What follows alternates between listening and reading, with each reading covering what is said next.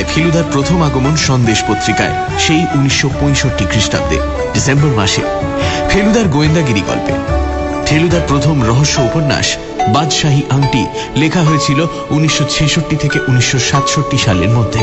এবং বইয়ের পাতার বাইরে এই গল্পটি এই প্রথম নিয়ে আসার চেষ্টা করেছি আমরা সানডে সাসপেন্সে যদিও বাদশাহী আংটি গল্পে জটায়ু চরিত্রটি নেই, তাহলেও আমরা আজকের গল্প শুরু করছি বড় পর্দার জটায়ু অর্থাৎ বিভু ভট্টাচার্যকে স্মরণ করে। গল্পটা মন দিয়ে শুনুন। গল্পের ফাঁকে আপনার জন্য থাকবে একটা প্রশ্ন। সঠিক উত্তর দিতে পারলে আপনি পেয়ে যেতে পারেন দুর্দান্ত একটা প্রাইজ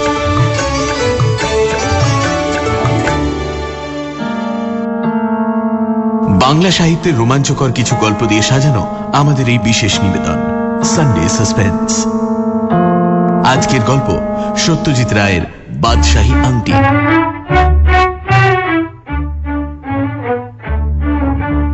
বাদশাহী আংটি সন্দেশ পত্রিকায় ধারাবাহিকভাবে প্রকাশিত হয় উনিশশো মে মাস থেকে পরের বছরের মে মাস অবধি। ফেলুদা তখনও শখের গোয়েন্দা। কিন্তু ব্যাপারটাকে এখন বেশ সিরিয়াসলি নেয় সে। ভিজিটিং কার্ড ছাপায়নি এখনও। সেটা ঘটবে পরের গল্প কৈলাস চৌধুরীর পাথরের সময়। ফেলুদার গোয়েন্দাগিরির মতো এই গল্পেও ফেলুদা তোপসের মাস্তুত দাদা। পরে সত্যজিৎ রায় এগুলো বদলে ফেলেন। তপেশ তোপসে হয়ে যায় ফেলুদার খুঁড়তুতো ভাই। সানডে সাসপেন্সে মূল গল্পটিকে অপরিবর্তিত রাখা হলো। প্রধান চরিত্রে ধীরু কাকা, ডক্টর শ্রীবাস্তব, তোপসের বাবা, মহাবীর, গণেশ গুহ, বিলাসবাবু, বনবিহারী বাবু, তোপসে এবং ফেলুদা। গল্প পাঠে ধীরু কাকা এবং বিলাসবাবুর ভূমিকায় জগন্নাথ বসু, মহাবীর নীল, ডক্টর শ্রীবাস্তব, গণেশ এবং বনবিহারী বাবুর ভূমিকায় মীর, তোপসে এবং আরও কয়েকটি চরিত্রে দীপ, ফেলুদা, সব্যসাচী চক্রবর্তী। শুরু হচ্ছে বাদশাহী আংটির প্রথম পর্ব।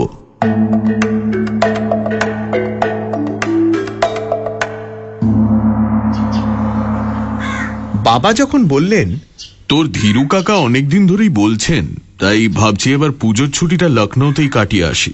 তখন আমার মনটা খারাপ হয়ে গিয়েছিল। আমার বিশ্বাস ছিল লখনৌটা বেশ বাজে জায়গা। অবশ্যই বাবা বলেছিলেন ওখান থেকে আমরা হরিদ্বার লক্ষ্মণঝুলাও ঘুরে আসব, আর লক্ষ্মণঝুলাতে পাহাড়ও আছে। কিন্তু সে আর কদিনের জন্য। এর আগে প্রত্যেক ছুটিতে দার্জিলিং না হয় পুরী গিয়েছি। আমার পাহাড়ও ভালো লাগে, আবার সমুদ্রও ভালো লাগে। লখনৌতে দুটোর একটাও নেই। তাই বাবাকে বললাম, ফেলুদা যেতে পারে না আমাদের সঙ্গে?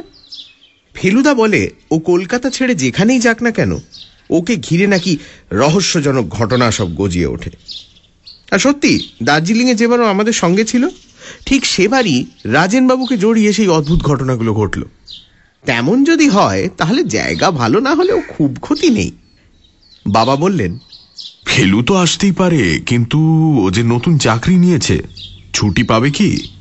ফেলুদাকে লখনৌয়ের কথা বলতেই ও বলল ফিফটি এইটে গেছিলাম ক্রিকেট খেলতে। জায়গাটা নেহাত ফেলনা নয়। বড় মেম্বার আর ভুলভুলাইয়ার ভেতরে যদি ঢুকিস তো তোর চোখ আর মন একসঙ্গে ধাঁধিয়ে যাবে। নবাব বাদশাদের কি ইম্যাজিনেশন ছিল? বাপ রে বাপ। তুমি ছুটি পাবে তো? ফেলুদা আমার কথায় কান্না দিয়ে বলল আর শুধু ভুলভুলাইয়া কেন? গোমতি নদীর ওপর মাংকি ব্রিজ দেখবি। সিপাহীদের কামানের গোলায় বিধ্বস্ত রেসিডেন্সি দেখবি। রেসিডেন্সি আবার কি? সিপাহী বিদ্রোহের সময় গোরা সৈনিকদের ঘাঁটি ছিল ওটা। কিস্তু করতে পারেনি। ঘেরাও করে গোলা দেখে ঝাঁঝরা করে দিয়েছিল সিপাহীরা। দু বছর হলো চাকরি নিয়েছে ফেলুদা। কিন্তু প্রথম বছর কোনো ছুটি নেয়নি বলে পনেরো দিনের ছুটি পেতে ওর কোনো অসুবিধে হলো না। এখানে বলে রাখি ফেলুদা আমার মাস্তুতো দাদা। আমার বয়স চোদ্দ আর ওর সাতাশ। ওকে কেউ কেউ বলে আধ পাগলা কেউ কেউ বলে খামখেয়ালি আবার কেউ কেউ বলে কুঁড়ে। আমি কিন্তু জানি, ওই বয়সে ফেলুদার মতো বুদ্ধি খুব কম লোকের হয়। আর ওর মনের মতো কাজ পেলে ওর মতো খাটতে খুব কম লোকে পারে। তাছাড়াও ভালো ক্রিকেট জানে, প্রায় একশো রকম ইনডোর গেম বা ঘরে বসে খেলা জানে, তাসের ম্যাজিক জানে, একটু একটু হিপনটিজম জানে, ডান হাত আর বাঁ হাত দু হাতেই লিখতে জানে। আর ও যখন স্কুলে পড়তো তখনই ওর মেমরি এত ভালো ছিল যে ও দুবার রিডিং পড়েই পুরো দেবতার গ্রাস মুখস্থ করেছিল। কিন্তু ফেলুদার যেটা সবচেয়ে আশ্চর্য ক্ষমতা, সেটা হলো ও বিলিতি বই পড়ে আর নিজের বুদ্ধিতে দারুণ ডিটেকটিভের কাজ শিখে নিয়েছে। তার মানে অবশ্যই এই নয় যে চোর ডাকাত খুনি এসব ধরার জন্য পুলিশ ফেলুদাকে ডাকে। ও হলো যাকে বলে শখের ডিটেকটিভ সেটা বোঝা যায় যখন একজন অচেনা লোককে একবার দেখেই ফেলুদা তার সম্বন্ধে অনেক কিছু বলে দিতে পারে। যেমন লখনৌ স্টেশনে ট্রেন থেকে নেমে ধীরু কাকাকে দেখেই ও আমায় ফিসফিস করে বলল তোর কাকার বুঝি বাগানের শখ? আমি যদিও জানতাম ধীরু কাকার বাগানের কথা ফেলুদার কিন্তু মোটেই জানার কথা নয়। কারণ যদিও ফেলুদা আমার মাসুতো ভাই ধীরু কাকা কিন্তু আমার আসল কাকা নন বাবার ছেলেবেলার বন্ধু। তাই আমি অবাক হয়ে জিজ্ঞেস করলাম তুমি কি করে জানলে? ফেলুদা আবার ফিসফিস করে বলল উনি পিছন ফিরলে দেখবি ওর ডান পায়ের জুতোর গোড়ালির পাশ দিয়ে একটা গোলাপ পাতার ডগা বেরিয়েছে আর ডান হাতে তর্জনীটার দেখ টিংচার আইডিন লাগানো। সকালে বাগানে গিয়ে গোলাপ ফুল খাঁটার ফল। স্টেশন থেকে বাড়ি আসার পথে বুঝলাম লখনৌ শহরটা আসলে খুব সুন্দর। গম্বুজ আর মিনারওয়ালা বাড়ি দেখা যাচ্ছে চারদিকে। রাস্তাগুলো চওড়া আর পরিষ্কার। আর তাতে মোটর গাড়ি ছাড়াও দুটো নতুন রকমের ঘোড়ার গাড়ি চলতে দেখলাম। তার একটার নাম টাঙ্গা, অন্যটা এক্কা। এক্কা গাড়ি খুব ছুটেছে, এই জিনিসটা নিজের চোখে এই প্রথম দেখলাম। ধীরু কাকার পুরনো শেভরলে গাড়ি না থাকলে আমাদের হয়তো ওরই একটাতে চড়তে হতো। যেতে যেতে ধীরু কাকা বললেন, এখানে না এলে কি বুঝতে পারতে? শহরটা এত সুন্দর? আর কলকাতার মতো আবর্জনা নিশ্চয়ই দেখতে পাচ্ছ না রাস্তাঘাটে। আরে কত গাছ দেখো কত ফুলের বাগান। বাবা আর ধীরু কাকা পিছনে বসেছিলেন ফেলুদা আর আমি সামনে। আমার পাশেই বসে গাড়ি চালাচ্ছে ধীরু কাকার ড্রাইভার দীনদয়াল সিং। ফেলুদা আমার কানের কাছে মুখ এনে ফিসফিস করে বলল বুলবুলাইয়ার কথাটা জিজ্ঞেস কর। ফেলুদা কিছু করতে বললে সেটা না করে পারি না। তাই বললাম আচ্ছা ধীরু কাকা ভুল ভুলাইয়া কি জিনিস? ধীরু কাকা বললেন দেখবে দেখবে সব দেখবে। ভুল ভুলাইয়া হলো ইমামবাড়ার ভেতরে একটা গোলক ধাঁধা। আমরা বাঙালিরা অবশ্যই বলি ঘুলঘুলিয়া কিন্তু আসল নামটা ওই ভুল ভুলাইয়া। নবাবরা তাদের বেগমদের সঙ্গে লুকোচুরি খেলতেন ওই গোলক ধাঁধায়। এবার ফেলুদা নিজেই বলল ওর ভেতরে গাইড ছাড়া ঢুকলে নাকি আর বেরোনো যায় না? তাই তো শুনেছি একবার এক গোড়া পল্টন অনেকদিন আগে মদ টদ খেয়ে বাজি ধরে নাকি ঢুকেছিল ওর ভেতরে। বলেছিল কেউ যেন ধাওয়া না করে ও নিজেই বেরিয়ে আসবে। দুদিন পরে ওর মৃতদেহ পাওয়া যায় ওই গোলক ধাঁধার এক গলিতে।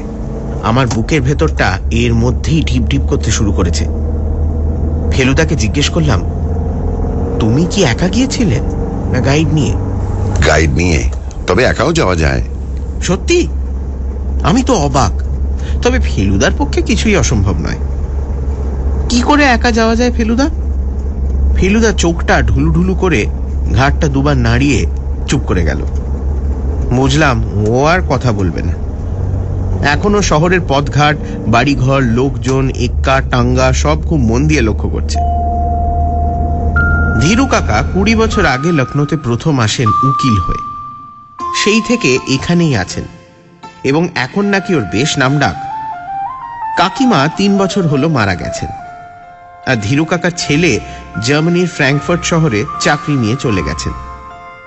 ওর বাড়িতে এখন উনি থাকেন আর বেয়ারা জগমোহন থাকে আর রান্না করার বাবুর্চি আর একটা মালি ওর বাড়িটা যেখানে, সেই জায়গাটার নাম সিকান্দারবাগ স্টেশন থেকে প্রায় সাড়ে তিন মাইল দূরে। বাড়ির সামনে গেটের ওপর লেখা D K Sanyal M A BLB advocate gate দিয়ে ঢুকে খানিকটা নুড়ি পাথর ঢালা রাস্তার ওপর একতলা বাড়ি। আর রাস্তার দুদিকে বাগান। আমরা যখন পৌঁছলাম তখন মালি লন মোয়ার দিয়ে বাগানের ঘাস কাটছে। দুপুরে খাওয়া দাওয়ার পর বাবা বললেন ট্রেন জার্নি করে এসেছ আজ আর বেরিও না। কাল থেকে শহর দেখা শুরু করা যাবে। তাই সারা দুপুর বাড়িতে বসে ফেলুদার কাছে তাসের ম্যাজিক শিখেছি।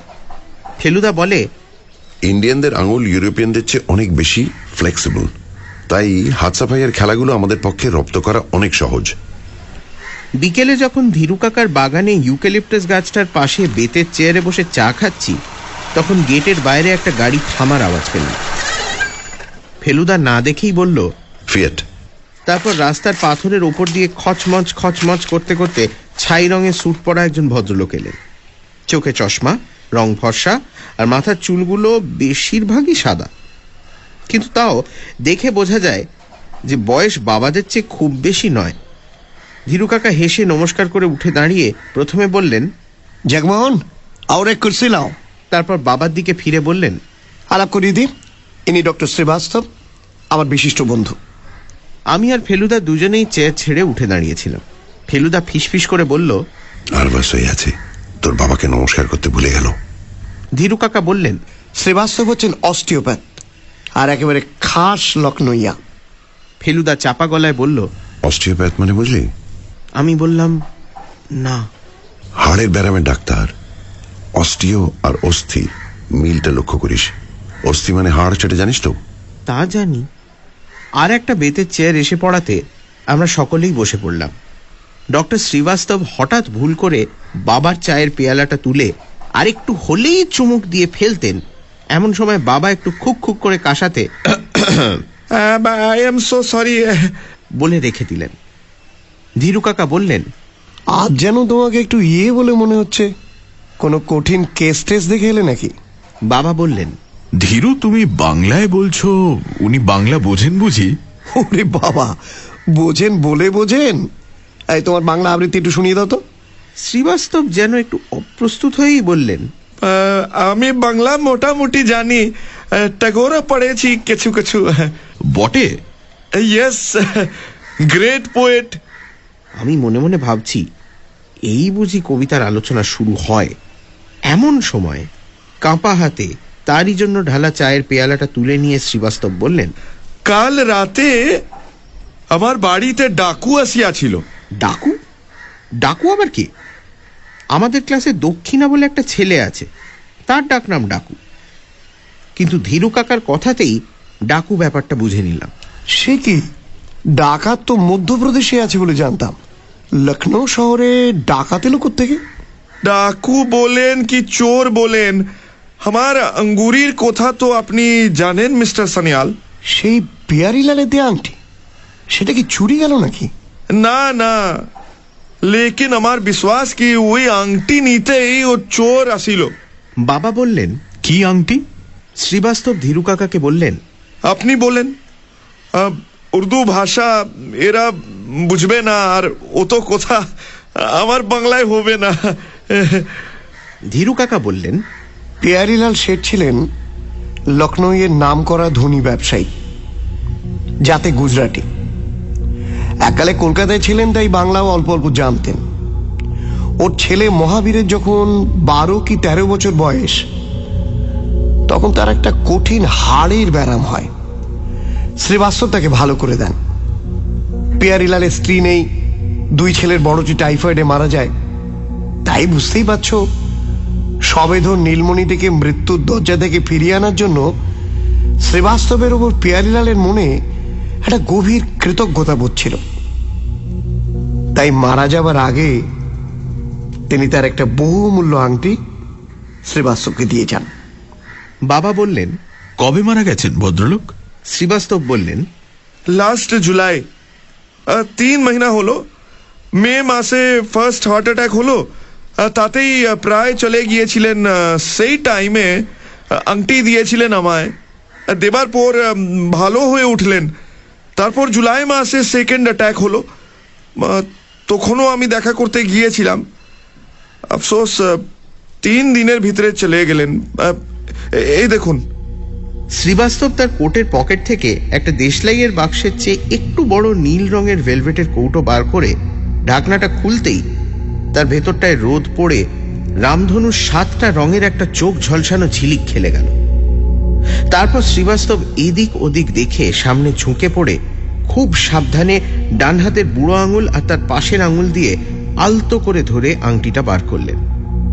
দেখলাম আংটিটার ওপর ঠিক মাঝখানে একটা প্রায় চার আনি সাইজের ঝলমলে পাথর। নিশ্চয়ই হিরে। আর তাকে ঘিরে লাল, নীল, সবুজ সব আরও অনেকগুলো ছোট ছোট পাথর। এত অদ্ভুত সুন্দর আংটি আমি কোনো দিন দেখিনি। ফেলুদার দিকে আর চোখে চেয়ে দেখি সে একটা শুকনো ইউক্যালিপটাসের পাতা নিয়ে কানের মধ্যে ঢুকিয়ে সেটাকে পাকাচ্ছে। যদিও তার চোখটা রয়েছে আংটির দিকে। বাবা বললেন দেখে তো মনে হয় জিনিসটা পুরনো। এর কোনো ইতিহাস আছে নাকি? শ্রীবাস্তব একটু হেসে আংটিটা বাক্সে পুরে বাক্সটা পকেটে রেখে চায়ের পেয়ালাটা আবার হাতে তুলে নিয়ে বললেন তা একটু আছে। এর বয়স তিনশো বছরের বেশি। আরে আংটি ছিল আওরঙ্গজেবের বাবা চোখ কপালে তুলে বললেন বলেন কি আমাদের অরঙ্গজেব বাদশাহ শাহজাহানের ছেলে অরঙ্গজেব হ্যাঁ তবে আওরঙ্গজেব তখনও বাদশাহ বনেনি গদিতে তখন শাহজাহান সমরকন্দ দখল করবেন বলে ও ফৌজ পাঠাচ্ছেন বারবার আর ও বারবার ডিফিট হচ্ছে। তো একবার আওরঙ্গজেবের আন্ডারে ফৌজ গেল। আওরঙ্গজেব মার খেলেন খুব। হয়তো মরেই যেতেন এক সেনাপতি সেভ করল। আওরঙ্গজেব তখন নিজের হাত থেকে আংটি খুলে তাকে দিলেন। বাবা এই যে একেবারে গল্পের মতো। আর পিয়ারি লাল ওই আংটি কিনলেন ওই সেনাপতির এক বংশধরের কাছ থেকে আগ্রাতে। দাম কত ছিল তা পিয়ারিলাল বলেননি তবে that big stone is diamond আমি যাচাই করিয়ে নিয়েছি। তো আপনারা বুঝতেই পারছেন যে কত দাম হবে। ধীরু কাকা বললেন কমপক্ষে লাখ দুয়েক তো হবেই। আওরঙ্গজেব না হয়ে যদি জাহান্নাম খাওয়া হতো তাহলেও লাখ দেড়েক হতো নিশ্চয়ই। তাই তো বলছি, কালকের ঘটনার পর খুব আপসেট হয়েছি। আমি একেলা মানুষ, রোগী দেখতে হামেশাই বাইরে যাচ্ছি। আজ যদি পুলিশকে বলি, কাল আমি বাইরে গেলে রাস্তায় কেউ যদি ইট পটকেল ছুঁড়ে মারে। একবার ভেবেছিলাম কি, কোনো ব্যাংকে রেখে দিই।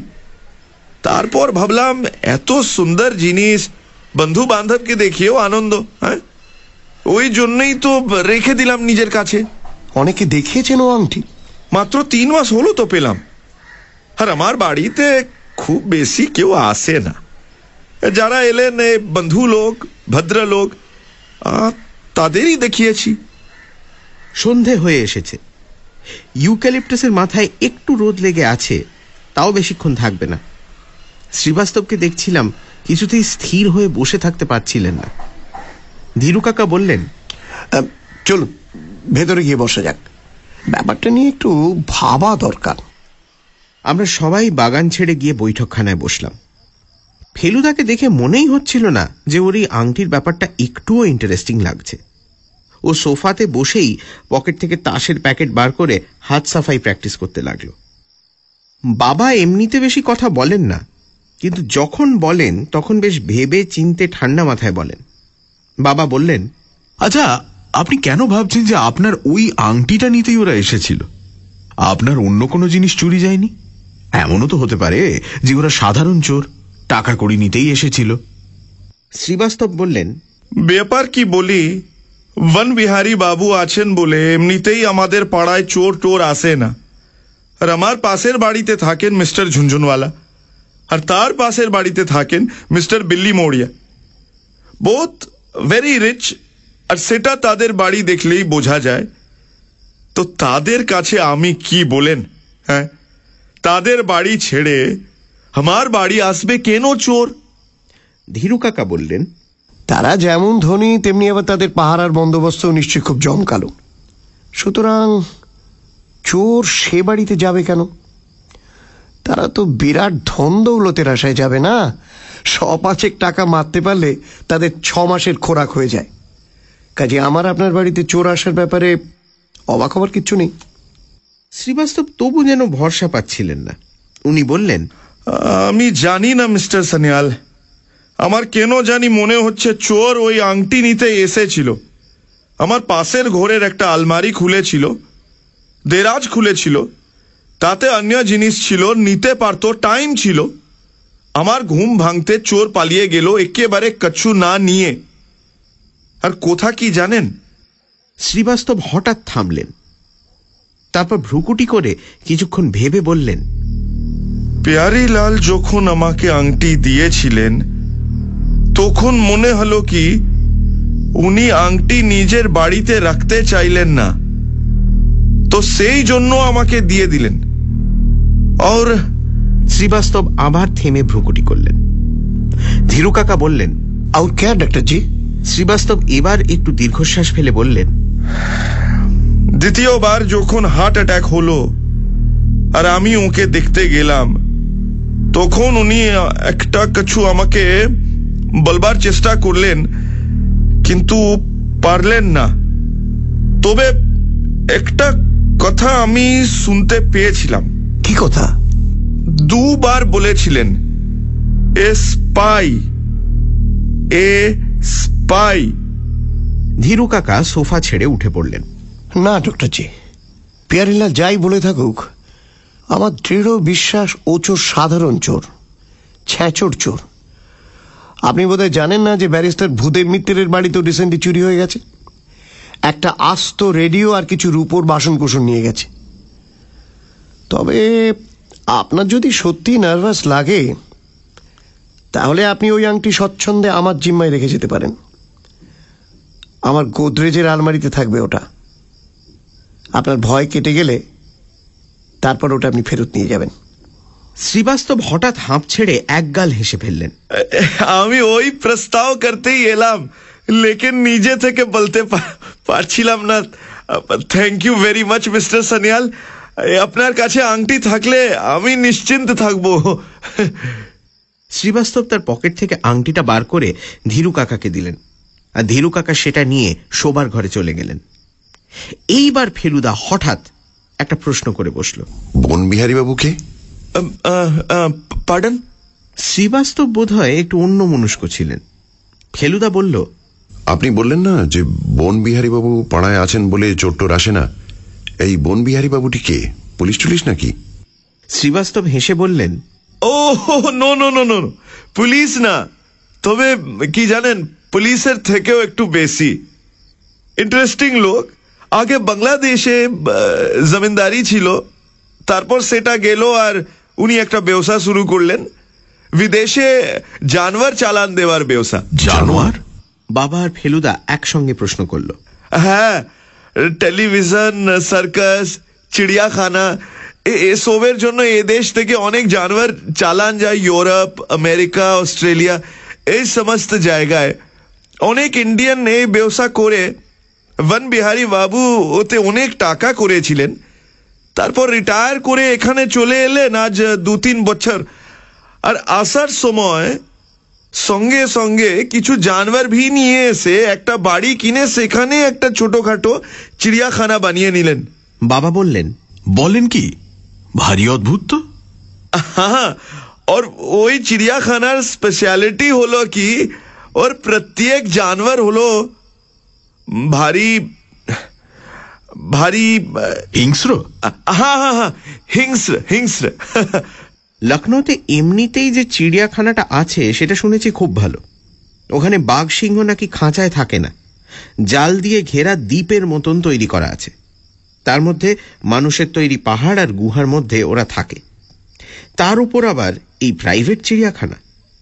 শ্রীবাস্তব বললেন ওয়াইল্ড ক্যাট আছে ওর কাছে হাইনা আছে কুমির আছে স্করপিয়ন আছে। আওয়াজ শোনা যায়। চোর আসবে কি করিয়ে? এরপরে আমি যেটা জিজ্ঞেস করতে যাচ্ছিলাম ফেলুদা আমার আগেই সেটা জিজ্ঞেস করে ফেলল।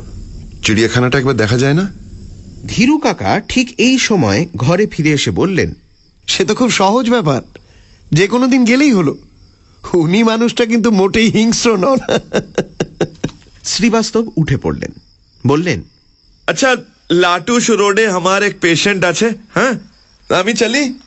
আমরা সবাই শ্রীবাস্তবের সঙ্গে গেটের বাইরে অবধি গেলাম।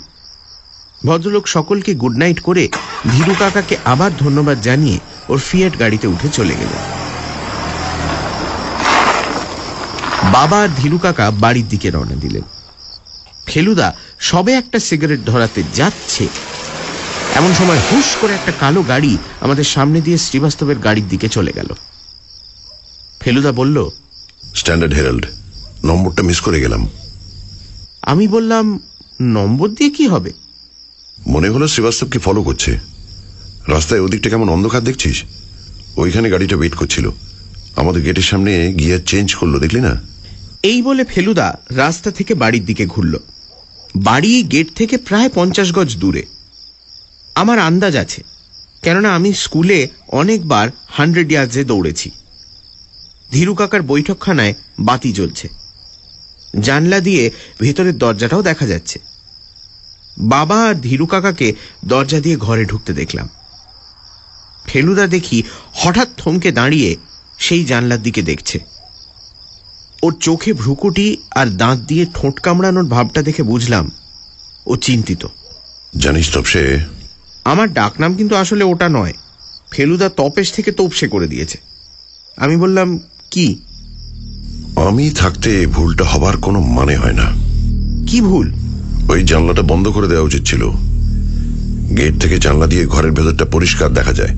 ইলেকট্রিক লাইট হলে তাও বা কথা ছিল। কিন্তু তোর কাকা আবার লাগিয়েছেন ফ্লোরোসেন্ট। তাতে কি হয়েছে? তোর বাবাকে দেখতে পাচ্ছিস? শুধু মাথাটা। উনি তো চেয়ারে বসে আছেন। ওই চেয়ারে দশ মিনিট আগে কে বসেছিল? ডক্টর শ্রীবাস্তব। আংটির কৌটোটা তোর বাবাকে দেবার সময় উনি উঠে দাঁড়িয়েছিলেন মনে পড়ে? এর মধ্যেই ভুলে যাব। সেই সময় এই গেটের কাছে কেউ থাকলে তার পক্ষে ঘটনাটা দেখে ফেলা অসম্ভব নয়। এই রে! কিন্তু কেউ যে ছিল সেটা তুমি ভাবছ কেন? ফেলুদা নিচু হয়ে নুড়ি পাথরের ওপর থেকে একটা ছোট্ট জিনিস তুলে আমার দিকে এগিয়ে দিল। হাতে নিয়ে দেখলাম সেটা একটা সিগারেটের টুকরো। মুখটা ভালো করে লক্ষ্য কর। আমি সিগারেটটা চোখের খুব কাছে নিয়ে এলাম। আর রাস্তার ল্যাম্পের অল্প আলোতেই যা দেখবার সেটা দেখে নিলাম। ফেলুদা হাত বাড়িয়ে সিগারেটটা ফেরত নিয়ে নিল। কি দেখলি? চার মিনা আর যে লোকটা খাচ্ছিল তার মুখে পান ছিল তাই পানের দাগ লেগে আছে। ভেরি গুড চ ভেতরে চ রাত্রি শোবার আগে ফেলুদা ধীরু কাকার কাছ থেকে আংটিটা চেয়ে নিয়ে সেটা আরেকবার ভালো করে দেখে নিল। ওর যে পাথর সম্বন্ধে এত জ্ঞান ছিল সেটা আমি জানতাম না। ল্যাম্পের আলোতে আংটিটা ধরে সেটাকে ঘুরিয়ে ঘুরিয়ে বলতে লাগল, এই যে নীল পাথরগুলো দেখছিস, এগুলোকে বলে সাফায়ার, যার বাংলা নাম নীলকান্তমণি। লালগুলো হচ্ছে চুনি, অর্থাৎ রুবি, আর সবুজগুলো পান্না, এমারেল্ড। অন্যগুলি যদ্দূর মনে হচ্ছে পোখরাজ, যার ইংরেজি নাম টোপ্যাজ। তবে আসল দেখবার জিনিস হলো মাঝখানের ওই হিরেটা। এমন হিরে হাতে ধরে দেখার সৌভাগ্য সকলের হয় না। তারপর ফেলুদা আংটিটা বাঁ হাতের কোড়ে আঙুলের পাশের আঙুলে পরে বলল অরঙ্গজেবের আঙুল আর আমার আঙুলের সাইজ মিলে যাচ্ছে দেখেছিস? সত্যিই দেখি ফেলুদার আঙুলে আংটিটা ঠিক ফিট করে গেছে। ল্যাম্পের আলোতে ঝলমলে পাথরগুলোর দিকে একদৃষ্টে তাকিয়ে থেকে ফেলুদা বলল কত ইতিহাস জড়িয়ে আছে এই আংটির সঙ্গে, কে জানে? তবে কি জানিস তোপসে, এর অতীতে আমার কোনো ইন্টারেস্ট নেই। এটা অরঙ্গজেবের ছিল কি আলতামাসের ছিল কি আকরাম খাঁর ছিল, সেটা আনইম্পর্টেন্ট আমাদের জানতে হবে এর ভবিষ্যৎটা কি। আর বর্তমানে কোনো বাবাজি সত্যি করেই এর পেছনে লেগেছেন কি না? আর যদি লেগে থাকেন, তবে তিনি কে এবং তার কেন এই দুঃসাহস? তারপর ফেলুদা আংটি হাত থেকে খুলে নিয়ে আমার হাতে দিয়ে বলল যা ফেরত দিয়ে আর এসে জানলাগুলো খুলে দে। সানডে সাসপেন্স শুধুমাত্র radio Mirchi ninety eight point three F M it's hot গল্পের পরবর্তী অংশ ব্রেকের পর। সানডে সাসপেন্সে আজ শুনছেন সত্যজিৎ রায়ের বাদশাহী আংটি। তপেশ আর ওর বাবার সঙ্গে পুজোর ছুটিটা এবার ফেলুদা লখনৌতে কাটাতে এসেছে। লখনৌ মানে সেই ভুলভুলাইয়ার শহর। এখানে এসে ওরা সবাই উঠেছে ধীরু কাকার বাড়িতে, আর আসা মাত্রই রহস্যর গন্ধ। হঠাৎই দেখা গেল ডক্টর শ্রীবাস্তব হন্তদন্ত হয়ে এসেছেন ধীরু কাকার বাড়িতে। ওর বাড়িতে নাকি রাতে চোর এসেছিল। তার ধারণা একটি মহামূল্য হীরের আংটি চুরি করতে। এ যেমন তেমন কোনো আংটি নয়, খোদ বাদশাহ অরঙ্গজেবের হাতের আংটি। ডক্টর শ্রীবাস্তব আংটিটি ধীরু কাকার কাছে রেখে যখন বেরিয়ে গেলেন, তখনই ফেলুদা লক্ষ্য করল যে শ্রীবাস্তবের গাড়ি কে যেন ফলো করছে। তারপর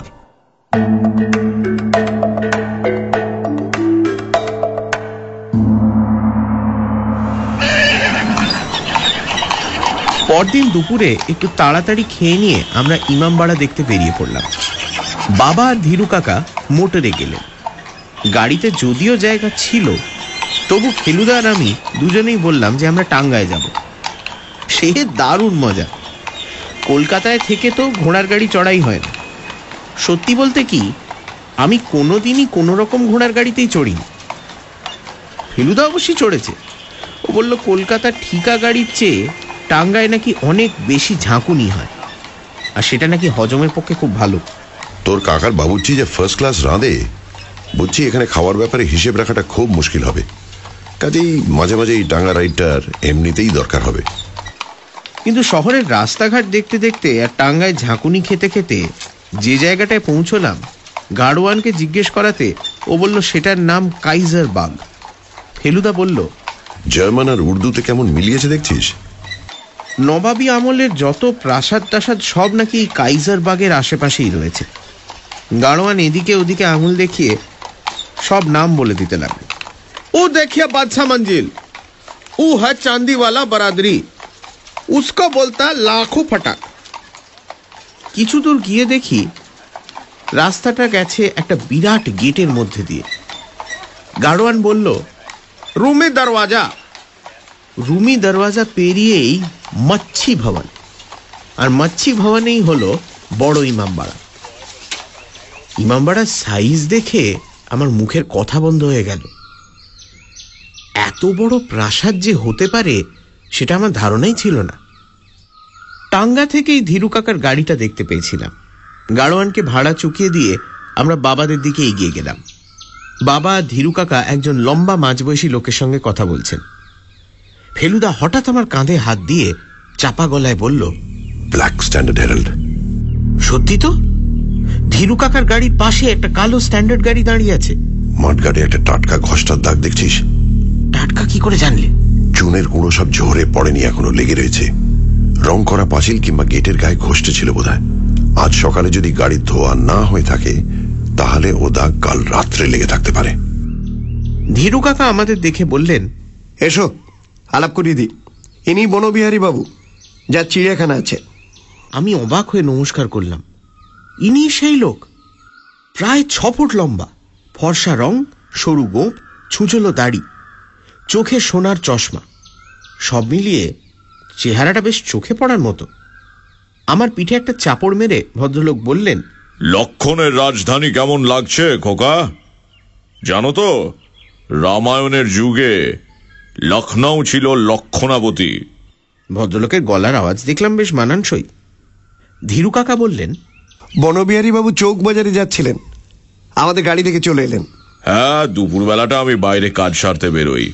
সকাল সন্ধে আমার জানোয়ারগুলোর পেছনে অনেকটা সময় চলে যায়। আমরা ভাবছিলাম দলে বলে একবার আপনার ওখানে ধাওয়া করব। এদের খুব শখ একবার আপনার চিড়িয়াখানাটা দেখা। বেশ তো এনি ডে আজই আসুন না। আমি তো কেউ এলে খুশি হই। তবে অনেকেই দেখেছি ভয়েই আসতে চায় না। তাদের ধারণা আমার খাঁচা বুঝি জু গার্ডেনের খাঁচার মতো অত মজবুত নয়। তাই যদি হবে তো আমি আছি কি করে হ্যাঁ? এ কথায় ফেলুদা ছাড়া আমরা সকলেই হাসলাম। ফেলুদা আমার দিকে সামান্য ঝুঁকে পড়ে চাপা গলায় বলল জানোয়ারের গন্ধ ঢাকার জন্য কোষে আতর মেখেছে। স্ট্যান্ডার্ড গাড়িটা দেখলাম বনবিহারী বাবুর নয়। কারণ তিনি তার পাশে একটা নীল অ্যাম্বাসেডর গাড়ি থেকে তার ড্রাইভারকে ডেকে তার হাতে দুটো চিঠি দিয়ে বললেন ডাকবাক্সে ফেলে দিয়ে আসতে। তারপর আমাদের দিকে ফিরে বললেন আপনারা ইমামবাড়া দেখবেন তো। তারপরই না হয় সোজা চলে যাব আমার ওখানে? তাহলে আপনিও ভেতরে আসছেন আমাদের সঙ্গে। চলুন না নবাবের কীর্তিটা দেখে নেওয়া যাবে। সেই সিক্সটি থ্রিতে গিয়েছিলাম লখনৌতে আসার দুদিন বাদেই। তারপর আর যাওয়া হয়নি।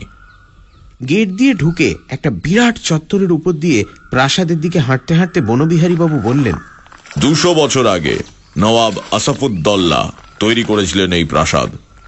ভেবেছিলেন আগ্রা দিল্লিকে টেক্কা দেবেন। ভারতবর্ষের সেরা প্রাসাদ কর্নেওয়ালাদের নিয়ে একটা কম্পিটিশন করলেন। তারা সব নকশা পাঠালো। তার মধ্যে বেস্ট নকশা বেছে নিয়ে হলো এই ইমামবাড়া। বাহারের দিক দিয়ে মোগল প্রাসাদের সঙ্গে কোনো তুলনা হয় না, তবে সাইজের দিক থেকে একেবারে নাম্বার ওয়ান। এত বড় দরবার ঘর পৃথিবীর কোনো প্রাসাদে নেই। দরবার ঘরটা দেখে মনে হলো তার মধ্যে অনায়াসে একটা ফুটবল গ্রাউন্ড ঢুকে যায়। আর একটা কুয়ো দেখলাম। অত বড় কুয়ো আমি কখনো দেখিনি। গাইড বলল, অপরাধীদের ধরে ধরে ওই কুয়োর মধ্যে ফেলে দিয়ে নাকি তাদের শাস্তি দেওয়া হতো। কিন্তু সবচেয়ে আশ্চর্য লাগল ভুল ভুলাইয়া। এদিক ওদিক এঁকে বেঁকে সুড়ঙ্গ চলে গেছে। সেগুলো এমন কায়দায় তৈরি যে যতবারই এক একটা মোড় ঘুরছি, ততবারই মনে হচ্ছে যেন যেখানে ছিলাম সেখানেই ফিরে এলাম। একটা গলির সঙ্গে আর একটা গলির কোনো তফাত নেই। দুদিকে দেয়াল, মাথার ওপর নিচু ছাদ, আর দেওয়ালের ঠিক মাঝখানটায় একটা করে খুপড়ি গাইড বলল, নবাব যখন বেগমদের সঙ্গে লুকোচুরি খেলতেন, তখন ওই খুপড়িগুলোতে পিদিম জ্বলত। রাত্রির বেলা যে কি ভুতুড়ে ব্যাপার হবে, সেটা বেশ বুঝতে পারছিলাম। ফেলুদা যে কেন বারবার পিছিয়ে পড়ছিল, আর দেওয়ালের এত কাজ দিয়ে হাঁটছিল, সেটা বুঝতেই পারছিলাম না। আমিও গোলক ধাঁধাটা দেখতে দেখতে, আর তার মধ্যে লুকোচুরি খেলার কথা ভাবতে ভাবতে এত মশগুল হয়ে গিয়েছিলাম যে ওর বিষয় খেয়ালই ছিল না। এর মধ্যে হঠাৎ বাবা বলে উঠলেন আরে ফেলু কোথায় গেল? সত্যি তো? পেছন ফিরে দেখি ফেলুদা নেই। আমার বুকের ভেতরটা ঢিপ করে উঠল। তারপর ফেলু! ফেলু! বলে বাবা দুবার ডাক দিতেই ও আমাদের পেছন দিকের একটা গলি দিয়ে বেরিয়ে এলো। বলল অত তাড়াতাড়ি হাঁটলে গোলকধাঁধার প্ল্যানটা ঠিক মাথায় তুলে নিতে পারব না। গোলকধাঁধার শেষ গলিটার শেষে যে দরজা আছে সেটা দিয়ে বেরোলেই ইমামবাড়ার বিরাট ছাতে গিয়ে পড়তে হয়। গিয়ে দেখি সেখান থেকে প্রায় সমস্ত লখনৌ শহরটাই দেখা যায়। আমরা ছাড়াও ছাতে কয়েকজন লোক ছিল। তাদের মধ্যে একজন অল্প বয়সী ভদ্রলোক ধীরু কাকাকে দেখে হেসে এগিয়ে এলো। ধীরু কাকা বললেন আরে মহাবীর যে কবে এলে? ভদ্রলোককে দেখলে যদিও বাঙালি মনে হয় না তবু তিনি বেশ পরিষ্কার বাংলায় বললেন তিন দিন হলো। এই সময়টা আমি প্রতি বছরই আসি। দিওয়ালিটা সেরে ফিরে যাই। এবারে দুজন বন্ধু আছেন তাদের লখনৌ শহরটা ঘুরে দেখাচ্ছি আর কি। ধীরু কাকা বললেন ইনি পিয়ারিলালের ছেলে বোম্বাইতে অভিনয় করছেন।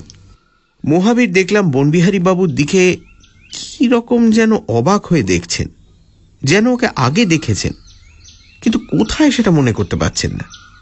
বনবিহারী বাবু বললেন চেনা চেনা মনে হচ্ছে কি? হ্যাঁ কিন্তু কোথায় দেখেছি বলুন তো? তোমার স্বর্গত পিতার সঙ্গে একবার আলাপ হয়েছিল বটে। কিন্তু তুমি তো তখন এখানে ছিলে না। মহাবীর যেন একটু অপ্রস্তুত হয়েই বলল ওহো তাহলে বোধহয় আমি ভুল করছি। আচ্ছা আসি তাহলে। মহাবীর নমস্কার করে চলে গেল। ভদ্রলোকের বয়স হয়তো ফেলুদার চেয়েও কিছুটা কম। আর চেহারা বেশ সুন্দর আর শক্ত। মনে হলো নিশ্চয়ই এক্সারসাইজ করেন কিংবা খেলাধুলা করেন। বনবিহারীবাবু বললেন আমার মনে হয় এবার আমার ওখানে গিয়ে পড়তে পারলে ভালোই হয়। জানোয়ারগুলো যদি দেখতেই হয় তাহলে আলো থাকতে থাকতে দেখাই ভালো। খাঁচাগুলোতে আলোর ব্যবস্থা এখনও করে উঠতে পারিনি। আমরা গাইডকে বকশিস দিয়ে ছাদ থেকে সোজা সিঁড়ি দিয়ে একদম নিচে নেমে এলাম। গেটের বাইরে এসে দেখলাম মহাবীর আরও দুজন ভদ্রলোককে নিয়ে সেই কালো স্ট্যান্ডার্ড গাড়িটায় উঠছে। বনবিহারী বাবুর বাড়িতে পৌঁছতে প্রায় চারটে বাজলো। বাইরে থেকে বোঝার কোনো উপায় নেই যে ভেতরে একটা চিড়িয়াখানা আছে। কারণ যা আছে তা বাড়ির পিছন দিকটায়। মিউটিনিরও প্রায় তিরিশ বছর আগে এক ধনী মুসলমান সদাগর এ বাড়ি তৈরি করেছিলেন। আমি বাড়িটা কিনি এক সাহেবের কাছ থেকে। দেখেই বোঝা যায় বাড়িটা অনেক পুরনো। আর দেওয়ালের গায়ে যেসব কারুকার্য আছে তা থেকে তো নবাবদের কথাই মনে হয়। বাড়ির ভেতর ঢুকে বনবিহারী বাবু বললেন আপনারা সবাই কফি খান তো হ্যাঁ? আমার বাড়িতে কিন্তু চায়ের পাট নেই। আমাকে বাড়িতে বেশি কফি খেতে দেওয়া হয় না কিন্তু আমার খেতে খুব ভালো লাগে। তাই আমার তো মজাই হয়ে গেল। কিন্তু কফি পরে আগে জানো আর দেখা। বৈঠকখানা পেরিয়ে একটা বারান্দা। তারপরেই প্রকাণ্ড বাগান। আর সেই বাগানেই এদিক ওদিক রাখা বনবিহারী বাবুর সব খাঁচা। বাগানের মাঝখানে ছুচলো শিক দিয়ে ঘেরা একটা পুকুর। সেটা একটা কুমির রোদ পোয়াচ্ছে। বনবিহারী বাবু বললেন, এটাকে বছর দশেক আগে মুঙ্গের থেকে এনেছিলাম, একেবারে বাচ্চা অবস্থায়। প্রথমে আমার কলকাতার বাড়ির চৌবাচ্চায় ছিল। একদিন দেখি বেরিয়ে এসে একটা আস্ত বেড়াল ছানা খেয়ে ফেলেছে। পুকুরের চারপাশ থেকে বাঁধানো রাস্তা অন্য খাঁচাগুলির দিকে চলে গেছে। একটা খাঁচার দিক থেকে ফ্যাস ফ্যাস শব্দ শুনে আমরা কুমির ছেড়ে সেদিকেই গেলাম। গিয়ে দেখি খাঁচার ভেতরে একটা মাঝারি গোছের কুকুরের সাইজের বেড়াল আর তার চোখ দুটো সবুজ আর জলজলে। আর গায়ের রং ডোরাকাটা খয়েরি। এত বড় বিড়ালকে বাঘ বলতেই ইচ্ছে করে। বনবিহারী বাবু বললেন এটার বাসস্থান আফ্রিকা। এটা কিনি কলকাতায় রিপন স্ট্রিটের এক ফিরিঙ্গি পশু ব্যবসায়ীর কাছ থেকে। এই জিনিস আলিপুরের চিড়িয়াখানাতেও নেই। বেড়ালের পর হায়না হায়নার পর নেকড়ে নেকড়ের পর আমেরিকান র্যাটল স্নেক দারুণ বিষাক্ত সাপ। একরকম সরু ছুঁচলো শামুক পুরী থেকে আমরা অনেকবার এনেছি। এই সাপের ল্যাজের ডগায় সেই রকম একটা শামুকের মতো জিনিস আছে। সাপটা এদিক ওদিক চলার সময় ল্যাজটাকে কাঁপায়। আর তাতেই ওই জিনিসটা মাটিতে লেগে একটা ঝুমঝুমির মতো খর খর শব্দ করে। আমেরিকার জঙ্গলে অনেক দূর থেকে এই রকম শব্দ শুনতে পেয়ে নাকি লোকে বুঝতে পারে যে র্যাটল স্নেক ঘোরাফেরা করছে। আরও দুটো জিনিস দেখে ভয়ে গা শিউরে উঠল। একটা কাঁচের বাক্সের মধ্যে দেখলাম নীল রঙের বিশ্রী বিরাট একটা কাঁকড়া বিছে। এটাও আমেরিকার বাসিন্দা। এর নাম ব্লু স্কপিয়ন। আর আর একটা কাঁচের বাক্সয় দেখলাম। একটা মানুষের আঙুল ফাঁক করা হাতের মতো বড় কালো রোঁয়াওয়ালা মাকড়সা। আফ্রিকার বিষাক্ত ব্ল্যাক উইডো মাকড়সা। বনবিহারী বাবু বললেন, ওই বিছে আর ওই মাকড়সা, ওই দুটোরই বিষ হলো যাকে বলে নিউরোটক্সিক। অর্থাৎ এক কামড়ে একটা আস্ত মানুষ মেরে ফেলার শক্তি রাখে ওই দুটোই। চিড়িয়াখানা দেখে আমরা বৈঠকখানা এলাম। আমরা সোফায় বসার পর নিজে একটা চেয়ারে বসে বনবিহারী বাবু বললেন রাত্রিরে চারিদিক নিস্তব্ধ হলে মাঝে মাঝে আমার বাগান থেকে বন বেড়ালের ফ্যাসফ্যাসানি হায়নার হাসি নেকড়ের খ্যাকরানি আর র্যাটল স্নেকের করকরানি মিলে এক অদ্ভুত কোরাস শুনতে পাই। তাতে ঘুমটা হয় বড় আরামের। এরকম বডিগার্ডের সম্ভার আর কজনের আছে বলুন। অবশ্যই চোর এলে এরা খুব হেল্প করতে পারে না বটে, কারণ এরা খাঁচায় বন্দি। তার জন্যে আমার আলাদা ব্যবস্থা আছে। বাদশাহ! হাঁক দিতেই পাশের ঘর থেকে বেরিয়ে এলো এক বিরাট কালো হাউন্ড কুকুর। এটাকেই নাকি বনবিহারী বাবু পাহারার জন্য রেখেছেন। শুধু যে বাড়ি পাহারা তা নয় চিড়িয়াখানারও কোনো অনিষ্ট নাকি এই বাদশা করতে দেবে না। ফেলুদা আমার পাশেই বসেছিল। কুকুরটা দেখে আমার কানে কানে ফিসফিস করে বলল ল্যাপ্রাডার হাউন্ড বাস্কারভিলের কুকুরের জাত। বাবা এতক্ষণ একটাও কথা বলেননি। এবার বললেন আচ্ছা সত্যি আপনার এইসব হিংস্র জানোয়ারের মধ্যে বাস করতে ভালো লাগে? বনবিহারী বাবু তার পাইপে তামাক ভরতে ভরতে বললেন কেন লাগবে না বলুন? হুম? ভয়টা কিসের? এককালে কত বাঘ ভাল্লুক মেরেছি জানেন? ওয়াইল্ড অ্যানিমেল ছাড়া মারতুম না। অব্যর্থ টিপ ছিল। একবার কি যে ভীমরতি ধরল। চাঁদার জঙ্গলে এক মার্কিনী সাহেবকে বড়াই করে টিপ দেখাতে গিয়ে দেড়শো গজ দূর থেকে এক হরিণ মেরে ফেললুম। আর তারপর সে কি অনুতাপ? সেই থেকে শিকার ছেড়ে দিয়েছি। তবে জানোয়ার ছাড়াও থাকতে পারব না। তাই চালান দেবার ব্যবসা ধরলুম। এবারে ব্যবসা যখন ছাড়লুম, তখন বাধ্য হয়েই বাড়িতে চিড়িয়াখানা করলুম। এদের নিয়ে বাস করার কি আনন্দ জানেন? এরা যে হিংস্র বিষাক্ত, সেটা সকলেরই জানা। এরা তো নিরীহ ভালো মানুষ বলে চালাতে চাইছে না নিজেদের। অথচ মানুষের মধ্যে দেখুন, একজনকে আপনি ভাবছেন সৎ লোক শেষে হঠাৎ বেরিয়ে গেল, সে আসলে একটা ক্রিমিনাল অন্তরঙ্গ বন্ধুকে কি আর আজকের দিনে বিশ্বাস করার জো আছে? তাই স্থির করেছি জানোয়ার পরিবেষ্টিত হয়েই বাকি জীবনটা কাটাবো। কাটে শান্তি অনেক বেশি। আমি মশাই সাথেও নেই, পাঁচেও নেই। নিজের সম্পত্তি একা নিজে ভোগ করছি।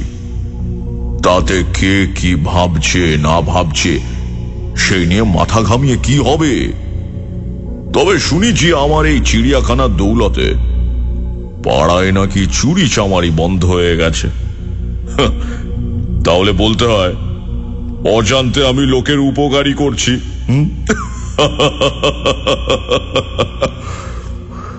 এই শেষ কথাটা শুনে আমি প্রথমে ধীরু কাকার দিকে, তারপর ফেলুদার দিকে চাইলাম।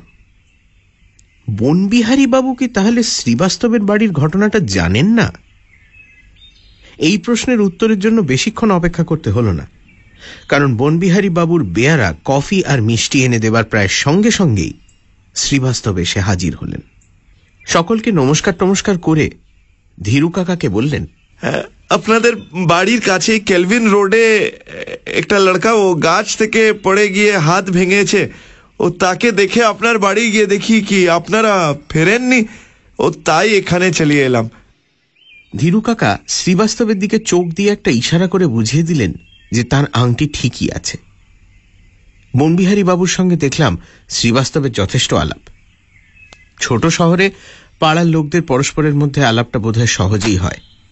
শ্রীবাস্তব ঠাট্টা সুরে বললেন বন বিহারী বাবু আপনার পাড়া পাড়াদারেরা কিন্তু ও আজকাল ফাঁকি দিচ্ছে। কীরকম? কাল আমার বাড়িতে চোর এলো আর আপনার এক ভি জানवर কছু আওয়াজ করল না? সে কি? চোর? আপনার বাড়িতে? কখন? ধরিয়েন কি রাত তিনটের কাছাকাছি? ও নেয়নি কিছুই। ঘুমটা ভেঙে গেল আমার তাই ও ভাগ গিয়া। না নিলেও খুব এক্সপার্ট বলতে হবে। আমার বাদশাহ অন্তত খুবই সজাগ। আরে দুশো গজের মধ্যে আপনার বাড়ি। আর চোর এলেও আমার কম্পাউন্ডের পেছন দিয়েই তো তাকে যেতে হবে। যাকে আপনাকে ঘটনাটা একটু জানিয়ে রাখলাম হ্যাঁ? কফির সঙ্গে একরকম মিষ্টি দিয়ে গিয়েছিল প্লেটে। শ্রীবাস্তব বললেন সেটার নাম শান্ডিলা লাড্ডু। শান্ডিলা লাড্ডু গুলাবি রেউড়ি আর ভুনা পেড়া। এই তিন মিষ্টি হলো লখনৌয়ের স্পেশালিটি আমার নিজের মিষ্টি জিনিসটা খুব ভালো লাগে না। তাই আমি ওসব কথায় বিশেষ কান না দিয়ে বনবিহারী বাবুকে লক্ষ্য করছিলাম। ওকে যেন একটু অন্য মনস্ক মনে হচ্ছিল। ফেলুদা কিন্তু দেখি এর মধ্যেই দুটো লাড্ডু শেষ করে নিয়ে আমার কফির পেয়ালার ওপর মাছি তাড়াবার মতো করে হাত নাড়িয়ে দারুণ কায়দায় আমার প্লেট থেকে আরেকটা লাড্ডু তুলে নিল। বনবিহারী বাবু হঠাৎ শ্রীবাস্তবের দিকে ফিরে বললেন আচ্ছা আপনার সেই বাদশাহী আংটি ঠিক আছে তো? শ্রীবাস্তবের হঠাৎ বিষম লেগে গেল। তারপর কোনো রকমে নিজেকে সামলে নিয়ে কাশিটাকে হাসিতে চেঞ্জ করে বললেন ও বাবা আপনার দেখি মনে আছে হ্যাঁ? বনবিহারী বাবু পাইপের ধোঁয়া ছেড়ে বললেন মনে থাকবে না। আমার যদিও ওসব ব্যাপারে কোনো ইন্টারেস্ট নেই। তবুও ওরকম আংটি তো সচরাচর দেখা যায় না। আংটি ঠিকই আছে ওর ভ্যালিউ আমার জানা আছে। বনবিহারী বাবু এবার হঠাৎ উঠে পড়ে বললেন এক্সকিউজ মি আমার বিড়ালের খাবার সময় হয়ে গেছে। হুম? এ কথার পর আর থাকা যায় না। তাই আমরা উঠে পড়লাম। বাইরে এসে একজন লোককে হাতে একটা ব্যাগ নিয়ে বনবিহারী বাবুর গেট দিয়ে ভেতরে ঢুকতে দেখলাম। তার যে দারুণ মাসল, সেটা গায়ে জামা থাকলেও বোঝা যায়। শুনলাম তার নাম নাকি গণেশ গুহ। বনবিহারী বাবুর যখন জানোয়ার চালান দেবার কারবার ছিল, তখন থেকেই নাকি ইনি আছেন। এখন নাকি চিড়িয়াখানার দেখাশোনা করেন। বনবিহারী বাবু বললেন গণেশকে ছাড়া আমার চিড়িয়াখানা মেনটেন করা হতো না। ওর ভয় বলে কোনো বস্তুই নেই। একবার ওয়াইল্ড ক্যাটের আঁচড় খাওয়া সত্ত্বেও ও আমার চাকরি ছাড়েনি। আমরা যখন গাড়িতে উঠছি তখন বনবিহারী বাবু বললেন আপনারা আসাতে খুব ভালো লাগল। মাঝে মাঝে এসে পড়বেন না হয়। এখন এখানেই আছেন তো?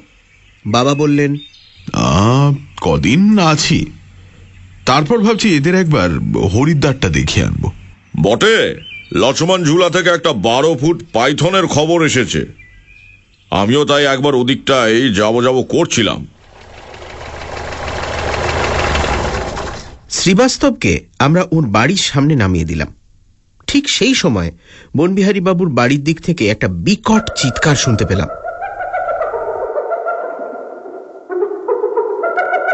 ফেলুদা একটা হাই তুলে বলল হয় না। বাপ রে একেই বলে হায়নার হাসি? শ্রীবাস্তব বললেন তার নাকি প্রথম প্রথম এই হাসি শুনে গা ছমছম করত। এখন অভ্যেস হয়ে গেছে। আপনার বাড়িতে কালার কোনো উপদ্রব হয়নি তো? ধীরু কাকা প্রশ্ন করলেন। শ্রীবাস্তব হেসে বললেন নো নো নাথিং নাথিং আমরা যখন বাড়িতে ফিরলাম তখন প্রায় সন্ধে হয়ে গেছে। গাড়ি থেকে নেমে শুনতে পেলাম দূর থেকে একটা ঢাকঢোলের শব্দ আসছে। ধীরু কাকা বললেন দেওয়ালির সময় এখানে রামলীলা হয়। এটা তারই প্রিপারেশন হচ্ছে। আমি বললাম রামলীলা কীরকম? প্রায় দশটা মানুষের সমান উঁচু একটা রাবণ তৈরি করে তার ভেতরে বারুদ বোঝাই করা হয়। তারপর দুজন ছেলেকে মেকআপ টেকআপ করে রাম লক্ষণ সাজায়। তারা রথে চড়ে এসে তীর দিয়ে রাবণের দিকে তাক করে মারে। আর সেই সঙ্গে রাবণের গায়ে আগুন লাগিয়ে দেওয়া হয়। তারপর গা থেকে তুবড়ি হাই চরকি রংমশাল ছড়াতে ছড়াতে রাবণ পুড়ে ছাই হয়ে যায়। সে একটা দেখবার মতো জিনিস বুঝলে হে? বাড়িতে ঢুকতে বেয়ারা শ্রীবাস্তবের আসার খবরটা দিল। তারপর বলল আর এক সাধু বাবা ভি আয়া থা। আধা ঘণ্টা বাইটকে के चला সাধু বাবা? ধীরু কাকার ভাব দেখে বুঝলাম উনি কোনো সাধু বাবাকে এক্সপেক্ট করছিলেন না। কোথায় বসেছিলেন? বৈঠকখানায়। আমার সঙ্গে দেখা করতে চাইছিলেন? हाँ আমার নাম করেছিলেন? বেয়ারা তাতেও বলল হ্যাঁ। আরে তাজ্জব ব্যাপার। হঠাৎ কি মনে করে ধীরু কাকা ঝড়ের মতো শোবার ঘরে গিয়ে ঢুকলেন। তারপর গোদরেজ আলমারি খোলার শব্দ পেলাম। আর তারপরেই শুনলাম ধীরু কাকার চিৎকার। সর্বনাশ! বাবা আমি আর ফেলুদা প্রায় একসঙ্গে হুড়মুড় করে ধীরু কাকার ঘরে ঢুকলাম। গিয়ে দেখি উনি আংটির কৌটোটা হাতে নিয়ে চোখ বড় বড় করে দাঁড়িয়ে আছেন। কৌটোর ঢাকনা খোলা। আর ভেতরে আংটি নেই। ধীরু কাকা কিছুক্ষণ বোকার মতো দাঁড়িয়ে থেকে ধপ করে তার খাটের উপর বসে পড়লেন। সানডে সাসপেন্স শুধুমাত্র radio Mirchi ninety eight point three F M A. It's hot গল্পের পরবর্তী অংশ ব্রেকের পর। সানডে সাসপেন্সে আজ শুনছেন সত্যজিৎ রায়ের বাদশাহী আংটি। সবাই মিলে লখনৌ শহর বেড়াতে বেরিয়েছে। ভুলভুলাইয়াতে ঢোকার আগেই ওদের সঙ্গে আলাপ হলো বনবিহারী বাবু। বনবিহারী বাবুর আবার নিজস্ব একটা মিনি চিড়িয়াখানা আছে। সেখানে হায়না, কুমির থেকে মাকড়সা কি নেই? এদের চোটেই নাকি এ পাড়ায় চুরি চামারির উপদ্রব প্রায় নেই বললেই চলে। ভুল ভুলাইয়াতে আলাপ হলো মহাবীর বাবুর সঙ্গেও। সে প্যারিলাল বাবুর ছেলে। প্যারিলাল মানে যার কাছ থেকে শ্রীবাস্তব ওই হীরের আংটি পেয়েছেন। বনবিহারী বাবুর চিড়িয়াখানা দেখে যখন ওরা সবাই ধীরু কাকার বাড়িতে ফিরল, তখন বেয়ারা ধীরু কাকাকে খবর দিল যে একজন সাধু বাবাও এসেছিলেন কিছুক্ষণ আগে। তারপর হলো এক সর্বনাশ। আলমারি থেকে হীরের আংটি উধাও। তারপর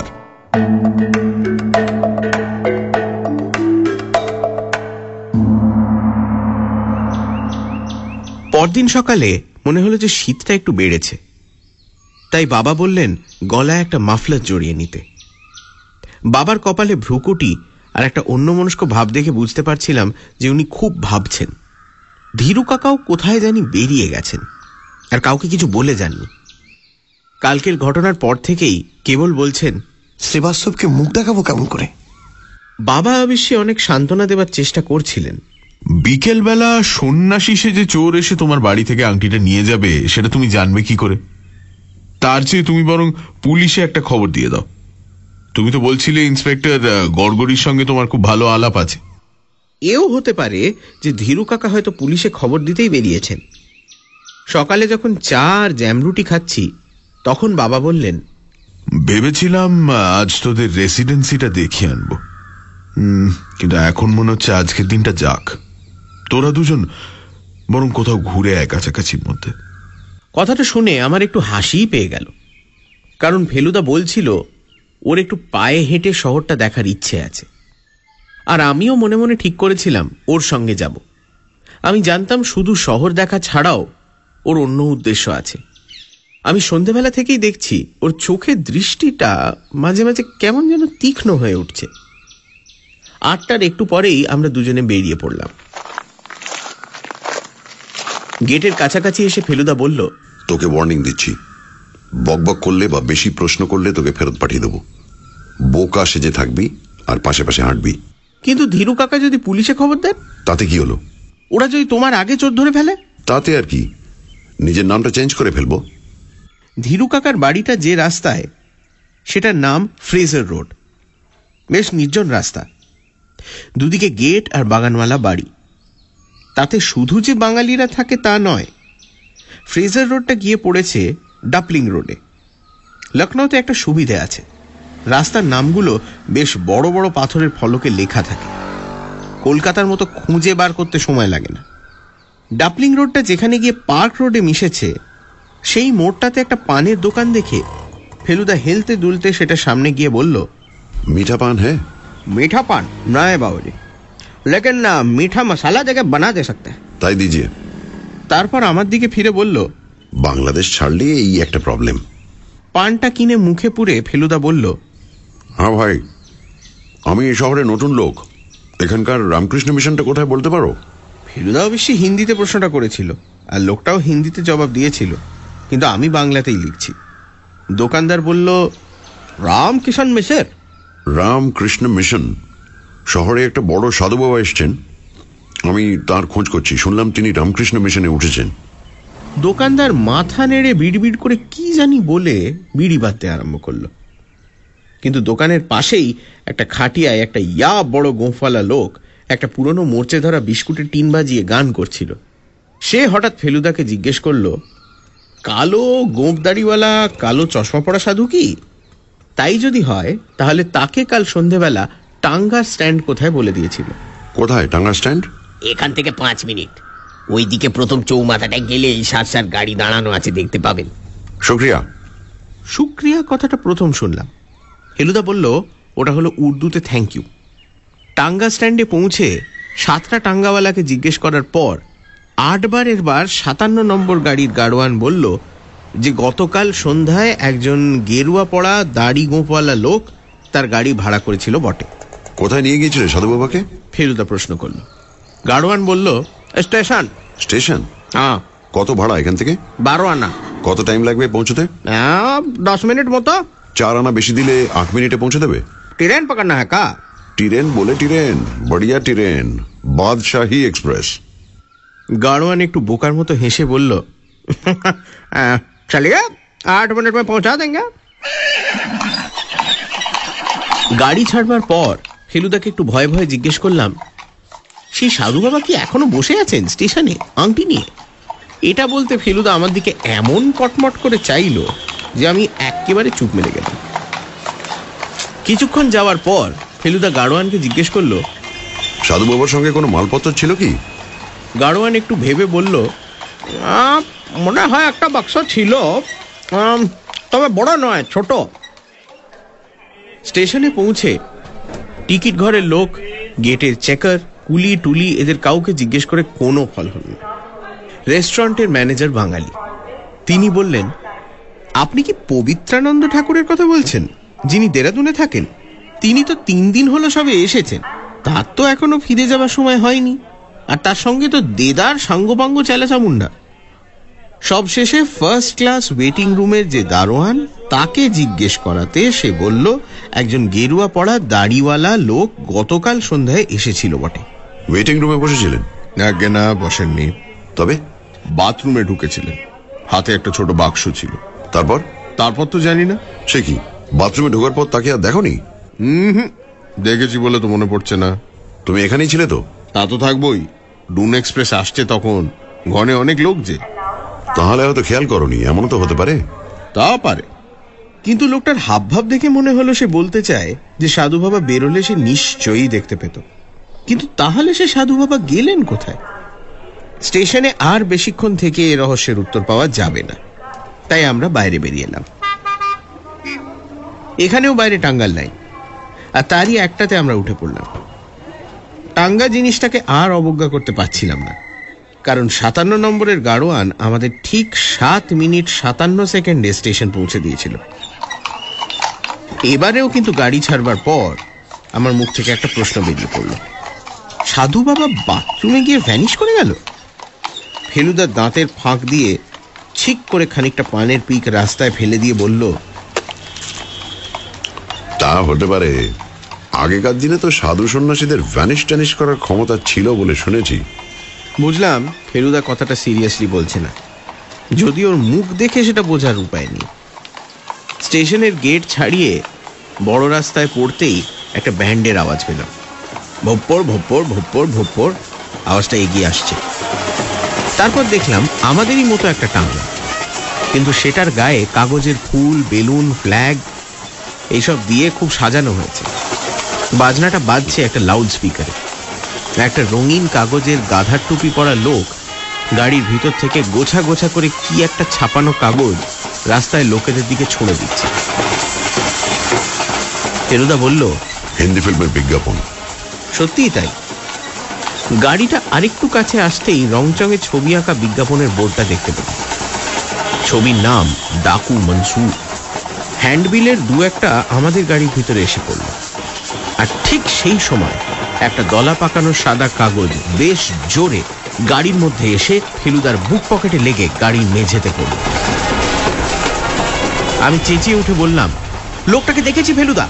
কাবুলিওয়ালার পোশাক, কিন্তু আমার কথা শেষ হলো না। ফেলুদা চট করে কাগজটা তুলে নিয়ে এক লাফে চলন্ত টাঙ্গা থেকে রাস্তায় নেমে পাই পাই করে যেদিকে লোকটা দেখা দিয়েছিল, সেই দিকে ছুটে গেল। ভিড়ের মধ্যে কলিশন বাঁচিয়ে একটা মানুষ কত স্পিডে ছুটতে পারে, সেটা এই প্রথম দেখলাম। এর মধ্যে অবশ্যই টাঙ্গাওয়ালা গাড়ি থামিয়েছে। আমি আর কি করব? অপেক্ষা করে রয়েছি। ব্যান্ডের আওয়াজ ক্রমশ মিলিয়ে আসছে। তবে রাস্তায় কতগুলো বাচ্চা বাচ্চা ছেলে এখনও হ্যান্ডবিল কুড়োচ্ছে। এমন সময় হাঁপাতে হাঁপাতে ফিরে এসে গাড়োয়ানকে ইশারা করে চালানোর হুকুম দিয়ে এক লাফে গাড়িতে উঠে ধপ করে সিটে বসে পড়ে ফেলুদা বলল নতুন জায়গাতে অলিগলিগুলো জানা নেই। তাই বাবাজি রক্ষা পেয়ে গেলেন। আমি জিজ্ঞেস করলাম তুমি লোকটাকে দেখেছিলে? তুই দেখলি আর আমি দেখব না। আমি আর কিছু বললাম না। ফেলুদা লোকটাকে না দেখে থাকলে আমি ওকে বলতাম যে যদিও লোকটার গায়ে কাবলিওয়ালার পোশাক ছিল কিন্তু অত কম লম্বা কাবলিওয়ালা আমি কখনো দেখিনি। ফেলুদা এবার পকেট থেকে দলা পাকানো কাগজটা খুলে হাত দিয়ে ঘষে সমান করে চোখের খুব কাছে নিয়ে তার মধ্যে যে লেখাটা ছিল সেটা পড়ে ফেলল। তারপর সেটাকে তিন ভাঁজ করে ওর মানি ব্যাগের ভেতর নিয়ে নিল। লেখাটা যে কি ছিল, সেটা আর আমার জিজ্ঞেস করার সাহস হলো না।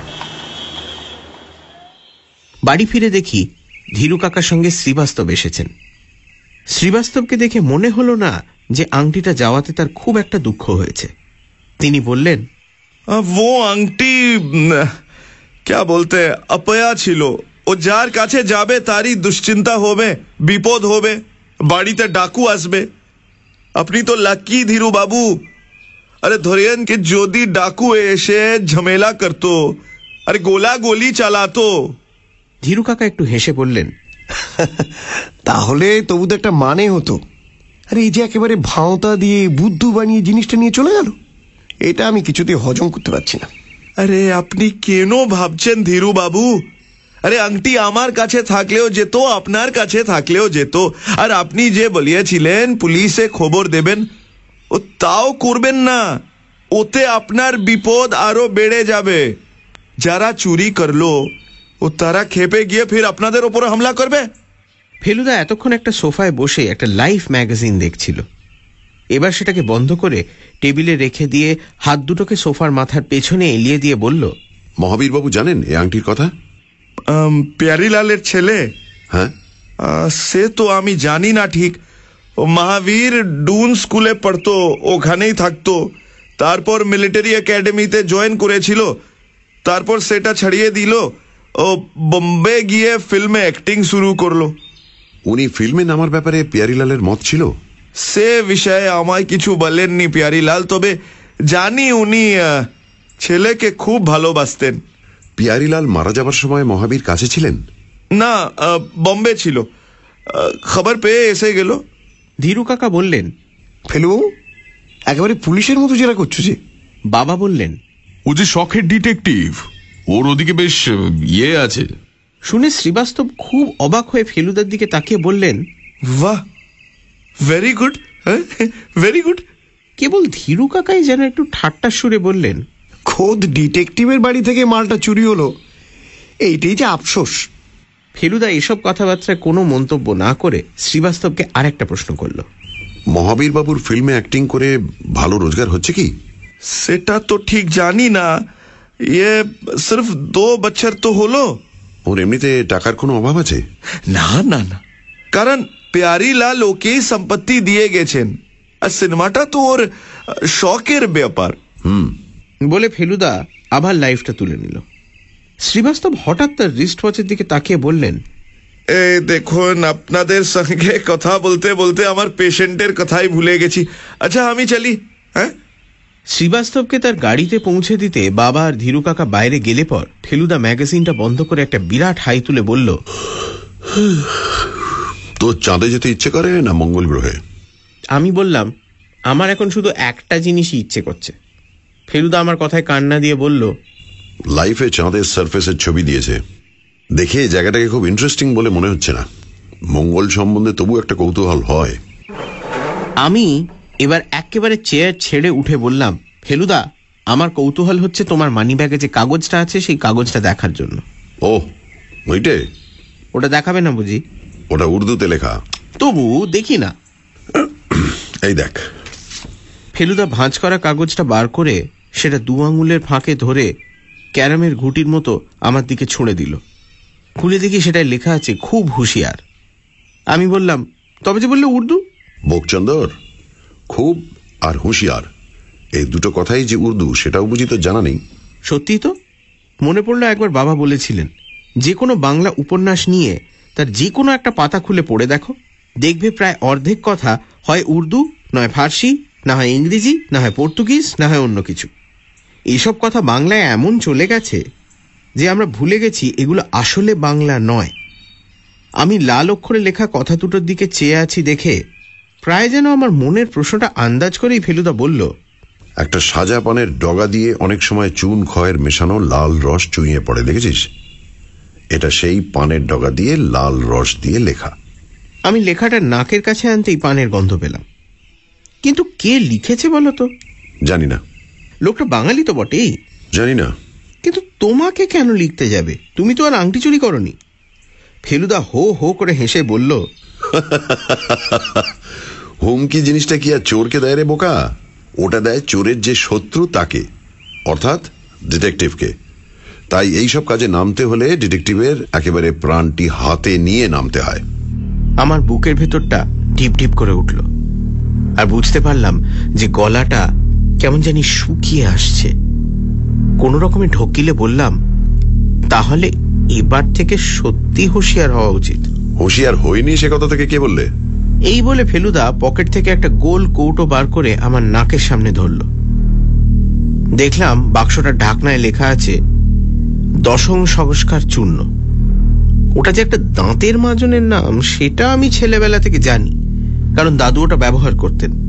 তাই আমি একটু অবাক হয়েই বললাম দাঁতের মাজন দিয়ে কি করে হুঁশিয়ার হবে ফেলুদা? তোর যেমন বুদ্ধি দাঁতের মাজন হতে যাবে কেন?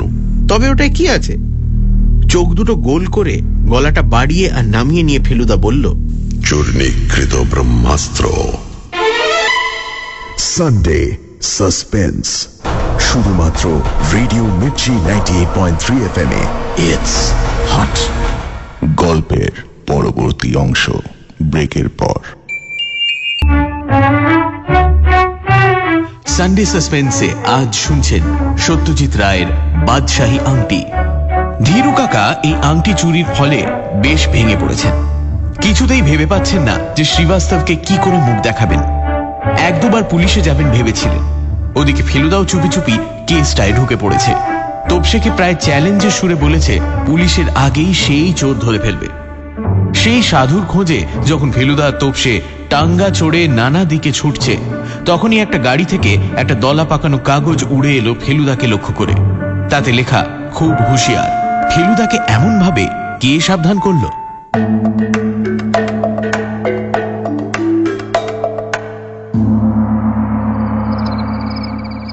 রাত্রে খাওয়া দাওয়ার পর ফেলুদা হঠাৎ বলল তবসে কি মনে হচ্ছে বলতো? আমি বললাম কিসের কি মনে হচ্ছে? এই যে সব ঘটনা ঘটছে চটছে বারে বা সে তো তুমি বলবে। আমি আবার কি করে বলব? আমি কি ডিটেকটিভ নাকি? আর সন্ন্যাসীটা কে সেটা না জানা অবধি তো কিছুই বোঝা যাবে না। কিন্তু কিছু কিছু জিনিস তো বোঝা যাচ্ছে। যেমন সন্ন্যাসীটা বাথরুমে ঢুকে আর বেরোলো না। এটা তো খুব রিভিলিং রিভিলিং মানে? রিভিলিং মানে যার থেকে অনেক কিছু বোঝা যায়। এখানে কি বোঝা যাচ্ছে? তুই নিজে বুঝতে পারছিস না? আমি বুঝতে পারছি যে ওয়েটিং রুমে দারোয়ানটা অন্য মনস্ক ছিল। তোর মুন্ডু। তবে? সন্ন্যাসী বেরোলে নিশ্চয়ই দারোয়ানের চোখে পড়তো।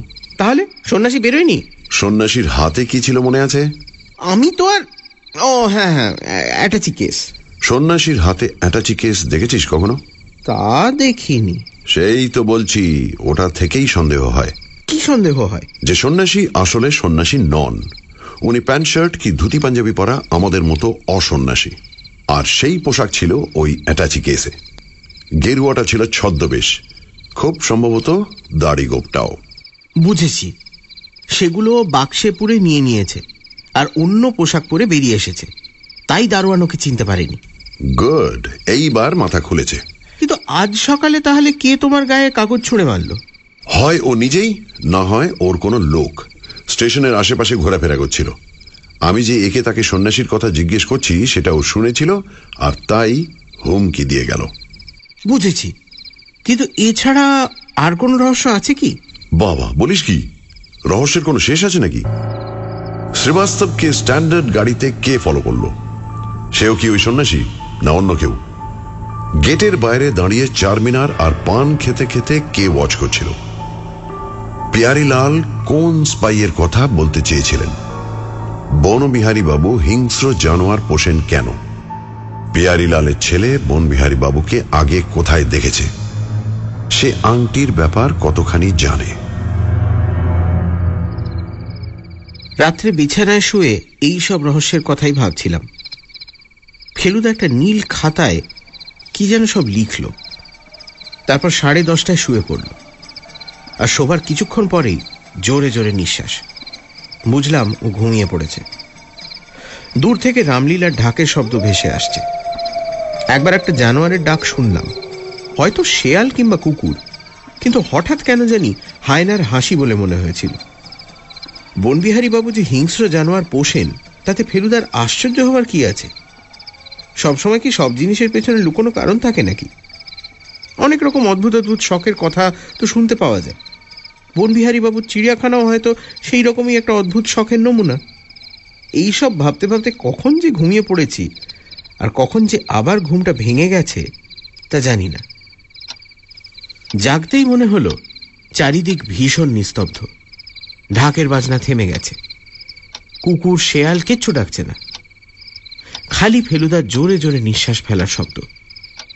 আর মাথার পেছনে টেবিলের ওপর রাখা টাইম পিসের টিক টিক শব্দ। আমার চোখটা পায়ের দিকে জানলায় চলে গেল। জানলা দিয়ে রোজ রাত্রে দেখেছি আকাশ আর আকাশের তারা দেখা যায়। আজ দেখি আকাশের অনেকখানি ঢাকা। একটা অন্ধকার মতো কি যেন জানলার প্রায় সমস্তটা জুড়ে দাঁড়িয়ে আছে। ঘুমের ঘোরটা পুরো কেটে যেতেই বুঝতে পারলাম সেটা একটা মানুষ। জানলার গড়ার ধরে দাঁড়িয়ে আমাদেরই ঘরের ভেতর দেখছে। যদিও ভয় করছিল সাংঘাতিক, তবু লোকটার দিক থেকে চোখ ফেরাতে পারলাম না। আকাশে তারা অল্প অল্প থাকলেও ঘরের ভেতর আলো নেই। তাই লোকটার মুখ দেখা অসম্ভব। কিন্তু এটা বুঝতে পারছিলাম যে তার মুখের নিচের দিকটা মানে নাক থেকে থুতনি অবধি, একটা কালো কাপড়ে ঢাকা। এবার দেখলাম লোকটা ঘরের ভেতর হাত ঢুকিয়েছে। তবে শুধু হাত নয়, হাতে একটা লম্বা ডান্ডার মতো জিনিস রয়েছে। একটা মিষ্টি অথচ কড়া গন্ধ এইবার আমার নাকে এলো। একে ভয়েতেই প্রায় দমবন্ধ হয়ে আসছিল। এখন হাত পাও কীরকম যেন অবশ হয়ে আসতে লাগল। আমার মনে যত জোর আছে, সবটা একসঙ্গে করে শরীরটা প্রায় একদম না নাড়িয়ে আমার বাঁ হাতটা আমার পাশেই ঘুমন্ত ফেলুদার দিকে এগিয়ে দিলাম। আমার চোখ কিন্তু জানলার দিকে। লোকটার এখনও হাতটা বাড়িয়ে রয়েছে। গন্ধটা বেড়ে চলেছে। আমার মাথা ভো ভো করছে। আমার হাতটা ফেলুদার কোমরে ঠেকল। আমি একটা ঠেলা দিলাম। ফেলুদা একটু নড়ে উঠল। নড়তেই ক্যাচ করে খাটে একটা শব্দ হলো। আর সেই শব্দটা হতেই জানলার লোকটা হাওয়া। ফেলুদা ঘুমো ঘুমো গলায় বলল কি হলো খোঁচা মারছিস কেন? আমি শুকনো গলায় কোনো রকমে ঢকিলে বললাম জানলায়। কে জানলায়? ইস গন্ধ কিসের? বলেই ফেলুদা এক লাফে উঠে জানলার সামনে গিয়ে দাঁড়াল। তারপর কিছুক্ষণ এক দৃষ্টে বাইরের দিকে চেয়ে থেকে ফিরে এসে বলল কি দেখলি ঠিক করে বলতো? আমি তখনও প্রায় কাঠের মতো পড়ে আছি। কোনো মতে বললাম একটা লোক হাতের ডান্ডা ঘরের ভেতর হাত বাড়িয়েছিল? হ্যাঁ। বুঝেছি। লাঠির ডগায় ক্লোরোফর্ম ছিল। আমাদের অজ্ঞান করবার তালে ছিল। কেন? বোধ বোধহয় আরেক আংটি চোর। ভাবছে এখনও আংটি এখানেই আছে। যাকে তুই এই ব্যাপারটা আর বাবা কাকাকে বলিস না। মিথ্যে নার্ভাস নার্ভাস হয়ে আমাদের কাজটাই ভেস্তে দেবে। পরদিন সকালে বাবা ধীরু কাকা দুজনেই বললেন যে আর বিশেষ কোনো গোলমাল হবে বলে মনে হচ্ছে না। আংটি উদ্ধারের ভার পুলিশের ওপর দিয়ে দেওয়া হয়েছে। ইন্সপেক্টর গড়গড়ি কাজ শুরু করে দিয়েছেন। পুলিশে আংটি খুঁজে পেলে ফেলুদার উপর টেক্কা দেওয়া হবে আর তাতে ফেলুদার মনে লাগবে। এই ভেবে আমি মনে মনে প্রার্থনা করলাম পুলিশ যেন কোনো মতেই আংটিটা খুঁজে না পায়। সে ক্রেডিটটা যেন ফেলুদারই হয়। বাবা বললেন আজ তোদের আরও কয়েকটা জায়গা দেখিয়ে আনব ভাবছি। ঠিক হলো দুপুরে খাওয়ার পর বেরোনো হবে। কোথায় যাওয়া হবে সেটা ঠিক করে দিলেন বনবিহারী বাবু আমরা সবে খেয়ে উঠেছি, এমন সময় বনবিহারী বাবু এসে হাজির। বললেন, আপনাদের বাড়ির দিনে ডাকাতির খবর পেয়ে চলে এলাম। একটা ভালো দেখে হাউন্ড পুষলে কেলেঙ্কারি হতো না। সাধু বাবার উদ্দেশ্য সাধু না অসাধু সেটা বুঝতে একটা ওয়েল ট্রেন্ড যেত হাউন্ডের লাগতো ঠিক পাঁচ সেকেন্ড। যাক, চোর পালানোর পর আর বুদ্ধি দিয়ে কি হবে বলুন? বনবিহারী বাবু সঙ্গে কাগজে মোড়া পান নিয়ে এসেছিলেন। বললেন লখনৌ শহরের বেস্ট পান। খেয়ে দেখুন এক বেনারস ছাড়া কোথাও পাবেন না এই জিনিস। আমি মনে মনে ভাবছি বনবিহারী বাবু যদি বেশিক্ষণ থাকেন তাহলে আমাদের বাইরে যাওয়াটা ভেস্তে যাবে। এমন সময় উনি নিজেই বললেন বাড়িতে থাকছেন না বেরোচ্ছেন? বাবা বললেন ভেবেছিলাম এদের নিয়ে একটা কিছু দেখিয়ে আনব। ইমামবাড়া ছাড়া তো আর কিছুই দেখা হয়নি এখনও। রেসিডেন্সি দেখনি এখনও? প্রশ্নটা আমাকেই করলেন ভদ্রলোক। আমি মাথা নেড়ে না বললাম। আরে চলো আমার মতো গাইড পাবে না। মিউটিনি সম্বন্ধে আমার থরো নলেজ আছে। তারপর ধীরু কাকার দিকে ফিরে বললেন আমার কেবল একটা জিনিস জানার কৌতূহল হচ্ছে। আংটিটা কোত্থেকে গেল? সিন্ধুকে রেখেছিলেন কি? ধীরু কাকা বললেন না না সিন্দুক তো আমার নেই। একটা গোদরেজের আলমারি খুলে নিয়ে গেছে। চাবিটা অবশ্যই আমার পকেটেই ছিল। বোধহয় ডুপ্লিকেট চাবি দিয়ে খুলেছে। শুনলাম বাক্সটা নাকি রেখে গেছে। হ্যাঁ। ভেরি স্ট্রেঞ্জ বাক্স দেরাজে ছিল? হ্যাঁ। দেরাজ ভালো করে খুঁজে দেখেছেন তো? তন্ন তন্ন করে। কিন্তু একটা জিনিস তো করতে পারেন। আলমারির হাতলে বাক্সটার গায়ে ফিঙ্গারপ্রিন্ট আছে কিনা সেটা তো থাকলে সবচেয়ে বেশি থাকবে আমারই আঙুলের ছাপ। ওতে সুবিধে হবে না। খাসা লোক ছিলেন বাবা পিয়ারিলাল। আংটিটা ইনশোর পর্যন্ত করেননি। আর যাকে দিয়ে গেলেন তিনিও অবশ্যই ততই বছর যাক হাড়ের ডাক্তারের এবার হাড়ে হাড়ে শিক্ষা হয়েছে। এবারে আর আমাদের টাঙ্গায় যাওয়া হলো না। বনবিহারী বাবুর গাড়িতেই সবাই উঠে পড়লাম। ফেলুদা আর আমি সামনে ড্রাইভারের পাশে বসলাম। ক্লাইভ রোড দিয়ে যখন যাচ্ছি তখন বনবিহারী বাবু আমাদের দুজনকে উদ্দেশ্য করে বললেন তোমরা এখানে এসে এমন একটা রহস্যের ব্যাপারে জড়িয়ে পড়বে ভেবেছিলে কি? আমি মাথা নেড়ে না বললাম। ফেলুদা খালি করে একটু হাসলো। বাবা বললেন ফেলুবাবুর অবশ্যই পোয়াবার কারণ ওর এসব বিষয়ে খুব ইন্টারেস্ট ও হলো যাকে বলে শখের ডিটেকটিভ বনবিহারী বাবু যেন খবরটা শুনে খুবই অবাক আর খুশি হলেন। বললেন ব্রেনের ব্যায়ামের পক্ষে ওটা খুব ভালো জিনিস। তো রহস্যের কিছু কিনারা করতে পারলে? ফেলু বাবু। এ তো সবই শুরু। অবশ্যই তুমি কোন রহস্যের কথা ভাবছ জানি না। আমার কাছে অনেক কিছুই রহস্যজনক। ধীরু কাকা বললেন কীরকম এই যেমন ধরুন সন্ন্যাসী গোদরেজের আলমারির চাবি পেল থেকে তারপর বাড়িতে চাকর বাকর থাকতে সে সন্ন্যাসীর এত সাহসী বা হবে থেকে যে সে একেবারে আপনার বেডরুমে গিয়ে ঢুকবে? তাছাড়া একটা ব্যাপার তো অনেক দিন থেকেই খটকা লেগে আছে। কি ব্যাপার? শ্রীবাস্তবকে সত্যি পিয়ারিলাল আংটি দিয়েছিলেন না শ্রীবাস্তব সেটা অন্যভাবে? সে কি মশাই আপনি কি শ্রীবাস্তবকেও সন্দেহ করেন নাকি? সন্দেহ তো প্রত্যেককেই করতে হবে। এমনকি আমাকে আপনাকেও। তাই নয় কি ফেলু বাবু? নিশ্চয়ই। আর যেদিন সন্ন্যাসী আমাদের বাড়ি এসেছিলেন সেদিন তো শ্রীবাস্তব এসেছিলেন ওই বিকেলেই। তারপর আমাদের না পেয়ে বনবিহারী বাবুর বাড়িতে এলেন। এক্স্যাক্টলি বনবিহারী বাবু যেন রীতিমতো উত্তেজিত হয়ে উঠলেন। এবারে বাবা যেন বেশ থতমত খেয়েই বললেন কিন্তু শ্রীবাস্তব যদি অসৎ উপায়ে আংটিটা পেয়ে থাকেন তাহলে তিনি সেটা আমাদের কাছে রাখবেনই বা কেন? আর রেখে সেটা চুরি বা করবেন কেন? আরে বুঝলেন না, অত্যন্ত সহজ।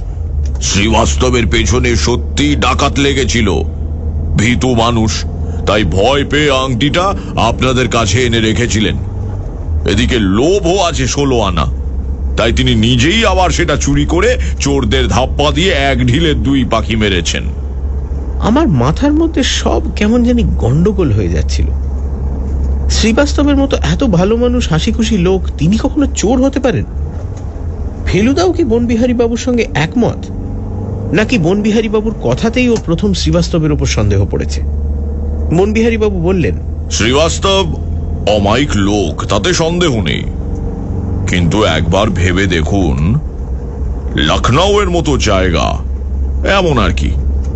সেখানে স্রেফ হাড়ের ব্যারামের চিকিৎসা করে এত বড় বাড়ি গাড়ি বাগান আসবাবপত্র ভাবতে একটু ইয়ে লাগে নাকি?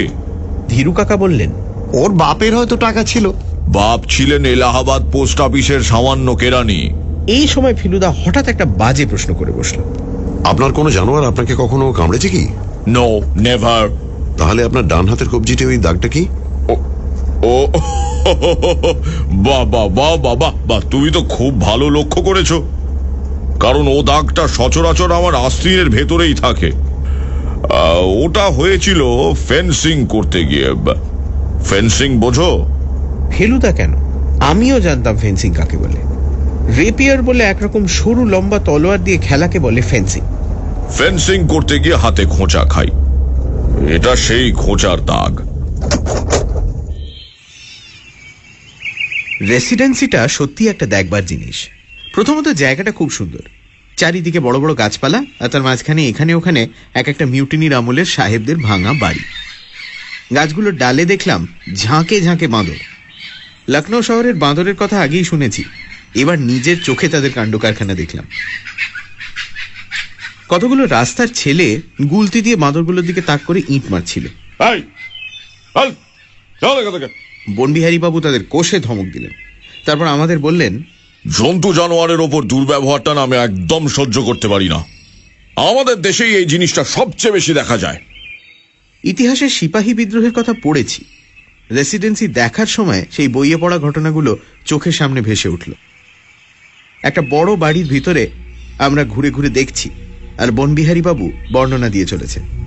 সেপাই মিউটিনির সময় লখনৌ শহরে নবাবদেরই রাজত্ব। ব্রিটিশরা তাদের সৈন্য রেখেছিলেন এই বাড়িটার ভেতরেই। স্যার হেনরি লরেন্স ছিলেন তাদের সেনাপতি। বিদ্রোহ লাগল দেখে প্রাণের ভয়ে লখনৌ শহরের যত সাহেব মেম সাহেব একটা হাসপাতালের ভেতর গিয়ে আশ্রয় নিল।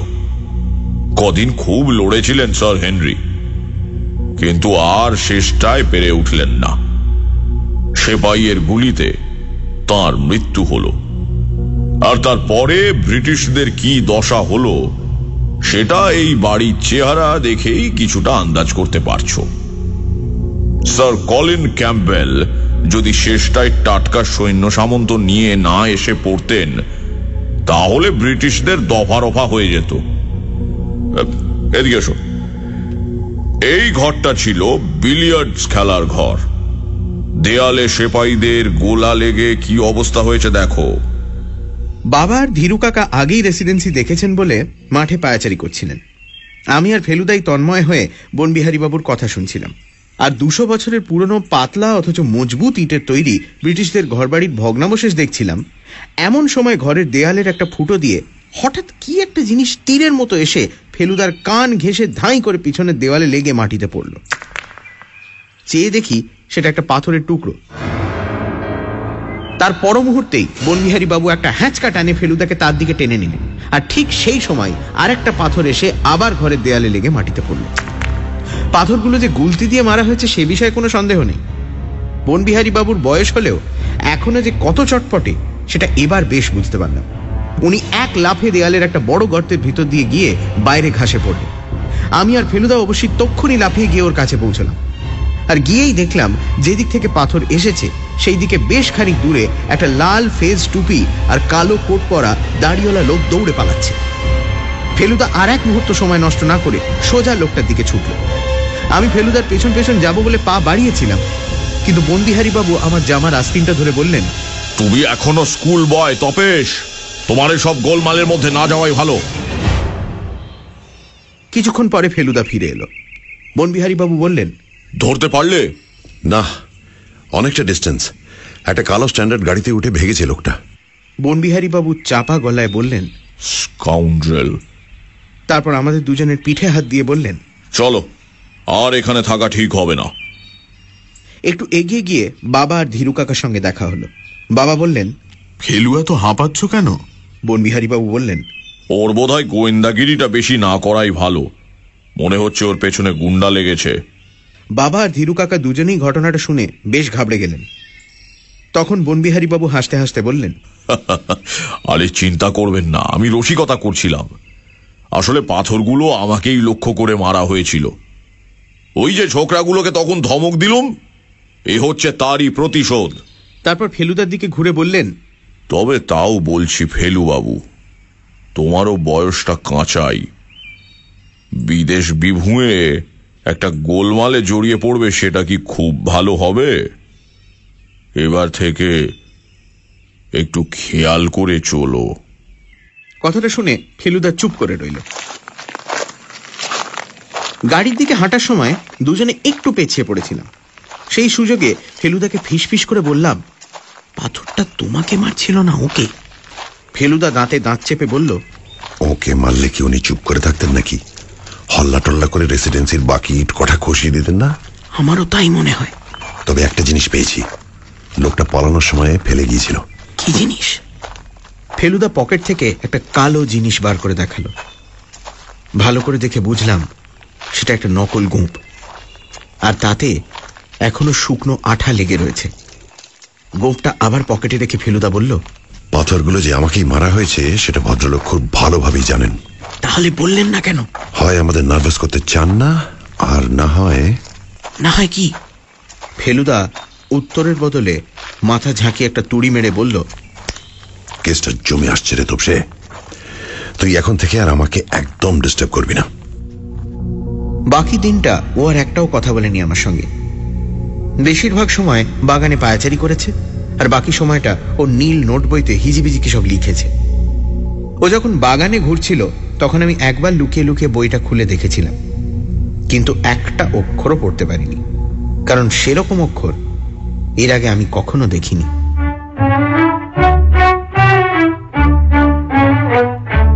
শুনছিলেন বাদশাহী আংটি প্রথম পর্ব। রচনা সত্যজিৎ রায়। গল্প পাঠে ধীরু কাকা এবং বিলাসবাবুর ভূমিকায় জগন্নাথ বসু, মহাবীর নীল, ডক্টর শ্রীবাস্তব, গণেশ এবং বনবিহারী বাবুর ভূমিকায় মীর, তোপসে তোপসের বাবা এবং আরও কয়েকটি চরিত্রে দ্বীপ ফেলুদা সব্যসাচী চক্রবর্তী। ফেলুদা থিম সত্যজিৎ রায়। নতুন ফেলুদা থিম সন্দীপ রায়। শব্দগ্রহণ, আবহ সংগীত এবং স্পেশাল এফেক্টসে রিচার্ড এবং রবিন। পরিকল্পনা ও পরিচালনায় ইন্দ্রাণী। রেডিও মির্চির তরফ থেকে আন্তরিক ধন্যবাদ শ্রী সব্যসাচী চক্রবর্তী, শ্রী সন্দীপ রায় এবং শ্রী দেবাশিস মুখোপাধ্যায়কে আমাদের পাশে থাকার জন্য। আগামী সপ্তাহে ঠিক এই সময়, শুনতে ভুলবেন না, বাদশাহী আংটির বাকি অংশ। শুধুমাত্র radio Mirchi ninety eight point three F M এ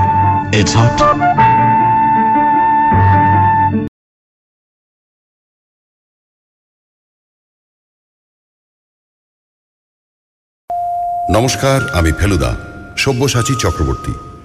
গত রবিবার আপনি শুনেছেন বাদশাহী আংটি, প্রথম পর্ব। ধীরু কাকার বাড়ি থেকে বাদশাহী আংটি উধাও। ফেলুদাকে কে বা কারা হুমকি দিচ্ছে? এমনকি রেসিডেন্সিতে বেড়াবার সময় পাথর ছোঁড়েও মেরেছে। বাকি গল্প আজ, পঁচিশে ডিসেম্বর। সবাইকে ফেলুদার তরফ থেকে মেরি ক্রিসমাস। আজ দুপুর বারোটায় এবং রাত এগারোটায় সত্যজিৎ রায়ের বাদশাহী আংটি। দ্বিতীয় পর্ব। সানডে সাসপেন্স শুধুমাত্র radio Mirchi ninety eight point three F M A. It's hot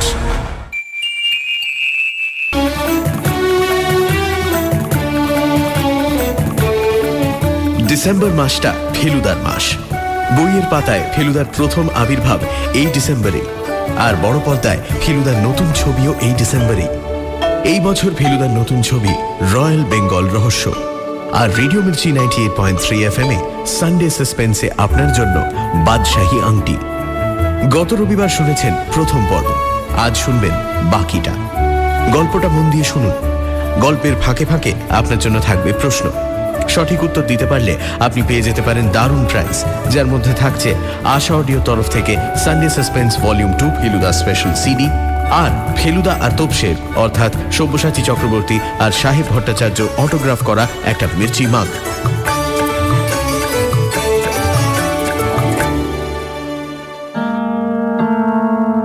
Bangla সাহিত্যের রোমাঞ্চকর কিছু গল্প দিয়ে সাজানো আমাদের এই বিশেষ নিবেদন সানডে সাসপেন্স আজকের গল্প সত্যজিৎ রায়ের বাদশাহী আংটি। গত রবিবার আপনি শুনেছেন বাদশাহী আংটির প্রথম পর্ব। আজ শুনবেন বাকি গল্পটা। তার আগে একটু ফিরে দেখা। আংটি চুরির কেসটা এবার সত্যি জমে আসছিল। ফেলুদাকে হুঁশিয়ারির পর সেদিন রাতেই ঘটল এক অদ্ভুত ঘটনা। তোপসে মাঝরাতে ঘুম ভেঙে অন্ধকারে দেখল জানলায় কে যেন দাঁড়িয়ে। তার হাতে একটা লম্বা ডান্ডা।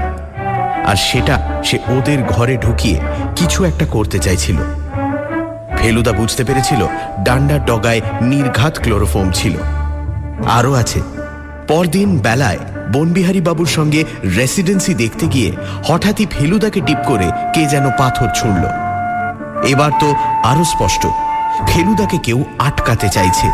এই কেস থেকে সরাতে চাইছে। কে সে? শুরু হচ্ছে বাদশাহী আংটির দ্বিতীয় পর্ব।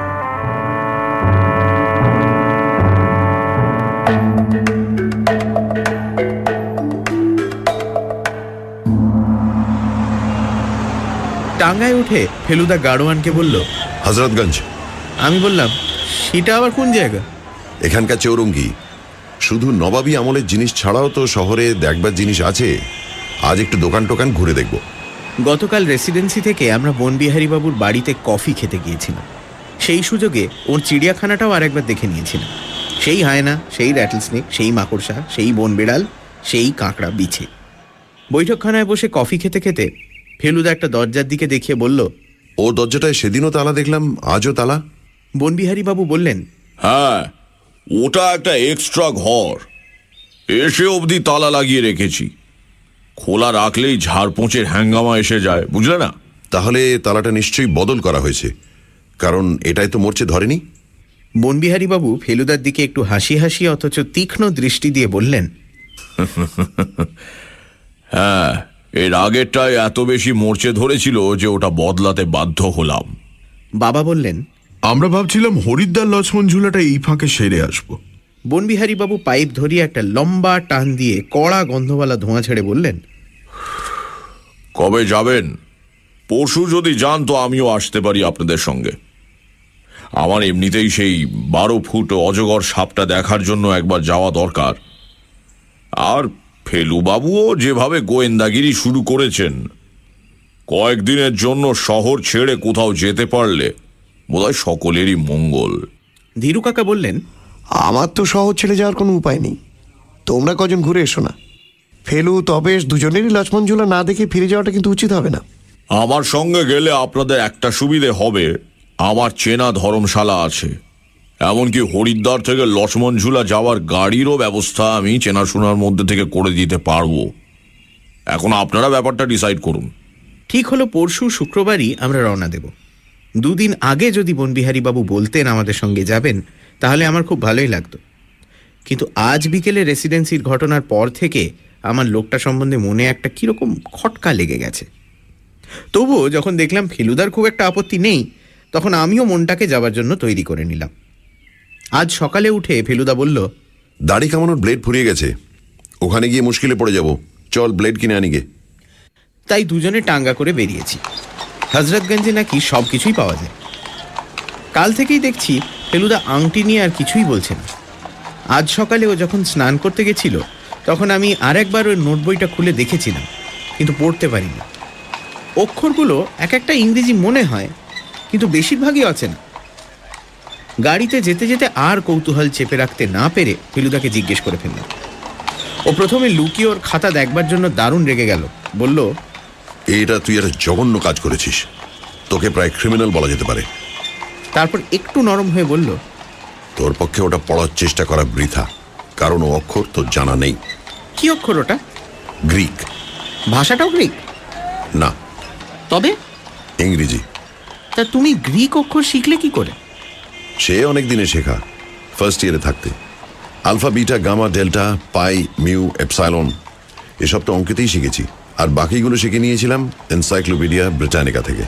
ইংরেজি ভাষাটা গ্রিক অক্ষরে লিখলে বেশ একটা সাংকেতিক ভাষা হয়ে যায়। এমনি লোকের কারোর সাধ্য নেই যে পড়ে। লখনৌ বানান কি হবে গ্রিকে? Lambda upsilon kappa nu omicron upsilon C আর ডাব্লিউটা গ্রিকে নেই তাই বানানটা হচ্ছে L U K N O U আর ক্যালকাটা বানান?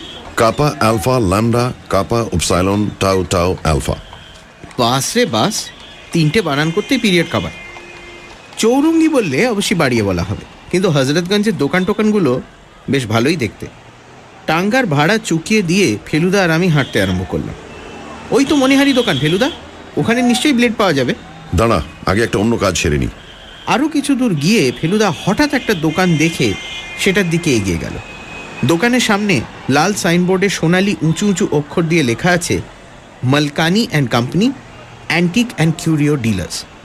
কাঁচের মধ্যে দিয়ে দোকানের ভিতরটা দেখেই বুঝতে পেরেছিলাম সেটা সব পুরনো আমলের জিনিসের দোকান। ঢুকে দেখি হরেক রকমের পুরনো জিনিসে দোকানটা গিজগিজ করছে। গয়নাগাটি, কার্পেট, ঘড়ি, চেয়ার, টেবিল ঝাড় লণ্ঠন বাঁধানো ছবি আরও কত কি? পাকা চুলওয়ালা সোনার চশমা পরা একজন বুড়ো ভদ্রলোক আমাদের দিকে এগিয়ে এলেন। ফেলুদা বলল বাদশাদের আমলের গয়নাগাটি কিছু আছে আপনাদের এখানে? গয়না তো নেই তবে মোগল আমলের ঢাল তলোয়ার জাজিম বর্ম এই সব কিছু আছে। দেখাবো। ফেলুদা একটা কাঁচের আতরদান হাতে নিয়ে দেখতে দেখতে বলল পেয়ারিলালের কাছে কিছু মোগল আমলের গয়না দেখেছিলাম। তিনি তো আপনার খুব বড় খদ্দের ছিলেন তাই না? ভদ্রলোক যেন অবাক হলেন। বড় খদ্দের? কোন প্যারিলাল? কেন পেয়ারিলাল সেঠ যিনি কিছুদিন আগে মারা গেলেন? মালকানি মাথা নেড়ে বললেন আমার কাছ থেকে কখনোই কিছু কেনেননি তিনি আর আমার চেয়ে বড় দোকান এখানে আর নেই। আইসি তাহলে বোধহয় যখন কলকাতা ছিলেন তখন কিনেছিলেন? তাই হবে। এখানে বড় খদ্দের বলতে কাকে বলেন আপনি? মালকানির মুখ দেখে বুঝলাম বড় খদ্দের তার খুব বেশি নেই। বললেন বিদেশি ট্যুরিস্ট এসে মাঝে মাঝে ভালো জিনিস ভালো দামে কিনে নিয়ে যায়। এখানে খদ্দের বলতে মিস্টার মেহতা আছেন। মাঝে মাঝে এটা সেটা নেন। আর মিস্টার পেস্টনজি আমার অনেক দিনের খদ্দের। সেদিন তিন হাজার টাকার একটা কার্পেট কিনে নিয়ে গেছেন। খাস ইরানের জিনিস। ফেলুদা হঠাৎ একটা হাতির দাঁতের তৈরি নৌকোর দিকে আঙুল দেখিয়ে বলল ওটা বাংলাদেশের জিনিস না? হুম মুর্শিদাবাদ। দেখেছিস তপসে? বজরাটা কেমন বানিয়েছে? সত্যি এত সুন্দর হাতির দাঁতের কাজ করা নৌকো আমি কখনো দেখিনি। বজরার ছাতে সামিয়ানার তলায় নবাব বসে গড়গড়া টানছে। তার দুপাশে পাত্র মিত্র সভাসদ সব বসে আছে। আর সামনে নাচ গান হচ্ছে। ষোলো জন দাঁড়ি দাঁড় বাইছে আর একটা লোক হাল ধরে বসে আছে। তাছাড়া সেপাই বরকন্দাজ সব কিছুই আছে। আর সব কিছুই এত নিখুঁতভাবে করা হয়েছে যে দেখলে তাক লেগে যায়। ফেলুদা বলল এটা কোত্থেকে পেলেন? ওটা বেচলেন মিস্টার সরকার। কোন mister Sarkar? Mister B Sarkar যিনি বাদশাহনগরে থাকেন। উনি মাঝে মাঝে এটা সেটা কিনে নিয়ে যান। ভালো জিনিস আছে ওর কাছে। ঠিক আছে থ্যাংক ইউ আপনার দোকান ভারী ভালো লাগল। Good day good day sir বাইরে এসে ফেলুদা বলল বন বিহারী সরকারের তাহলে এসব দোকানে যাতায়াত আছে। অবশ্যই সে সন্দেহটা আমার আগেই হয়েছিল। কিন্তু উনি যে বলেছিলেন এসব ব্যাপারে ওর কোনো ইন্টারেস্ট নেই। ইন্টারেস্ট না থাকলে পাথর দেখিয়ে কেউ বলতে পারে সেটা আসল কি নকল? মালকানি ব্রাদার্সের সামনে দেখি এম্পায়ার বুক স্টল বলে একটা বইয়ের দোকান। ফেলুদা বলল ওর হরিদ্বার লক্ষ্মণ ঝুলা সম্বন্ধে একটা বই কেনা দরকার। তাই আমরা দোকানটায় ঢুকলাম। আর ঢুকেই দেখি পিয়ারিলালের ছেলে মহাবীর। ফেলুদা ফিসফিস করে বলল ক্রিকেটের বই কিনছে। ভেরি গুড মহাবীর আমাদের দিকে পিট করে দাঁড়িয়ে বই কিনছিল তাই আমাদের দেখতে পাইনি। ফেলুদা দোকানদারের দিকে এগিয়ে গিয়ে বলল নেভিল কার্ডাসের কোনো বই আছে আপনাদের? বলতেই মহাবীর ফেলুদার দিকে ফিরে তাকালো। আমি জানতাম নেভিল কার্ডাস ক্রিকেট সম্বন্ধে খুব ভালো ভালো বই লিখেছে। দোকানদার বলল কোন বইটা খুঁজছেন বলুন তো? সেঞ্চুরিজ বইটা আছে? না আজ্ঞে না। তবে অন্য বই দেখাতে পারি। মহাবীর মুখে হাসি নিয়ে ফেলুদার দিকে এগিয়ে এসে বলল আপনার বুঝি ক্রিকেটে ইন্টারেস্ট হ্যাঁ আপনারা দেখছি।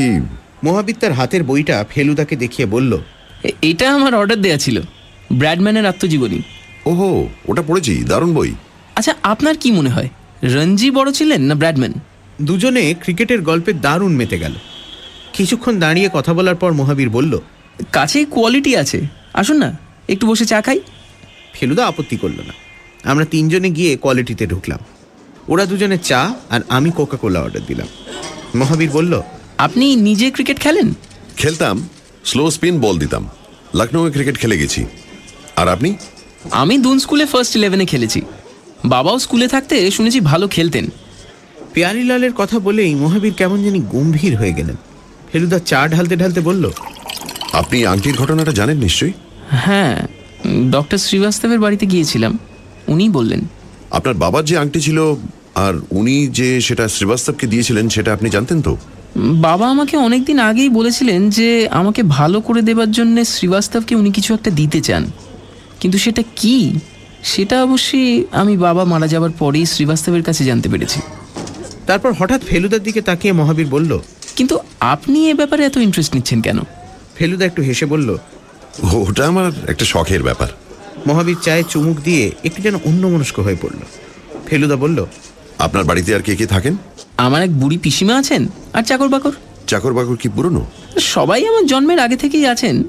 অর্থাৎ কলকাতায় থাকার সময় থেকে প্রীতম সিং বেয়ারা আছে হ্যাঁ তা প্রায় আজ পঁয়ত্রিশ বছর। আংটিটার মতো আর কোনো জিনিস আপনার বাবার কাছে ছিল? বাবার এই শখটার কথা আমি প্রায় ভুলেই গিয়েছিলাম জানেন? এটা অনেক দিন আগের ব্যাপার। তখন আমি খুবই ছোট। এবার এসে এই সেদিন বাবার একটা সিন্ধুক খুলেছিলাম। তাতে বাদশাহী আমলের আরও কিছু জিনিস পেয়েছি। তবে আংটিটার মতো অত দামি বোধ আর কোনোটাই নয়। আমি স্ট্র দিয়ে আমার ঠান্ডা কোকা কোলায় চুমুক দিলাম। মহাবীর একটুক্ষণ চুপ করে থেকে গলাটা একটু নামিয়ে নিয়ে বলল প্রীতম সিং একটা অদ্ভুত কথা বলেছে আমাকে।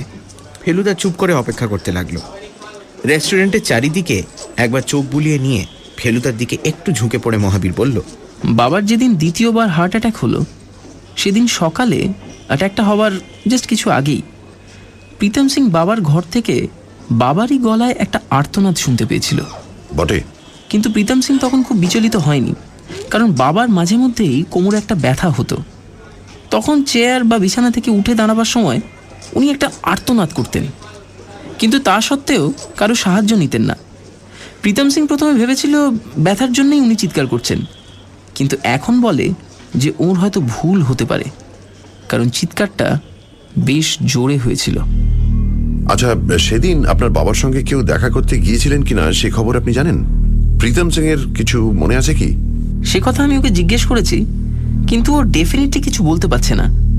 সকালের দিকটায় মাঝে মাঝে বাবার কাছে লোকজন আসতো, কিন্তু বিশেষ করে সেদিন ওর কাছে কেউ এসেছিল কিনা সে কথা প্রীতম বলতে পারছে না। প্রীতম যখন বাবার ঘরে গিয়েছিল, তখন ওর অবস্থা খুবই খারাপ, আর তখন ঘরে অন্য কোনো লোকও ছিল না। তারপর প্রীতমই ফোন করে শ্রীবাস্তবকে আনায়। আসলে বাবার হার্টের চিকিৎসা যিনি করতেন, ডক্টর গ্রেহাম, তিনি সেদিন এলাহাবাদে ছিলেন, একটা কনফারেন্সে আর স্পাই ব্যাপারটা সম্বন্ধে আপনার কি ধারণা? স্পাই? মহাবীর যেন আকাশ থেকে পড়ল। ও তাহলে আপনি এটা জানেন না। আপনার বাবা শ্রীবাস্তবকে স্পাই সম্বন্ধে কি যেন বলতে গিয়ে কথাটা শেষ করতে পারেননি। মহাবীর মাথা নেড়ে বলল না এটা আমার কাছে একেবারেই নতুন জিনিস। এই সম্বন্ধে আমি কিছুই জানি না। আর বাবার সঙ্গে গুপ্তচরের কি সম্পর্ক থেকে থাকতে পারে তা তো আমি কল্পনাই করতে পারছি না। আমি কোকাকোলাটা শেষ করে সবে স্ট্রটাকে দুমড়ে দিয়েছি এমন সময় দেখলাম একজন সন্না মার্কা লোক আমাদের কাছেই একটা টেবিলে বসে চা খেতে খেতে আমাদেরই দিকে দেখছে। আমার সঙ্গে সঙ্গে চোখাচোখি হতেই ভদ্রলোক টেবিল ছেড়ে উঠে এগিয়ে এলেন আর ফেলুদার দিকে ঘাড় কাত করে বললেন নমস্কার চিনতে পারছেন? হ্যাঁ কেন পারব না? আমি প্রথমে চিনতে পারিনি এখন হঠাৎ ধাঁ করে মনে পড়ে গেল। ইনি বনবিহারী বাবুর বাড়িতে থাকেন আর ওর চিড়িয়াখানা দেখাশোনা করেন। ভদ্রলোকের থুতনিতে একটা তুলোর ওপর দুটো স্টিকিং প্লাস্টার ক্রসের মতো লাগানো আছে। বোধহয় দাড়ি কামাতে গিয়ে কেটে গেছে। ফেলুদা বলল বসুন। ইনি হচ্ছেন মহাবীর শেঠ আর ইনি গণেশ গুহ। এবার লক্ষ্য করলাম যে ভদ্রলোকের ঘাড়েও একটা আঁচড়ের দাগ রয়েছে। যদিও এ দাগটা পুরনো। ফেলুদা বলল আপনার থুতনিতে কি হলো? গণেশবাবু তার নিজের টেবিল থেকে চায়ের পেয়ালাটা তুলে এনে আমাদের টেবিলে রেখে বললেন আরে আর বলবেন না ও সমস্ত শরীরটাই যে একদিন ছিঁড়ে পুরো শেষ হয়ে যায়নি সেই ভাগ্যি।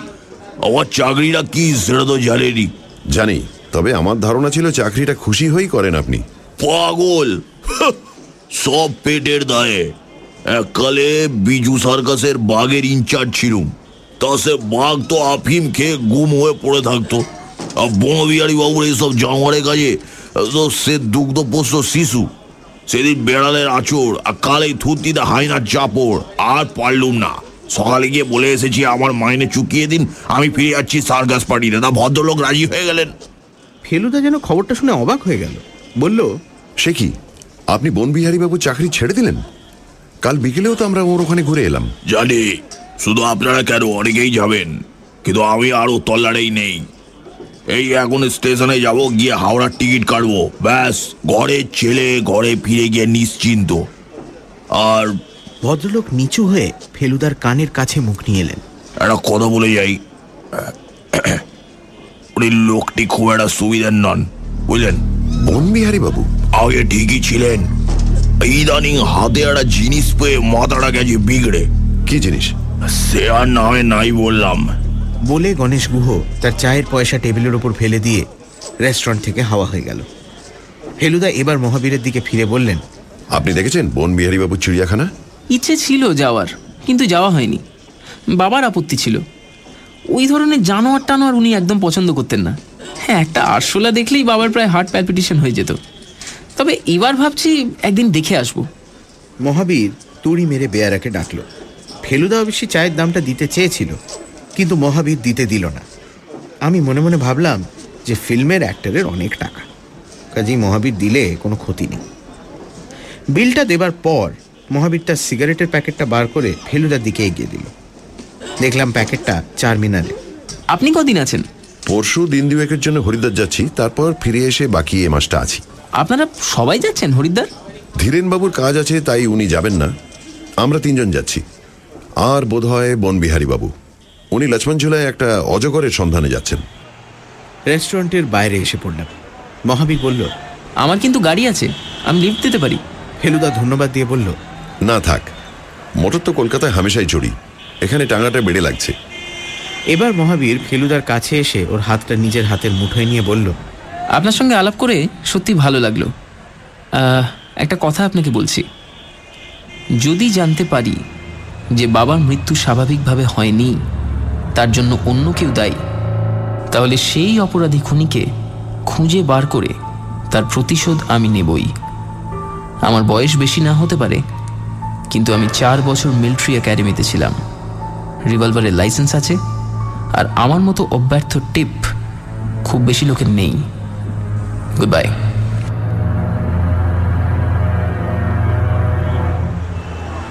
মহাবীর রাস্তা পেরিয়ে গিয়ে একটা কালো স্ট্যান্ডার্ড গাড়িতে উঠে হুশ করে বেরিয়ে চলে গেল। ফেলুদা খালি বলল সাব্বাস। আমি মনে মনে বললাম ফেলুদা যে বলেছিল প্যাঁচের মধ্যে প্যাঁচ সেটা খুব ভুল নয়। টাঙ্গার খোঁজে আমরা হাঁটতে শুরু করলাম। এটাও বুঝতে পারছিলাম যে ব্লেড জিনিসটার খুব বেশি দরকার বোধহয় ফেলুদার নেই। সানডে সাসপেন্সে আজ শুনছেন সত্যজিৎ রায়ের বাদশাহী আংটি। ফেলুদা অ্যান্ড কোম্পানি দিন দুয়েক বাদে হরিদ্বার লছনঝুলা যাচ্ছে, সঙ্গে বনবিহারী বাবু। কিন্তু তার আগে তোপসেকে নিয়ে ফেলুদা একটু হজরতগঞ্জে এসেছে। Malkani and company antique and curio ডিলার্সে এটা সেটা নাড়তে চাড়তে ফেলুদা জানতে পারল, বনবিহারী বাবুর এখানে যথেষ্ট আসা যাওয়া আছে। এরপর একটি বইয়ের দোকানে ওদের সঙ্গে দেখা হয়ে গেল মহাবীরের। আড্ডা হলো অনেক, আর সেখানেই মহাবীর জানালো, প্যারিলাল সেঠ যেদিন মারা গেলেন। সেদিন সকালে তাকে একটা আর্তনাদ করতে শোনা গিয়েছিল। সে আরও বলল, যদি ওর বাবা সত্যি খুন হয়ে থাকেন, তাহলে ও নাকি অপরাধীকে অবশ্যই খুঁজে বার করবে। তারপর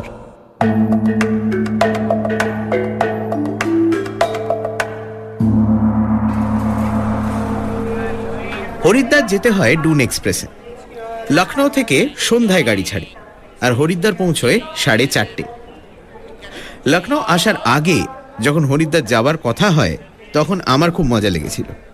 কারণ পুরী ছাড়া আমি কোনো তীর্থস্থান দেখিনি। কিন্তু লখনৌতে এসে আংটির ব্যাপারটা ঘটে যাওয়ায় আর সে রহস্যের এখনও কোনো সমাধান না হওয়ায়, আমার এখন আর লখনৌ ছেড়ে যেতে খুব একটা ইচ্ছে করছিল না। কিন্তু ফেলুদার দেখলাম উৎসাহের কোনো অভাব নেই। ও বলল, হরিদ্বার, ঋষিকেশ আর লক্ষ্মণ ঝুলা এই তিনটে জায়গা পর পর দেখতে দেখবি কেমন ইন্টারেস্টিং লাগে। কারণ তিন জায়গার গঙ্গা দেখবি তিন রকম। যত উত্তরে যাবি তত দেখবি নদীর ফোর্স বেড়ে যাচ্ছে। আর ফাইনালি লক্ষ্মণ ঝুলায় গিয়ে দেখবি একেবারে উত্তাল পাহাড়ে নদী। তোড়ের শব্দ প্রায় কথাই শোনা যায় না। আমি বললাম তোমার এসব দেখা আছে বুঝি? সেই যেবার ক্রিকেট খেলতে লখনৌ এলাম সেবারই দেখা সেরে গেছি। ধীরু কাকা অবশ্যই আমাদের সঙ্গে যেতে পারলেন না। তবে উনি নিজে গাড়ি চালিয়ে আমাদের সকলকে স্টেশনে নিয়ে এলেন। কামরাতে মালপত্র রাখতে না রাখতে আরেকজন ভদ্রলোক এসে পড়লেন। তিনি হচ্ছেন ডক্টর শ্রীবাস্তব। আমি ভাবলাম উনি বুঝি ধীরু কাকার মতোই সি অফ করতে এসেছেন। কিন্তু তারপর দেখলাম কুলির মাথা থেকে সুটকেস নামাচ্ছেন। আমাদের সকলেরই অবাক ভাব দেখে শ্রীবাস্তব হেসে বললেন ধীরু বাবুকে বলিয়েছিলাম কে আপনাদের না বলেন? হ্যাঁ, উনি জানতেন আমি যাব আপনাদের সঙ্গে। কেমন সারপ্রাইজ দিলাম বলেন তো হ্যাঁ? বাবা দেখলাম খুব খুশি হয়েই বললেন খুব ভালোই হলো। আমি ভাবতে পারিনি আপনি আসতে পারবেন। তা না হলে আমি নিজেই আপনাকে বলতাম। শ্রীবাস্তব বেঞ্চির ওপর একটা কোণ ঝেড়ে সেখানে বসে বললেন সত্যি জানেন কি? কদিন বড্ড ওয়ারিড আছি। আমাকে বাইরে থেকে দেখলে বুঝতে পারবেন না। প্যারিলালের দেওয়া জিনিসটা এইভাবে গেল। ও ভাবলে বড় খারাপ লাগে। ও শহর ছেড়ে দুদিনের জন্য আপনাদের সঙ্গে একটু ঘুরে আসতে পারলে ও খানিকটা শান্তি পাবো। পাঁচ মিনিটের মধ্যে বনবিহারী বাবুও এসে পড়লেন। তার মালপত্তর যেন একজনের পক্ষে একটু বেশি মনে হলো। ভদ্রলোক হাসি মুখে নমস্কার করে বললেন এইবার রগর দেখবেন। পবিত্রানন্দ স্বামী চলেছেন এ গাড়িতে। তার ভক্তরা তাকে বিদায় দিতে আসছেন। ভক্তির বহরটা দেখবেন এবার। সত্যি কিছুক্ষণ পরে অনেকজন লোকজন ফুলের মালা টালা নিয়ে একজন মোটা মতো গেরুয়া পড়া লম্বা চুলওয়ালা সন্ন্যাসী এসে আমাদের পাশের ফার্স্ট ক্লাস গাড়িটায় উঠলেন। ওর সঙ্গে আরও চার পাঁচজন গেরুয়া পড়া লোক উঠল, আর কিছু গেরুয়া পড়া আর অনেক এমনি পোশাক পরা লোক কামরার সামনে ভিড় করে দাঁড়াল। বুঝলাম, এরাই সব ভক্তের দল। গাড়ি ছাড়তে আর পাঁচ মিনিট দেরি, তাই আমরা সব উঠে পড়েছি। ধীরু কাকা কেবল জানলার বাইরে থেকে বাবার সঙ্গে কথা বলছেন। এমন সময় একজন গেরুয়া পড়া লোক হঠাৎ ধীরু কাকার দিকে হাসি হাসি মুখ করে হাত বাড়িয়ে এগিয়ে এলো। ধীরেন না চিনতে পারছ? ধীরু কাকা কিছুক্ষণ হতভম্বের মতো চেয়ে থেকে হঠাৎ আরে অম্বিকা নাকি? বলে এগিয়ে গিয়ে ভদ্রলোককে প্রায় জড়িয়ে ধরলেন। বাপ রে বাপ! আরে তো তোমার আবার এই পোশাক কি? কেন? এ তো প্রায় সাত বছর হতে চলল। ধীরু কাকা তখন ভদ্রলোকের সঙ্গে আমাদের পরিচয় করিয়ে দিয়ে বললেন অম্বিকা হলো আমার স্কুলের সহপাঠী। প্রায় পনেরো বছর পর ওর সঙ্গে দেখা। গার্ড হুইসেল দিয়েছে। ঘ্যাঁচ করে গাড়িটা ছাড়ার শব্দ হওয়ার সঙ্গে সঙ্গে আমরা সকলেই শুনতে পেলাম, অম্বিকাবাবু ধীরু কাকাকে বলছেন, আরে সেদিন বিকেলে তোমার বাড়ি গিয়ে প্রায় আধ ঘণ্টা বসে রইলাম। তুমি ছিলে না। তোমার বেয়ারা তোমাকে সে কথা বলেনি? ধীরু কাকা কি উত্তর দিলেন সেটা আর শোনা গেল না, কারণ গাড়ি তখন ছেড়ে দিয়েছে। আমি অবাক হয়ে প্রথমে ফেলুদা, তারপর বাবার দিকে চাইলাম। ফেলুদার কপালে দারুণ ভ্রুকুটি। বাবা বললেন ভেরি স্ট্রেঞ্জ বনবিহারী বাবু বললেন ওই ভদ্রলোককে কি আপনারা আংটি চোর বলে সাসপেক্ট করছিলেন? বাবা বললেন সে প্রশ্ন অবশ্যই আর ওঠে না। কিন্তু আংটিটা তাহলে গেল কোথায়? কে নিল? ট্রেনটা ঘটাং ঘটাং করে লখনৌ স্টেশনের প্ল্যাটফর্ম ছাড়িয়ে বেরোলো। স্টেশনের মাথার গম্বুজগুলো ভারী সুন্দর দেখতে। কিন্তু এখন আর ওসব যেন চোখেই পড়ছিল না। মাথার মধ্যে সব যেন কীরকম গন্ডগোল হয়ে যাচ্ছিল। ফেলুদা নিশ্চয়ই মনে মনে খুব অপ্রস্তুত বোধ করছে। ও তো সেই সন্ন্যাসীর খোঁজ নিতে নিতে একেবারে লখনৌ স্টেশন অবধি পৌঁছে গিয়েছিল। কিন্তু তাহলে স্টেশনের সেই অ্যাটাচি কেসওয়ালা সন্ন্যাসী কে? আজকে যাকে দেখলাম, সে তো আর ছদ্মবেশী সন্ন্যাসী নয়। একেবারে সত্যিকারের সন্ন্যাসী। সে কি তাহলে আরেকজন লোক? আর সেও কি ধীরু কাকার বাড়ির আশেপাশে ঘোরাফেরা করছিল? আর সেটার কারণ কি ওই আংটি, না অন্য কিছু? আর ফেলুদার গায়ে খুব হুঁশিয়ার লেখা কাগজটাকে ছুঁড়ে মেরেছিল। আর কেন? ফেলুদার মাথা থেকে এখন এই সব প্রশ্নই ঘুরছে। না সে অন্য কিছু ভাবছে। ওর দিকে চেয়ে দেখি ও সেই গ্রিক অক্ষরে হিজিবিজি লেখা খাতাটা বার করে খুব মন দিয়ে পড়ছে। আর মাঝে মাঝে কলম দিয়ে আরও কিসব জানি লিখছে। বনবিহারী বাবু হঠাৎ একটা প্রশ্ন করে বসলেন। আচ্ছা ডক্টর শ্রীবাস্তব পিয়ারিলাল মারা যাবার আগে আপনি বোধহয় শেষ তাকে দেখেছিলেন তাই না? শ্রীবাস্তব একটা থলি থেকে কমলা লেবু বার করে সকলকে একটা করে দিতে দিতে বললেন আমি ছিলাম ওনার বেবা বোন ছিলেন ওনার বেয়ারা ছিল আর অন্য একটা চাকরও ছিল। বনবিহারী বাবু একটু গম্ভীর হয়ে বললেন হুম ওর অ্যাটাকটা হবার পর আপনাকে খবর দিয়ে আনানো হয় তাই তো? আগে হ্যাঁ। আপনি কি হার্টের চিকিৎসাও করেন? হাড়ের চিকিৎসা করলে হার্টের যে করা যায় না এমন তো নয় বন বিহারী বাবু আর ওর ডাক্তার গ্রেহ্যাম ও শহরে ছিলেন না তো তাই আমাকে ডেকেছিলেন। কে ডেকেছিল? ওর বেড়া? বেয়ারা। বনবিহারী বাবু ভ্রু কপালে তুলে জিজ্ঞেস করলেন। হ্যাঁ প্রীতম সিং। ও অনেক দিনের লোক। খুব বুদ্ধিমান বিশ্বাস ওর কাজের লোক। বনবিহারী বাবু মুখ থেকে পাইপ নামিয়ে কমলা লেবুর একটা কোয়া মুখে পুরে দিয়ে বললেন আপনি বলেছেন পিয়ারিলাল আংটিটা দিয়েছেন প্রথম অ্যাটাকের পর। আর দ্বিতীয় অ্যাটাকের পর আপনাকে ডাকা হয় আর সেই অ্যাটাকেই তার মৃত্যু হয়। হুম? হ্যাঁ আংটিটা দেবার সময় ঘরে কেউ ছিল কি? ও তা কি করে থাকবে বনবিহারী বাবু? এ সমস্ত কাজ কি আর বাইরের লোকের সামনে কেউ করে? বিশেষ করে প্যারিলাল কীরকম লোক ছিলেন তা তো আপনি জানেন। ও ঢাক বাজিয়ে নোবেল কাজ করার লোক তিনি একদম ছিলেন না। ও ওনার কত সিক্রেট চ্যারিটি আছে তা আপনি জানেন? লাখ লাখ রুপিয়া হাসপাতালে অনাথ আশ্রমে দান করেছেন। কিন্তু কোনো কাগজে তার বিষয়ে কখনো কিছু বেরোয়নি। শ্রীবাস্তব বনবিহারী বাবুর দিকে কিছুক্ষণ চেয়ে থেকে বললেন আপনি কি আমার কথা বিশ্বাস করছেন? আসলে ব্যাপারটা কি জানেন? এই আংটি দেওয়ার ঘটনার অন্তত একজন সাক্ষী রাখলে আপনি বুদ্ধিমানের কাজ করতেন। এমন একটা মূল্যবান জিনিস হাত বদল হলো অথচ কেউ জানতে পারল না। শ্রীবাস্তব একটুক্ষণ গম্ভীর থেকে হঠাৎ হো হো করে হেসে বললেন বাহ বাহ বাহ বন বিহারি বাবু বাহ। আমি প্যারি লালের আংটি চুরি করলাম আমি ধীরেন বাবুর কাছে সেটা রাখলাম আবার আমি সেটা ধীরেন বাবুর বাড়ি থেকে চুরি করলাম। আরে ওয়ান্ডারফুল বনবিহারী বাবু তার মুখের ভাব একটুও না বদলিয়ে বললেন আপনি বুদ্ধিমানের কাজই করেছেন আমি হলেও তাই করতাম। কারণ আপনার বাড়িতে ডাকাত পড়াতে আপনি সত্যি ভয় পেয়েছিলেন তাই আংটিটা ধীরুবাবুর কাছে রাখতে দিয়েছিলেন। তারপর ধীরুবাবু আলমারি থেকে সরিয়ে সেটা আবার নিজের কাছে রেখে ভাবছেন এইবার ডাকাতের হাত থেকে রেহাই পাওয়া গেল। কি বলো পেলু মাস্টার আবার গোয়েন্দাগিরিটা কি হাত উড়িয়ে দেবার মতো? ফেলুদা তার খাতা বন্ধ করে কমলা লেবুর খোসা ছাড়াতে ছাড়াতে বলল ডাক্তার শ্রীবাস্তব যে মহাবীরকে প্রায় দুরারোগ্য ব্যারাম থেকে বাঁচিয়ে তুলেছিলেন তার কি কোনো সাক্ষীর অভাব আছে? না তা হয়তো নেই। আমি বিশ্বাস করি আংটির দাম যত লাখ টাকাই হোক না কেন একটি ছেলের জীবনের মূল্যের চেয়ে তার মূল্য বেশি নয়। শ্রীবাস্তব যদি আংটিটা চুরি করে থাকেন তাহলে তার অপরাধ নিশ্চয়ই আছে। কিন্তু এখন যারা ওর আংটির পেছনে লেগেছে তাদের অপরাধ আরও অনেক বেশি। কারণ তারা একেবারে খাঁটি চোর এবং খুব ডেঞ্জারাস জাতের চোর। বুঝেছি। বনবিহারী বাবুর গলার স্বর গম্ভীর।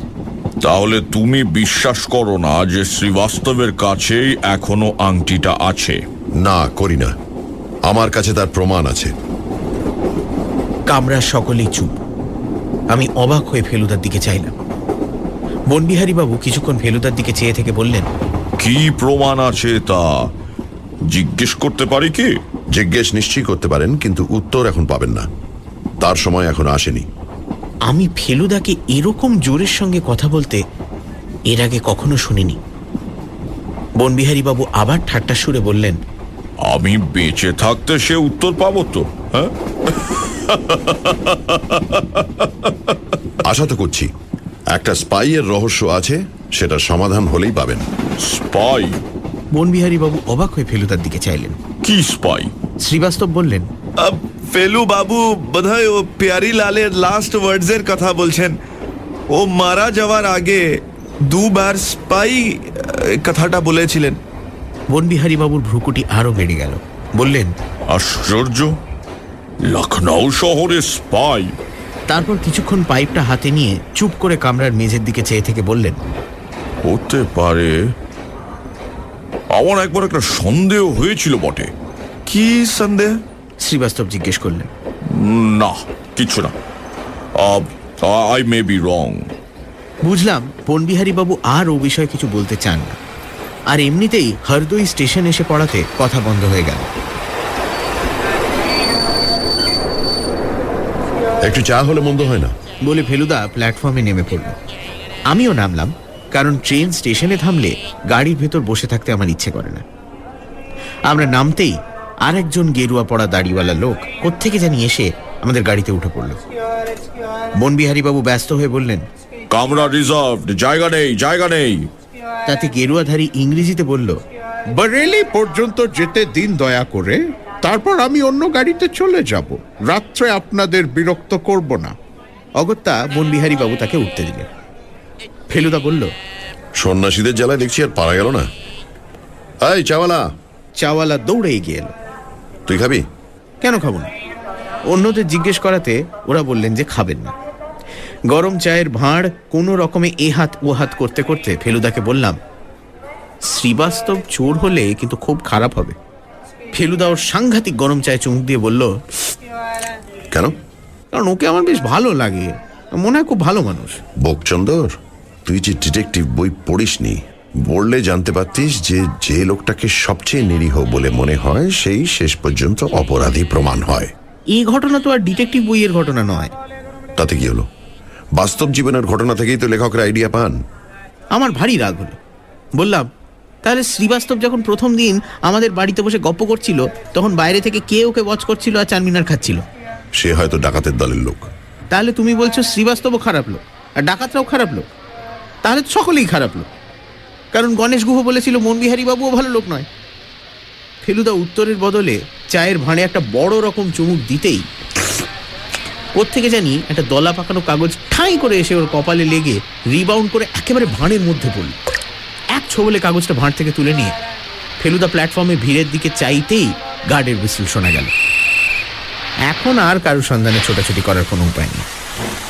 কম্পার্টমেন্টে ওঠার আগে কাগজটা খুলে একবার নিজে দেখে, তারপর আমাকে দেখিয়ে ফেলুদা সেটাকে আবার দলা পাকিয়ে প্ল্যাটফর্মের পাশ দিয়ে একেবারে ট্রেনের চাকার ধারে ফেলে দিল। কাগজে লেখা ছিল, খুব হুঁশিয়ার। আর দেখে বুঝলাম, এবারও পানের রস দিয়েই লেখা। বাদশাহী আংটির রহস্যজনক আর রোমাঞ্চকর ব্যাপারটা আমরা মোটেই লখনৌ শহরে ছেড়ে আসিনি। সেটা আমাদের সঙ্গে সঙ্গেই চলেছে। সন্ধে হয়ে এসেছে। কামরার বাতিগুলো এই মাত্র জ্বলেছে। ট্রেন ছুটে চলেছে বরেলির দিকে। কামরায় সব শুদ্ধ সাতজন লোক। আমি আর ফেলুদা একটা বেঞ্চিতে একটায় বাবা শ্রীবাস্তব আর তৃতীয়টায় বনবিহারী বাবু আর সেই সন্ন্যাসী। বাবাদের ওপরের বাঙ্কে বনবিহারী বাবুর একটা কাঠের প্যাকিং কেস আর একটা বড় ট্রাঙ্ক রয়েছে। আমাদের ওপরের বাঙ্কে একটা লোক আপাদ মস্তক চাদর মুড়ি দিয়ে ঘুমোচ্ছে। লখনৌ স্টেশনে গাড়িতে উঠে অবধি তাকে এই ঘুমন্ত আর চাদর মুড়ি অবস্থাতেই দেখেছি। তার পায়ের ডগা দুটো শুধু বেরিয়ে আছে। উপরের দিকে চাইলেই দেখা যায়। বনবিহারী বাবু বেঞ্চির ওপর পা তুলে বাবু হয়ে বসে পাইপ টানছেন। শ্রীবাস্তব গীতাঞ্জলি পড়ছেন আর বাবাকে দেখলেই মনে হয় ওর ঘুম পেয়েছে। মাঝে মাঝে চোখ রগড়িয়ে টান হয়ে বসছেন। সন্ন্যাসীর যেন আমাদের কোনো ব্যাপারেই কোনো ইন্টারেস্ট নেই, সে এক মনে একটা হিন্দি খবরের কাগজের পাতা উল্টাচ্ছে। ফেলুদা জানলার বাইরে চেয়ে গাড়ির তালে তালে একটা গান গাইছে। সেটা আবার হিন্দি গান। তার প্রথম দু লাইন হচ্ছে জব ছোড় চলে লখনৌ নগরী তব হাল আদম পর ক্যা গুজরি বাকিটা ফেলুদা হু হু করে গাইছে। বুঝলাম ওই দু লাইন ছাড়া আর কথা জানানি বনবিহারী বাবু হঠাৎ বললেন ওয়াজেদ আলী শাহর গান তুমি জানলে কি করে? হ্যাঁ আমার এক জ্যাঠামশাই গাইতেন। খুব ভালো ঠুংরি গাইয়েছিলেন। বনবিহারী বাবু পাইপে টান দিয়ে জানলার বাইরে সন্ধ্যার লাল আকাশের দিকে চেয়ে বললেন, আশ্চর্য নবাব ছিলেন ওয়াজিদ আলী। গান গাইতেন পাখির মতো। গান রচনাও করতেন। ভারতবর্ষের প্রথম অপেরা লিখেছিলেন, একেবারে বিলিতি ঢঙে। কিন্তু যুদ্ধ করতে জানতেন না এক ফোঁটাও।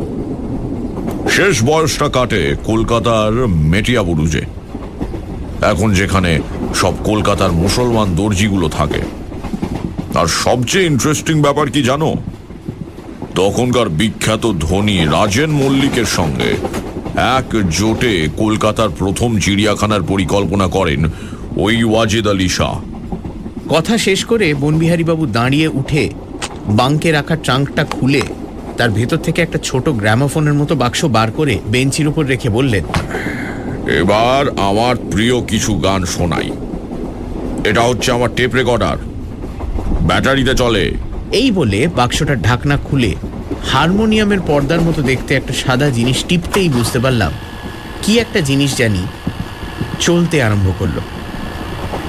বাবু বললেন এ গান যদি সত্যি করে উপভোগ করতে হয় তাহলে জানালা দিয়ে বাইরের দিকে দেখতে দেখতে শোনো।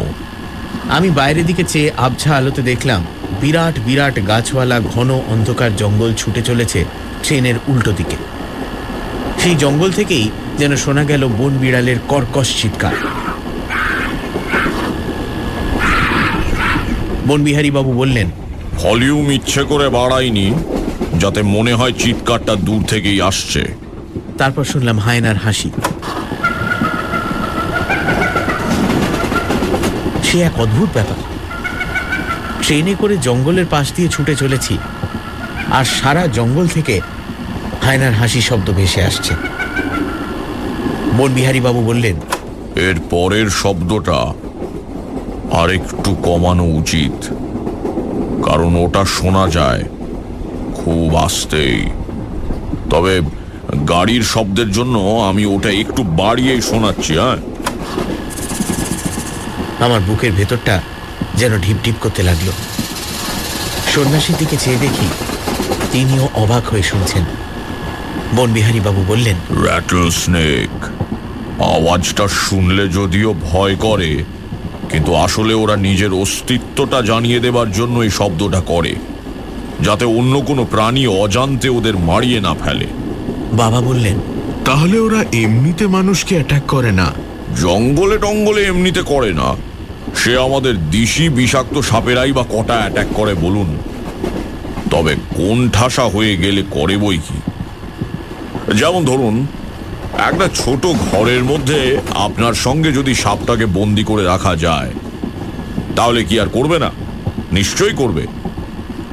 আর এদের আরেকটা আশ্চর্য ক্ষমতা কি জানেন তো?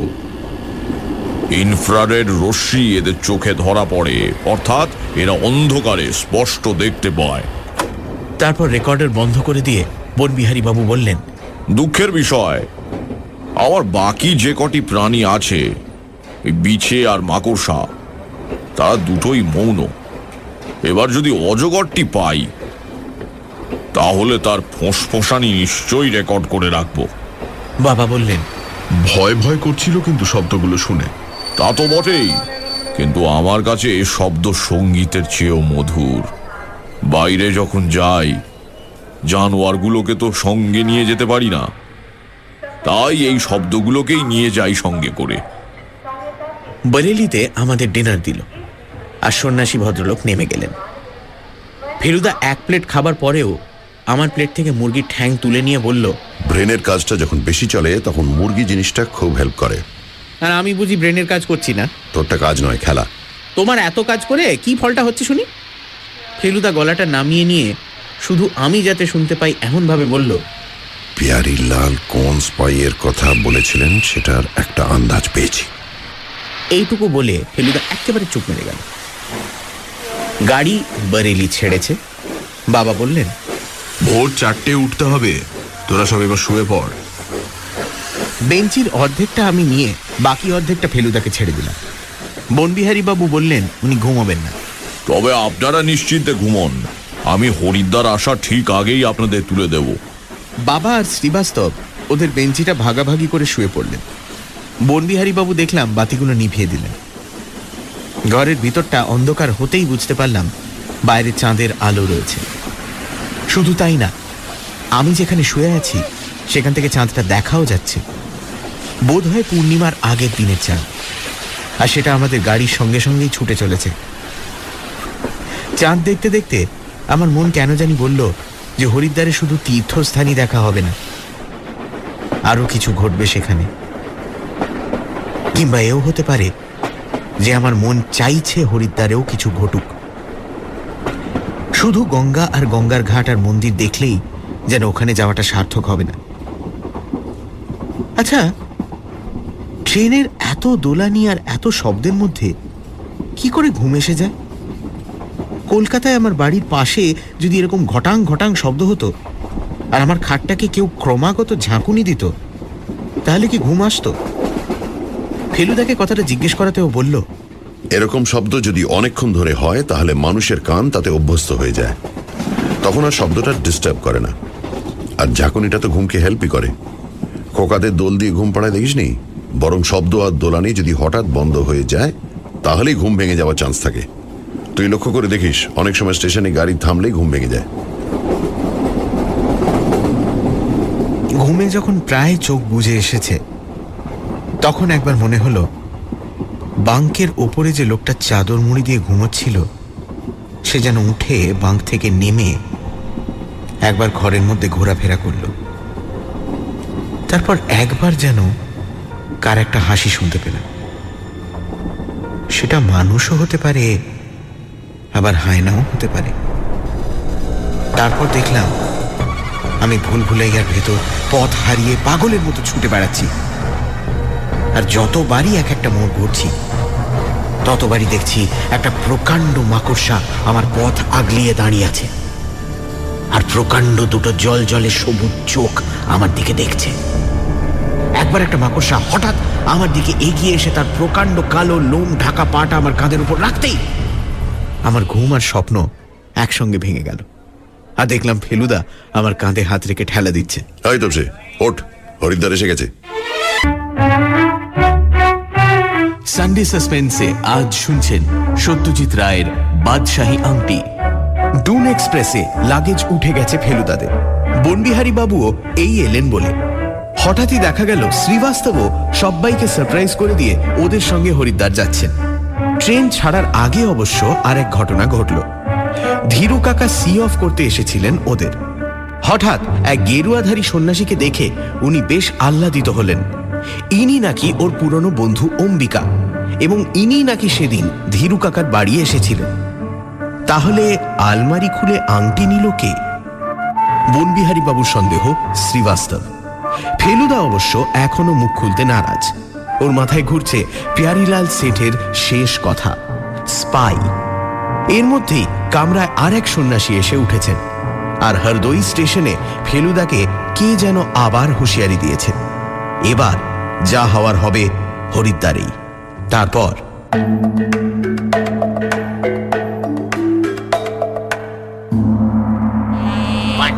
পান্ডা বাবুর নামটা কি? নিবাস কোথায়? এই যে বাবু এদিকে। কোন ধর্মশালা উঠতেন বাবু? বাবা দক্ষিণেশ্বরের দর্শন হবে বাবু। প্ল্যাটফর্মে নামতে না নামতেই পান্ডারা যে এইভাবে চারিদিক থেকে ছেঁকে ধরবে সেটা ভাবতেই পারিনি।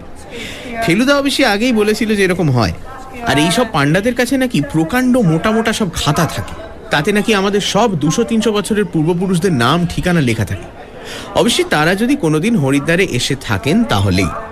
বাবার কাছে শুনেছি আমার ঠাকুরদাদার ঠাকুরদা নাকি সন্ন্যাসী হয়ে বাড়ি থেকে বেরিয়ে গিয়েছিলেন, আর তিনি নাকি অনেক দিন হরিদ্বারে ছিলেন। হয়তো এইসব খাতার মধ্যে তার নাম, ঠিকানা, তার হাতের লেখাও পাওয়া যাবে।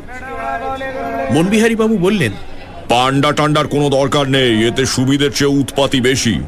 চলুন, আমার জানা শীতল দাসের ধর্মশালায় নিয়ে যাই আপনাদের। একসঙ্গে থাকা যাবে, খাওয়া মন্দ না। একদিনের তো মামলা, তারপর তো মোটরে করে ঋষিকেশ লাসমান ঝুলা কুলির মাথায় জিনিস চাপিয়ে প্রায় রাতের মতো অন্ধকারে আমরা পাঁচজন তিনটে টাঙ্গায় উঠে পড়লাম। একটায় ফেলুদা আর আমি একটায় বনবিহারী বাবু আর একটায় বাবা আর শ্রীবাস্তব। যেতে যেতে ফেলুদা বলল তীর্থস্থান মানেই নোংরা শহর। তবে একবার গঙ্গার ধারটায় গিয়ে বসতে পারলে দেখবি ভালোই লাগবে। খট খট ঘর ঘর করতে করতে আমাদের টাঙ্গা অলিগলির মধ্যে দিয়ে চলেছে। দোকান টোকান এখনও একটাও খোলেনি। রাস্তার দুপাশে লোক কম্বল মুড়ি দিয়ে খাটিয়ায় শুয়ে ঘুমোচ্ছে। কেরোসিনের বাতি দু একটা টিম টিম করে জ্বলছে এখানে সেখানে। কিছু বুড়ো লোক দেখলাম হাতে ঘটি নিয়ে রাস্তা হেঁটে চলেছে। ফেলুদা বলল, ওরা গঙ্গা স্নান যাত্রী। সূর্য যখন উঠবে, তখন কোমর জলে দাঁড়িয়ে সূর্যের দিকে চেয়ে স্তব করবে। বাকি শহর এখনও ঘুমন্ত বললেই চলে। আমাদের সামনের গাড়িটায় বনবিহারী বাবু ছিলেন। একটা সাদা একতলা থামওয়ালা বাড়ির সামনে সেটা থামলো। আমাদের আর বাবাদের গাড়িও তার পিছনে থামল। বুঝলাম, এটাই শীতল দাসের ধর্মশালা।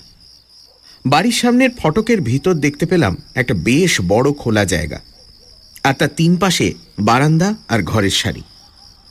ধর্মশালার চাকর এসে মালগুলো তুলে নিয়ে গেল।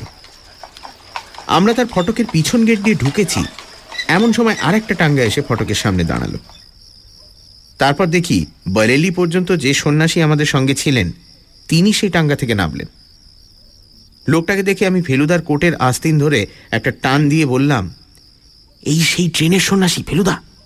ফেলুদা একবার আর চোখে লোকটার দিকে দেখে মুখ ঘুরিয়ে নিয়ে বলল এই বাবাজির মধ্যেও তুই রহস্যজনক কিছু পেলি নাকি?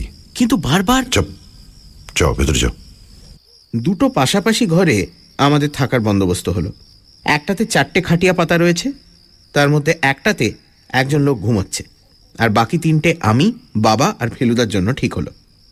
পাশের ঘরে শ্রীবাস্তব আর বনবিহারী বাবুর ব্যবস্থা হলো। বনবিহারী বাবুর ঘরেই দেখলাম সেই বাবাজিও আশ্রয় নিলেন। মুখটুক ধুয়ে চা, বিস্কুট খেতে খেতে সূর্য উঠে গেল। আর ধর্মশালাতেও লোকজন উঠে গিয়ে বেশ একটা গোলমাল শুরু হয়ে গেল। এখন বুঝতে পারলাম কত রকম লোক এখানে এসে রয়েছে। ছেলে, বুড়ো, মেয়ে, পুরুষ, বাঙালি, হিন্দুস্তানি, মারওয়াড়ি, গুজরাটি, মারাঠি মিলে হই চই হট্টগোল ব্যাপার। বাবা বললেন তোরা কি বেরোবি নাকি? সেরকম তো ভাবছিলাম। একবার ঘাটের দিকটা ঘুরে এলে। তাহলে সেই ফাঁকে আমি বনবিহারী বাবুর সঙ্গে গিয়ে কাল সকালের জন্য দুটো ট্যাক্সির ব্যবস্থা দেখি। আর একটা কাজ করো তো ফেলু। বাজারের দিকটা গিয়ে একবার দেখো তো যদি একটা এভারেডি টর্চ পাওয়া যায়। এ তো আর লখনৌ শহর না ও জিনিস এখানে হাতে রাখা ভালো। আমরা দুজনে বেরিয়ে পড়লাম। হেলুদা বলল এত ছোট শহরে টাঙ্গা না নিয়ে হাঁটাই ভালো। হাঁটতে হাঁটতে বুঝলাম হরিদ্বার শহরে সত্যিই বেশ ঠান্ডা আর গঙ্গার পাশে বলেই বোধহয় সমস্ত শহরটা একটা আবছা কুয়াশায় ঢেকে রয়েছে ফেলুদাকে জিজ্ঞেস করতে ও বলল যত না কুয়াশা তার চেয়ে বেশি উনুনের ধোঁয়া ধর্মশালার সামনের রাস্তা দিয়ে কিছু দূর এগিয়ে গিয়ে একজন লোককে জিজ্ঞেস করতেই সে ঘাটের পথ দেখিয়ে দিয়ে বলল यहाँ से आधा मिल जाने से घाट मिल जाएगा ঘাটে পৌঁছানোর কিছুক্ষণ আগে থেকেই একটা গন্ডগোল শুনতে পাচ্ছিলাম শেষে বুঝতে পারলাম যে সেটা আসলে এত লোক একসঙ্গে স্নান করার গন্ডগোল। তার উপর ঘাটের পথের দুদিকে ভিখিরি আর ফেরিওয়ালার সারি তারাও কম চেঁচামেচি করছে না আমরা ভিড় ঠেলে ঘাটের সিঁড়ির দিকে এগিয়ে গেলাম। এরকম দৃশ্য আমি আর কখনো দেখিনি। জলের মধ্যে যেন একটা মেলা বসেছে। ঘাটের উপরেই একটা মন্দির, তার থেকে আরতির ঘণ্টার আওয়াজ আসছে। এক জায়গায় গলায় কণ্ঠি পরা কপালে তিলক কাটা একজন বৈষ্ণব গান গাইছে। তাকে ঘিরে এক দল বুড়ো বুড়ি বসে আছে। মানুষের আশেপাশে ছাগল কুকুর গরু বাছুরও কিছু কম নেই। ফেলুদা ঘাটের ধাপে একটা খালি জায়গা বেছে নিয়ে বসে পড়ে বলল প্রাচীন ভারতবর্ষ যদি দেখতে চাস তো এই ঘাটের ধাপে কিছুক্ষণ বসে থাক। লখনৌ থেকে এই জায়গার ব্যাপারটা এত অন্যরকম যে আমার মন থেকে আংটির ঘটনাটা প্রায় মুছেই যাচ্ছিল। ফেলুদারও কি তাই? নাকি ও মনে মনে রহস্যের সমাধানের কাজ চালিয়েই চলেছে? ওকে সে কথাটা আর জিজ্ঞেস করতে সাহস হলো না। ওর দিকে ফিরে দেখি, ও বেশ একটা খুশি খুশি ভাব নিয়ে পকেট থেকে দেশলাই আর সিগারেট বার করছে। বাবাদের সামনে তো খেতে পারে না, তাই এই সুযোগে খেয়ে নেবে। সিগারেটটা মুখে পুড়ে দেশলাইয়ের বাক্সটা খুলতেই দেখলাম, তার মধ্যে কি যেন একটা জিনিস ঝলমল করে উঠল। আমি চমকে উঠে বললাম, ওটা কি, ফেলুদা? ফেলুদা ততক্ষণে দেশলাই বার করে বাক্স বন্ধ করে দিয়েছে। সে অবাক ভাব করে বলল কোনটা? ওই যে চকচক করে উঠল দেশলাইয়ের বাক্সে। ফেলুদা কায়দা করে দু হাতের আড়ালে গঙ্গার হাওয়ার মধ্যেও সিগারেটটা ধরিয়ে ধোঁয়া ছেড়ে বলল দেশলাইতে ফসফরাস থাকে জানিস কি? সেইটাই রোদে চকচক করে উঠেছে আর কি। আমি আর কিছু জিজ্ঞেস করতে পারলাম না কিন্তু দেশলাইয়ের ওপর রোদ পড়লে এতটা ঝলমল করে উঠতে পারে এই জিনিসটা আমি কিছুতেই বিশ্বাস করতে পারছিলাম না। হরিকাচরণ ঘাট থেকে গঙ্গার দৃশ্য দেখে, দক্ষেশ্বরের মন্দির দেখে, বাজারের মণিহারি দোকান থেকে যখন আমরা তিন সেলের একটা টর্চ কিনছি, তখন প্রায় সাড়ে দশটা বাজে। যতই ঘুরি না কেন, আর যাই দেখি না কেন, ফেলুদা দেশলাইয়ের বাক্সর মধ্যে এই চকচকানির কথাটা আমি কিছুতেই ভুলতে পারছিলাম না। বারবার খালি মনে হচ্ছিল যে ওটা আসলে এই অরঙ্গজেবের আংটির হীরের চকচকানি। ফেলুদা যদি বলতো ওটা একটা সিকি বা আধুলি তাহলেও হয়তো বিশ্বাস করতে পারতাম। কিন্তু ফসফরাসের ব্যাপারটা যে একেবারে গুল, সেটা আমার বুঝতে বাকি ছিল না। আর আংটিটা যদি সত্যি ফেলুদার কাছে থেকে থাকে, আর সেটার পিছনে যদি সত্যি ডাকাত লেগে থাকে, আর সে ডাকাত জেনে থাকে যে ফেলুদার কাছে আংটি আছে, তাহলে? সেটা জানে বলেই কি ফেলুদা ওসব হুমকি দেওয়া দেওয়া কাগজ পাচ্ছে, আর ওর দিকে গুলতি দিয়ে ইঁট মারছে, আর লাঠির ডগায় ক্লোরোফোমের ন্যাকড়া বেঁধে আমাদের ঘরের মধ্যে ঢুকিয়ে দিচ্ছে? ফেলুদা কিন্তু সারা রাস্তা গুনগুন করে গান গেয়েছে। একবার গান থামিয়ে আমায় বলল খট বলে একটা রাগ আছে জানিস? এটা সেই রাগ। সকালে গাইতে হয়। আমি বলতে চেয়েছিলাম যে খট্টর জানি না রাগরাগিনী জানি না কিন্তু আমার ভীষণ রাগ হচ্ছে আর খটকা লাগছে তুমি আমায় ধাপ্পা দিলে কেন? কিন্তু কথাটা আর বলা হলো না কারণ তখন আমরা ধর্মশালায় পৌঁছে গেছি। মনে মনে ঠিক করলাম যে আজকের মধ্যেই ফেলুদার সঙ্গে এ বিষয়ে কথা বলতেই হবে। ধর্মশালার বারান্দায় দেখি বাবা বনবিহারী বাবু শ্রীবাস্তব আর একজন ধুতি পাঞ্জাবি পরা বাঙালি ভদ্রলোক বসে গপ্প করছে বাবা আমাদের দেখেই বললেন ট্যাক্সির ব্যবস্থা হয়ে গেছে। কাল ভোর ছটায় রওনা। বনবিহারী বাবুর চেনা থাকায় বেশ সস্তায় হয়ে গেল। বাঙালি ভদ্রলোক শুনলাম এলাহাবাদে থাকেন নাম বিলাসবাবু তিনি নাকি একজন নাম করা হাত দেখিয়ে আপাতত বনবিহারী বাবুর হাত দেখছেন। বনবিহারী বাবু বললেন কোনো জানোয়ারের কামড় টামড় খেয়ে মরবো কিনা সেটা একবার দেখুন তো। ভদ্রলোক হাতে একটা লবঙ্গ নিয়ে বনবিহারী বাবুর হাতের ওপর বোলাতে বোলাতে বললেন না সেটা তো দেখছি না। স্বাভাবিক মৃত্যু বলেই তো মনে হচ্ছে। হতে পারেন বিলাসবাবু হাত দেখিয়ে আমার কিন্তু তার পাটা দেখে ভারী অদ্ভুত লাগল। বুড়ো আঙুলটা তার পাশের আঙুলের চেয়ে প্রায় আধ ইঞ্চি বড়। আর সেটা দেখে মনে হলো খুব রিসেন্টলি যেন আমি সেরকম পা দেখেছি। কিন্তু কোথায় বা কার পা সেটা মনে করতে পারলাম না। বনবিহারী বাবু একটা হাঁপ ছাড়া শব্দ করে বললেন যাক বাঁচা গেল। কেন মশাই? আপনি কি স্বীকার করেন নাকি? বাঘ ভাল্লুক টালুক মারেন? বিলাসবাবুর বাংলায় একটা অবাঙালি টান লক্ষ্য করলাম। বনবিহারী বাবু বললেন না তবু এসব জেনে টেনে রাখা ভালো। আমার এক খুঁড়তুতো ভাই কোথাও কিচ্ছু নেই। হঠাৎ এক পাগলা কুকুরের কামড় খেয়ে হাইড্রোফোবিয়ায় মরল। তাই আর কি? আপনি কি কলকাতায় ছিলেন নাকি? বনবিহারী বাবু একটু অবাক হয়েই বললেন। ওটাও কি হাতের রেখায় পাওয়া যায় নাকি? হ্যাঁ? আরে তাই তো দেখছি। আরে আপনার কি পুরানো আমলের শিল্পদ্রব্য দামি জিনিস টিনিস জমানোর শখ আছে নাকি? আমার? না না আমার কেন? আরে সে ছিল পিয়ারি লালের আমার শখ জন্তু জানোয়ারের। তাই কি? তাই আপনি কামড় খাওয়ার কথা বলছিলেন। কিন্তু কিন্তু কি? বনবিহারী বাবুকে বেশ উত্তেজিত বলে মনে হলো। বিলাসবাবু প্রশ্ন করলেন আপনার কি সম্প্রতি কোনো উদ্বেগের কারণ ঘটেছে? সম্প্রতি মানে? এই ধরুন গত মাসখানেকের মধ্যে। বনবিহারী বাবু বেশ জোরে হেসে উঠে বললেন মশাই আমার যাকে বলে not a care in the world কোনো উদ্বেগ নেই। তবে হ্যাঁ একটা অ্যাংজাইটি আছে এই যে কাল লক্ষ্মণ ঝুলায় গিয়ে একটা বারো ফুট অজগরের দেখা পাবো কি পাবো না। বিলাসবাবুর বোধহয় আরেকটু দেখার ইচ্ছে ছিল। কিন্তু বাবু হঠাৎ হাত দুটো সরিয়ে নিয়ে একটা হাই তুলে বললেন আসলে ব্যাপারটা কি জানেন? কিছু মনে করবেন না। এসব পামিস্ট্রি ফামিস্ট্রিতে আমার বিশ্বাস নেই। আমাদের ভূত ভবিষ্যৎ বর্তমান সবই আমাদের হাতে বটে। কিন্তু সেটা হাতের রেখায় নয়। হাত বলতে আমি বুঝি ক্ষমতা, সামর্থ্য, সেইটের উপরেই সব নির্ভর করে। এই বলে বনবিহারী বাবু চেয়ার ছেড়ে উঠে সোজা ঘরের ভেতর চলে গেলেন। আমার চোখ আবার চলে গেল বিলাসবাবুর পায়ের দিকে।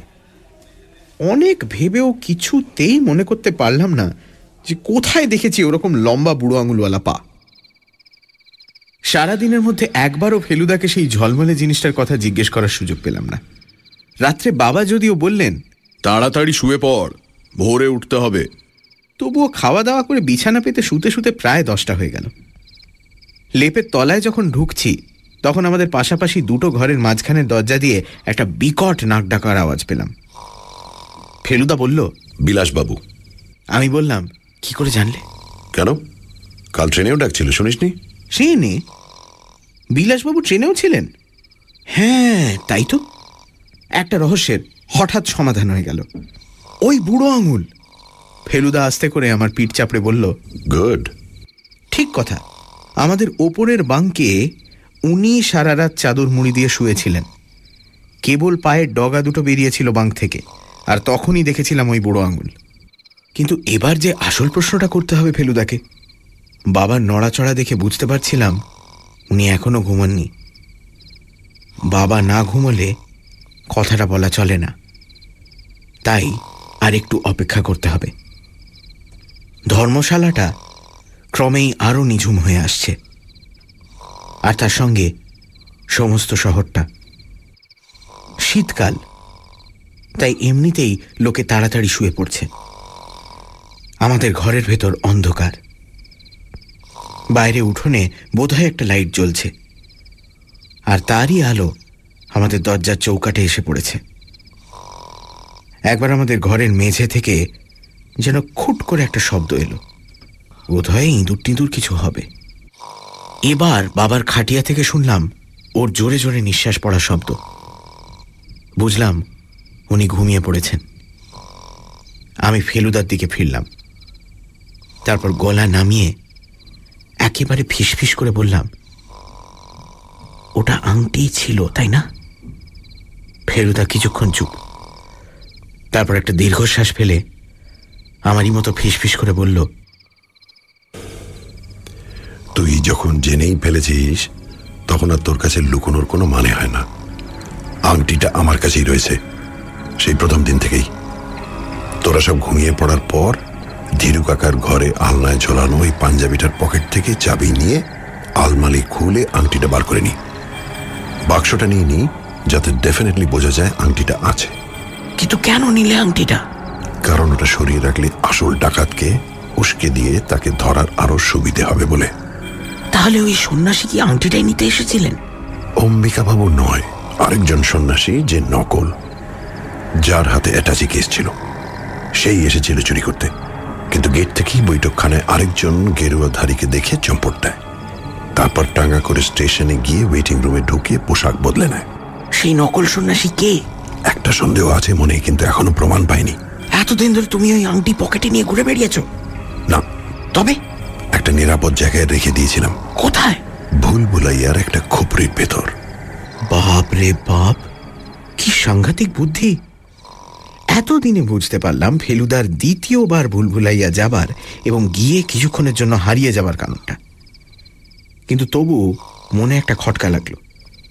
তাই জিজ্ঞেস করলাম, কিন্তু তুমি তো ভুলভুলাইয়ার প্ল্যান জানতে না? প্রথম দিনেই সেটার একটা ব্যবস্থা করেছিলাম। আমার বাঁ হাতের কোড়ে আঙুলের নখটা বড়, সেটা জানিস তো? প্রথম দিনে হাঁটবার সময় ভুলভুলাইয়ার প্রত্যেকটি গলির মুখে দেওয়ালের গায়ে নখ দিয়ে ঘষে এক, দুই, তিন করে নম্বর দিয়ে রেখেছিলাম। সাত নম্বর গলির খুপড়ির মধ্যে ছিল আংটিটা। আমি জানতাম ওর চেয়ে নিরাপদ জায়গা আর নেই। এদিকে হরিদ্বার যাব অথচ আংটিটা লখনৌয়ে থেকে যাবে। এটা ভালো লাগছিল না। তাই সেদিন গিয়ে বার করে নিয়ে আসি। আমার বুকের ভেতরটা আবার ঢিপ ঢিপ করতে আরম্ভ করেছে। বললাম কিন্তু সে ডাকাত যদি সন্দেহ করে যে তোমার কাছে আংটিটা আছে? সন্দেহ করলেই বা প্রমাণ তো নেই। আমার বিশ্বাস সন্দেহ করেনি। কারণ অত বুদ্ধি ওদের নেই। কিন্তু তাহলে তোমার পিছনে এভাবে লেগেছিল কেন? তার কারণ আংটির লোভ ওরা ছাড়তে পারছে না। আর ওরা জানে যে আমি যতদিন আছি ততদিন ওদের সব প্ল্যান ভণ্ডুল করে দেবার ক্ষমতা আমার আছে। কিন্তু আমার গলা শুকিয়ে প্রায় আওয়াজই বেরোচ্ছিল না। কোনো রকমে ঢোক গিলে তবে কথাটা শেষ করতে পারলাম। কিন্তু তার মানে তো তোমার সাংঘাতিক বিপদ হতে পারে। বিপদের মুখে ঝাঁপিয়ে পড়াই তো ফেলো মিত্তিরের ক্যারেক্টার কিন্তু আর কিন্তু না। এবার ঘুমো। ফেলুদা একটা তুড়ি মেরে হাই তুলে পাশ বদল করল। ধর্মশালা এখন চুপচাপ। দূরে রাস্তায় একটা কুকুর ডেকে উঠল। পাশের ঘরে নাক ডাকার শব্দ এক টানা চলেছে। ঘুম কি আসবে? ফেলুদার টেক্কা মার্কা দেশলাইয়ের বাক্সে রোদের আলোতে ঝলমল করা বাদশাহী আংটির কথা কিছুতেই ভুলতে পারছিলাম না। এই আংটির ব্যাপারে কি অদ্ভুত সাহসের সঙ্গে ফেলুদা নিজেকে জড়িয়ে ফেলেছে, তা ভাবতেও অবাক লাগে। অথচ এটাও ঠিক যে ও যদি না থাকতো, তাহলে হয়তো আংটি চুরিও হয়ে যেত আর চোর ধরাও পড়তো না। পাশের ঘর থেকে কিন্তু মনে হয় যেন অনেক দূর থেকে র্যাটল স্নেকের আওয়াজ পেলাম। বুঝলাম বনবিহারী বাবু তার প্রিয় সংগীত শুনছেন। আর এই ঝুমঝুমির আওয়াজ শুনতে শুনতেই বোধ হয় ঘুমটা এসে গিয়েছিল। বাবার ট্রাভেলিং ক্লকে পাঁচটার সময় অ্যালার্ম দেওয়া ছিল, কিন্তু আমার ঘুম ভেঙে গেল, সেটা বাজার একটু আগেই। তাড়াতাড়ি মুখ টুক ধুয়ে চাটা খেয়ে তৈরি হয়ে নিলাম। সঙ্গে নিয়ে যাবার জন্য খাবারের কথা বলতে শ্রীবাস্তব বললেন লক্ষ্মণ ঝুলায় একদম ব্রিজের মুখটাতে ও দোকানে ফার্স্ট ক্লাস পুরি তরকারি পাবেন। ও খাবার নেবার দরকার নেই। সকলেই বেশ ভালো করে গরম জামা পরে নিয়েছিলাম। কারণ পথে তো ঠান্ডা হবেই। আর লক্ষ্মণ ঝুলার হাইট বেশি বলে সেখানে এমনিতেই এখানের চেয়ে বেশি ঠান্ডা।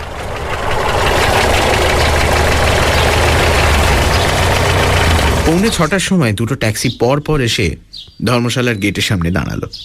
আমাদের সঙ্গে সঙ্গে দেখলাম বিলাসবাবু এসেছেন। শুনলাম উনিও লক্ষ্মণঝুলা যাবেন বলে আমাদের দলে ঢুকে পড়েছেন। কোন গাড়িতে উঠবো ভাবছি এমন সময় বনবিহারীবাবু এগিয়ে এসে বললেন তিনজন তিনজন করে ভাগাভাগি হয়ে যেতে হবে অবশ্যই। জানোয়ার সম্বন্ধে আমার কিছু ইন্টারেস্টিং গল্প আছে। তপেশবাবু যদি চাও তো আমার গাড়িতে আসতে পারো। আমি বললাম শুধু আমি কেন? ফেলুদাও নিশ্চয়ই শুনতে চাইবে। ফেলুদা কোনো আপত্তি করল না। তাই শেষ পর্যন্ত আমি ফেলুদা আর বনবিহারীবাবু একটা গাড়িতে আর বাবা শ্রীবাস্তব আর বিলাসবাবু অন্য গাড়িতে উঠলাম। শ্রীবাস্তবের সঙ্গে দেখলাম বিলাসবাবুর বেশ ভাব হয়ে গেছে। সামনের সিটে ড্রাইভারের পাশে বনবিহারীবাবু তার কাঠের বাক্সটা রাখলেন। বললেন এইটাতে আমার অজগর আসবে। পেছনের সিটের মাঝখানে ফেলুদা আর দুপাশে আমি আর বনবিহারীবাবু বসলাম।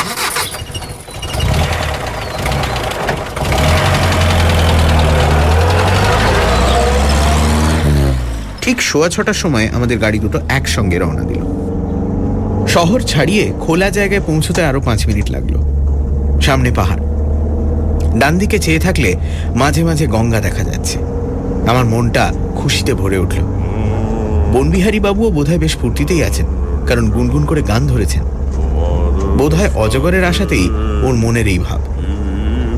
ফেলুদা কেবল দেখলাম একেবারে চুপ মেরে গেছে। কি ভাবছে ও? আংটিটা কি এখনও ওর পকেটেই আছে? সেটা জানার কোনো উপায় নেই। কারণ ও বনবিহারীবাবুর সামনে সিগারেট খাবে না। বাবাদের ট্যাক্সিটা আমাদের সামনেই চলেছে। ট্যাক্সির পিছনের কাঁচের ভিতর দিয়ে দেখা যাচ্ছে বিলাসবাবু শ্রীবাস্তবকে কী সব যেন বোঝাচ্ছেন। হয়তো শ্রীবাস্তব এই ফাঁকতালে তার হাতটা দেখিয়ে নিচ্ছেন। বনবিহারীবাবু হঠাৎ বললেন আচ্ছা শিশির ভেজা রাস্তা থেকে এখনও ধুলো উঠছে না, কিন্তু রোদের তেজ বাড়লে উঠবে। আমার মনে হয় ওদের একটু এগিয়ে যেতে দেওয়া উচিত। ড্রাইভার, একটু আস্তে চালাও তো দেখি। দাড়িওয়ালা পাগড়ি পরা পাঞ্জাবি ড্রাইভার বনবিহারী বাবুর কথা মতো গাড়ি স্পিড কমিয়ে দিল আর তার ফলে বাবাদের ট্যাক্সি বেশ কিছু দূর এগিয়ে গেল। ধুলো হোক আর যাই হোক, আমি মনে মনে চাইছিলাম গাড়ি দুটো যেন কাছাকাছি একসঙ্গে চলে, কিন্তু বনবিহারী বাবুর আদেশের উপর কিছু বলার সাহস হলো না। ভদ্রলোক জানোয়ারের গল্প আরম্ভ করবেন কখন? একটা গাড়ি যেন পিছন দিক থেকে বেশ কিছুক্ষণ ধরে বারবার হর্ন দিচ্ছে। বনবিহারী বাবু বললেন এই তো জ্বালালো দেখছি। পাশ দাও হে ড্রাইভার পাশ দাও। নইলে প্যাক প্যাক করে কান ঝালাবালা করে দেবে। ড্রাইভার বাধ্যভাবে গাড়িটাকে রাস্তার একটু বাঁদিকে নিল। আর অমনি একটা পুরনো ধরনের শেভরোলে ট্যাক্সি আমাদের গাড়ির পাশ দিয়ে হুশ করে বেরিয়ে এগিয়ে গেল। যাবার সময় দেখলাম যে সে গাড়ির পেছনের সিটে বসা একজন লোক মুখ বার করে আমাদের দিকে দেখে নিল। এ আমাদের চেনা লোক। সেই বারেলি পর্যন্ত যাওয়া গেরুয়াধারী সন্ন্যাসী। সানডে সাসপেন্সে আজ শুনছেন সত্যজিৎ রায়ের বাদশাহী আংটি। হরিদ্বারে পৌঁছে সবাই গিয়ে উঠল শীতল দাসের ধর্মশালায়। একটা ঘরে ফেলুদারা আর অন্য ঘরে বনবিহারী বাবু, শ্রীবাস্তব আর খুব অবাক লাগলেও সেই বরেলি পর্যন্ত যাওয়া ট্রেনের সন্ন্যাসী। এখানে এসে ওদের সঙ্গে আলাপ হলো বিলাস বাবুর নাম করা হাত দেখিয়ে। তার লম্বা বুড়ো আঙুলোলা পা দেখে চিনে নিতে অসুবিধে হলো না যে ইনিও সেই ট্রেনের কামরায় ছিলেন। আপাদ মস্তক ঢাকা দিয়ে ঘুমোচ্ছিলেন। কিন্তু এসবের চেয়েও ইন্টারেস্টিং একটা কাণ্ড ঘটল গঙ্গার ঘাটে। ফেলুদা দেশলাই বের করে সিগারেট ধরাতে যেতেই কি যেন একটা রোদ্দুরে চকমক করে উঠল। তোপসের আন্দাজ ঠিক ছিল। এতদিন ফেলুদাই আংটিটা নিজের কাছে লুকিয়ে রেখেছিল। সবাই মিলে এবার লক্ষ্মণ ঝুলা যাচ্ছে। কিন্তু পেছন পেছন আর একটা গাড়িতে সেই গেরুয়া সন্ন্যাসী না? তারপর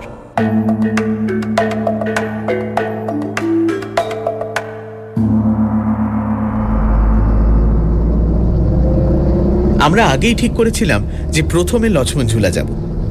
তারপর সেখানে বেশ কিছুক্ষণ থেকে দুপুরে খাওয়া সেরে ফেরার পথে ঋষিকেশটা দেখে আসব। সত্যি বলতে কি, ঋষিকেশটা সম্বন্ধে আমার খুব বেশি উৎসাহ ছিল না। সেও তো তীর্থস্থান। পান্ডা ধর্মশালা, অলিগলি, ঘাট, মন্দির, এইসব। কেবল গঙ্গাটা একটু অন্যরকম। বনবিহারী বাবু এখন ফেলুদার গানটা ধরেছেন। जब छोड़ चले लखनऊ नगरी तब हालात पर क्या गुजरी গান থামিয়ে হঠাৎ বনবিহারী বাবু বললেন এই গানের সুরে জ্যোতি ঠাকুরের একটা বাংলা গান আছে জানো ফেলুদা বলল জানি কত কালো রবে বলো ভারত হে ঠিক বলেছো তারপর আমার দিকে ফিরে বনবিহারী বাবু বললেন এস টি ই এল স্টিল মানে horn H O R N horn ওটার মানে কিন্তু সিং হ্যাঁ আবার এস আই এন জি এটার মানে গান। আবার জি ইউ এন মানে কামান। আবার কামানের মতন ওই কাম অন মানে I saw but I S A W আলাদা করে। আই স মানে আমি দেখিয়াছিলাম। হ্যাঁ, এটা জানো? এটা আমি জানতাম না। শুনে খুব মজা লাগল। আর মনে মনে মুখস্থ করে নিলাম। বনবিহারী বাবু বললেন এটার জন্যই বোধহয় আমার গান বলতেই বন্দুকের কথা মনে পড়ে। আর বন্দুক বলতেই জিম করবেট। শিকারী করবেটের কথা জানো তো? ফেলুদা বলল জানি। তিনি কিন্তু এইসব অঞ্চলে মানুষ খেকো বাঘ মেরে গেছেন। আমার করবেটকে কেন এত ভালো লাগে জানো? কারণ উনিও আমার মতো জানোয়ারদের স্বভাব বুঝতেন ওদের ভালোবাসতেন। এই বলে আবার গুনগুন করে গান ধরলেন বনবিহারী বাবু গাড়ি ছুটে চলেছে লক্ষ্মণ ঝুলার দিকে। বাঁদিকে পাহাড়, সামনে পাহাড়। ডান দিকে মাঝে মাঝে গঙ্গাটা দেখা যাচ্ছে, মাঝে মাঝে ঘন জঙ্গল। আকাশে মেঘ জমেছে। সূর্যটা এক একবার মেঘে ঢেকে যাচ্ছে আর তক্ষুনি বাতাসটা আরও ঠান্ডা হয়ে যাচ্ছে। আমি প্রথম দিকে কেবল লক্ষ্মণ ঝুলার কথাই ভাবছিলাম। এখন আবার মাঝে মাঝে আংটির ব্যাপারটা মনটাকে খোঁচা দিতে আরম্ভ করেছে। অনেক কিছু নতুন জিনিস এই দুদিনে জানতে পেরেছি। কিন্তু আরও অনেক কিছুই যে এখনও জানতে বাকি আছে। মহাবীর কেন সন্দেহ করে যে প্যারিলাল স্বাভাবিকভাবে মারা যাননি? প্যারিলাল কিসের জন্য চিৎকার করেছিলেন মারা যাওয়ার আগে? প্যারিলাল কোন স্পাইয়ের কথা বলতে চেয়েছিলেন? সে স্পাই কি আমাদের চেনার মধ্যে কেউ? না চেনার বাইরে? এই সব ভাবতে ভাবতে আমার চোখটা গাড়ির মধ্যে আয়নাটার দিকে চলে গেল। আয়নায় ফেলুদাকে দেখা যাচ্ছে। সে অদ্ভুত তীক্ষ্ণ দৃষ্টি দিয়ে সামনের দিকে চেয়ে কি জানি দেখছে। এবার আমি আর চোখে ফেলুদার দিকে চেয়ে দেখি, সে দেখছে তার সামনেই বসার ড্রাইভারের দিকে। আমার চোখটাও প্রায় আপনা থেকেই ঘুরে ড্রাইভারের দিকে গেল। আর সেদিকে দৃষ্টি পড়তেই আমার বুকের ভেতরটা ছ্যাঁত করে উঠল। ড্রাইভারের পাগড়ির নিচে আর কোটের কলারের ঠিক ওপরে ঘাড়ের মাঝখানে আঁচড়ের দাগ। এরকম দাগ আমরা আর একজনের ঘাড়ে দেখেছি। সে হল গণেশ গুহ। এবার ফেলুদার দিকে চেয়ে দেখি সে দৃষ্টি ঘুরিয়ে নিয়ে জানলার বাইরে দেখছে। তাকে এমন গম্ভীর এর আগে আমি কখনো দেখিনি। কোয়ালিটি রেস্টুরেন্টে বসে গণেশ গুহ বলেছিল সে বনবিহারী বাবুর চাকরি ছেড়ে দিয়ে সেই দিনই কলকাতায় চলে যাচ্ছে। আর আজ সে পাঞ্জাবি ড্রাইভারের ছদ্মবেশে আমাদের নিয়ে চলেছে লক্ষ্মণ ঝুলা হঠাৎ করে মনে পড়ল বনবিহারী বাবুই এই ট্যাক্সি ঠিক করে দিয়েছিলেন। তাহলে কি? আমি আর ভাবতে পারলাম না।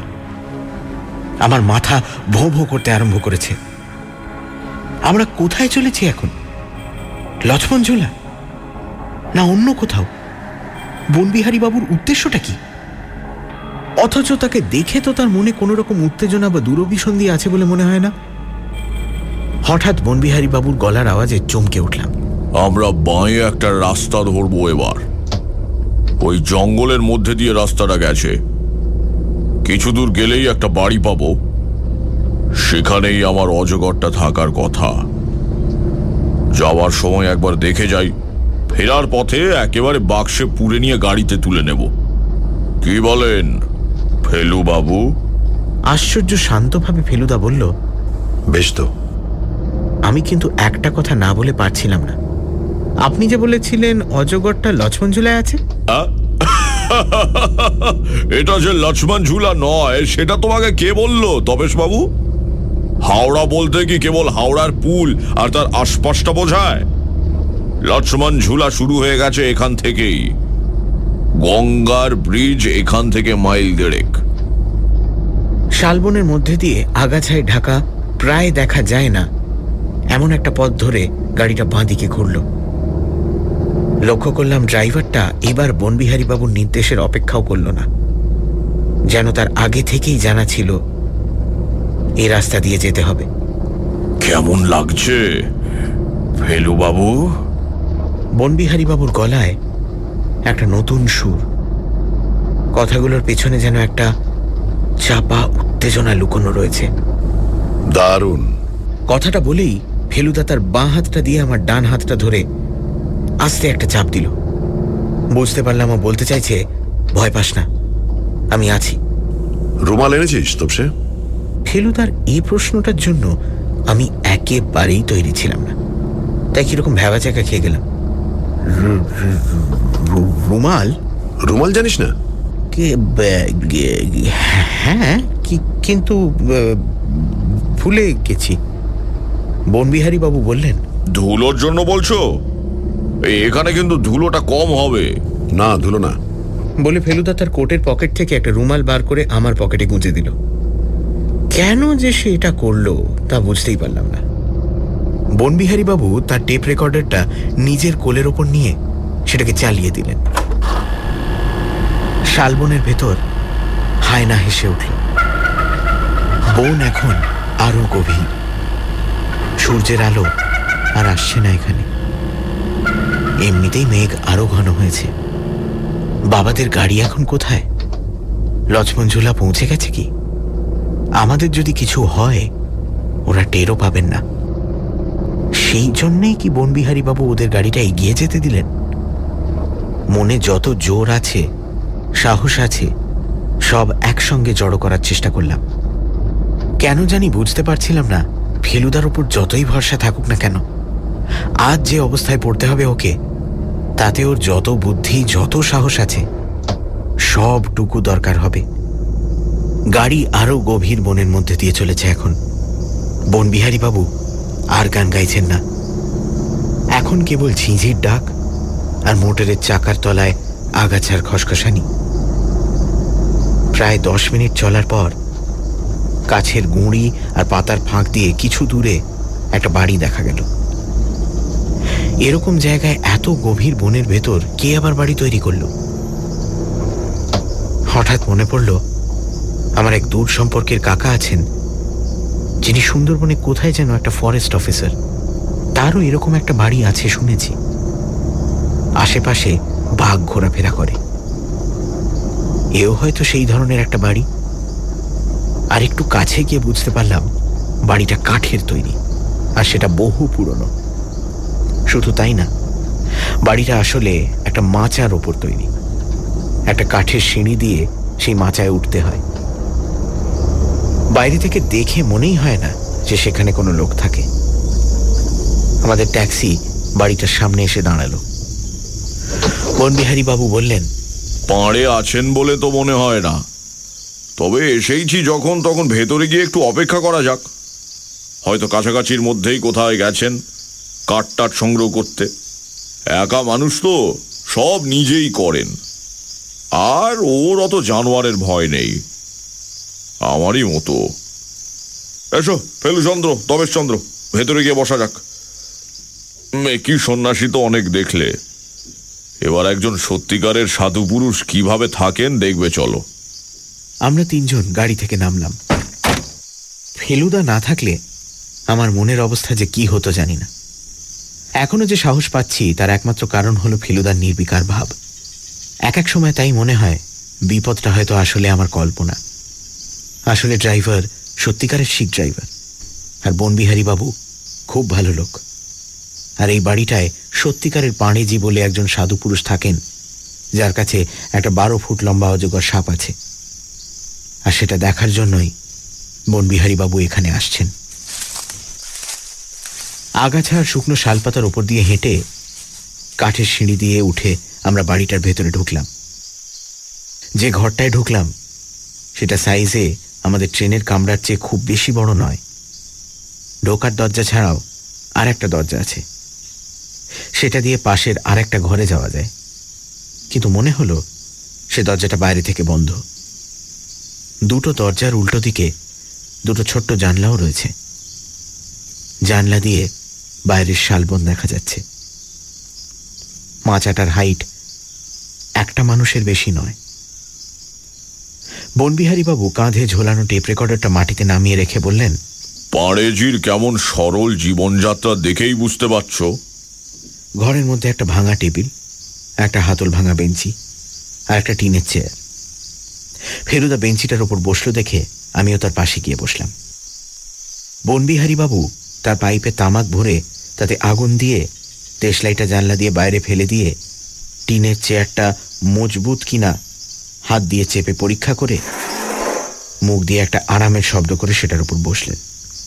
তারপর পাইপটাতে একটা বিরাট টান দিয়ে ঘরটাকে প্রায় ধোঁয়ায় ভরে দিয়ে চাপা অথচ পরিষ্কার গলায় ভীষণ স্পষ্ট উচ্চারণে বললেন, তারপর, ফেলু বাবু, আমার আংটিটা যে এবার ফেরত চাই। আপনার আংটি? বনবিহারী বাবুর কথাটা যে ফেলুদাকে বেশ অবাক করেছে সেটা বুঝতে পারলাম। বাবু ঠোঁটের কোণে পাইপ আর একটা অল্প হাসি নিয়ে চুপ করে বসে রইলেন। বাইরে ঝিঝির শব্দ কমে এসেছে।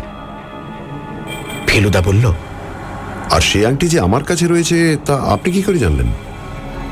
বনবিহারী বাবু এবার কথা বললেন।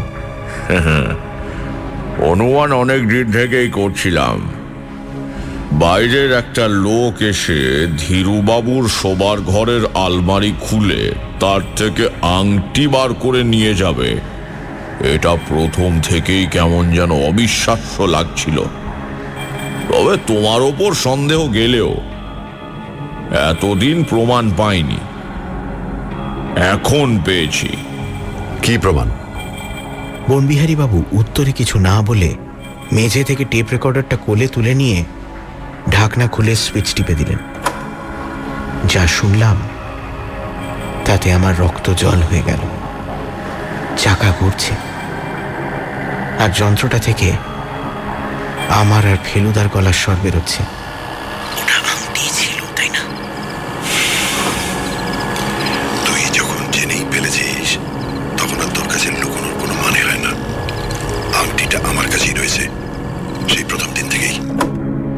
বনবিহারী বাবু খুট করে রেকর্ডারের সুইচ বন্ধ করে দিলেন। তারপর বললেন, কাল রাত্রিরে তোমরা শোবার আগেই মাইক্রোফোনটা তোমাদের খাটিয়ার তলায় রেখে এসেছিলাম। অবশ্যই তোমরা যে ঠিক এই বিষয়ে কথাবার্তা বলবে, সেটা আমার জানা ছিল না। কিন্তু যখন বলেইছ, তখন কি আর সুযোগ ছাড়া যায়? এর চেয়ে বেশি প্রমাণ কি দরকার আছে তোমার? হ্যাঁ? ফেলু বাবু? কিন্তু আংটিটা আপনার সে কথা আপনি বলছেন কি করে? বনবিহারী বাবু রেকর্ডারটা টেবিলের উপর রেখে দিয়ে পায়ের ওপর পা তুলে চেয়ারে হেলান দিয়ে বললেন উনিশশো সালে অর্থাৎ আজ থেকে আঠারো বছর আগে কলকাতার নলাক্ষা কোম্পানি থেকে দু লাখ টাকা দিয়ে আমি ওই আংটিটা কিনি। পিয়ারিলালের সঙ্গে আমার আলাপ হয় তার কিছু পরেই। তার যে এসব জিনিসের শখ ছিল সেটা তিনি আমাকে বলেননি। কিন্তু আংটিটা আমি তাকে দেখিয়েছিলাম। দেখে তার চোখ মুখের অবস্থা যা হয়েছিল, তাতেই আমার মনে একটা সন্দেহ জাগে। তার দুদিন পরেই আংটিটা আমার বাড়ি থেকে লোক পেয়ে যায়। পুলিশে খবর দেওয়া হয়েছিল, কিন্তু চোর ধরা পড়েনি। তারপর লখনৌ এসে ক বছর থাকার পর। এই সেদিন শ্রীবাস্তবের কাছে আংটিটা দেখে জানতে পারি পিয়ারিলাল সেটা তাকে দিয়েছেন। পিয়ারিলাল ভাবেননি তিনি প্রথম অ্যাটাকটা থেকে বেঁচে উঠবেন। তাই মানে মানে চোরাই মাল অন্যের হাতে চালান করে দিয়েছিলেন। কিন্তু তারপর তিনি সুস্থ হয়ে উঠলেন। আমি তার আরোগ্যের সুযোগ নিয়ে তার সঙ্গে দেখা করতে গেলাম। ভাবলাম তিনি যদি ব্যাপারটা স্বীকার করেন, তাহলে শ্রীবাস্তবকে বললে তিনি নিশ্চয়ই আমাকে আংটিটা দিয়ে দেবেন। শ্রীবাস্তবকে তার দরুন কিছু টাকাও দিতে রাজি ছিলাম আমি। কিন্তু আশ্চর্য কি জানো? পেয়ারিলাল চুরির ব্যাপারটা বেমালুম অস্বীকার করে গেলেন। বললেন, আমার কাছে ওরকম আংটি উনি কোনোদিন দেখেননি। অথচ সে আংটির রসিদ পর্যন্ত রয়েছে এখনও আমার কাছে। এবার ফেলুদা কথা বলল। আর তার গলার স্বরে ভয়ের কোনো চিহ্ন মাত্র নেই। কিন্তু বনবিহারী বাবু আমি এবার আপনাকে একটা প্রশ্ন করতে চাই। আশা করি আপনি তার জবাব দেবেন। বনবিহারী বাবু বললেন আগে বলো সে আংটি এখনও তোমার কাছেই রয়েছে? না তুমি সেটা অন্য কোথাও রেখে এসেছ? নিজের জিনিস আমি নিজের হাতেই ফেরত নিতে চাই। এবার ফেলুদার গলায় বিদ্রোপের ইঙ্গিত।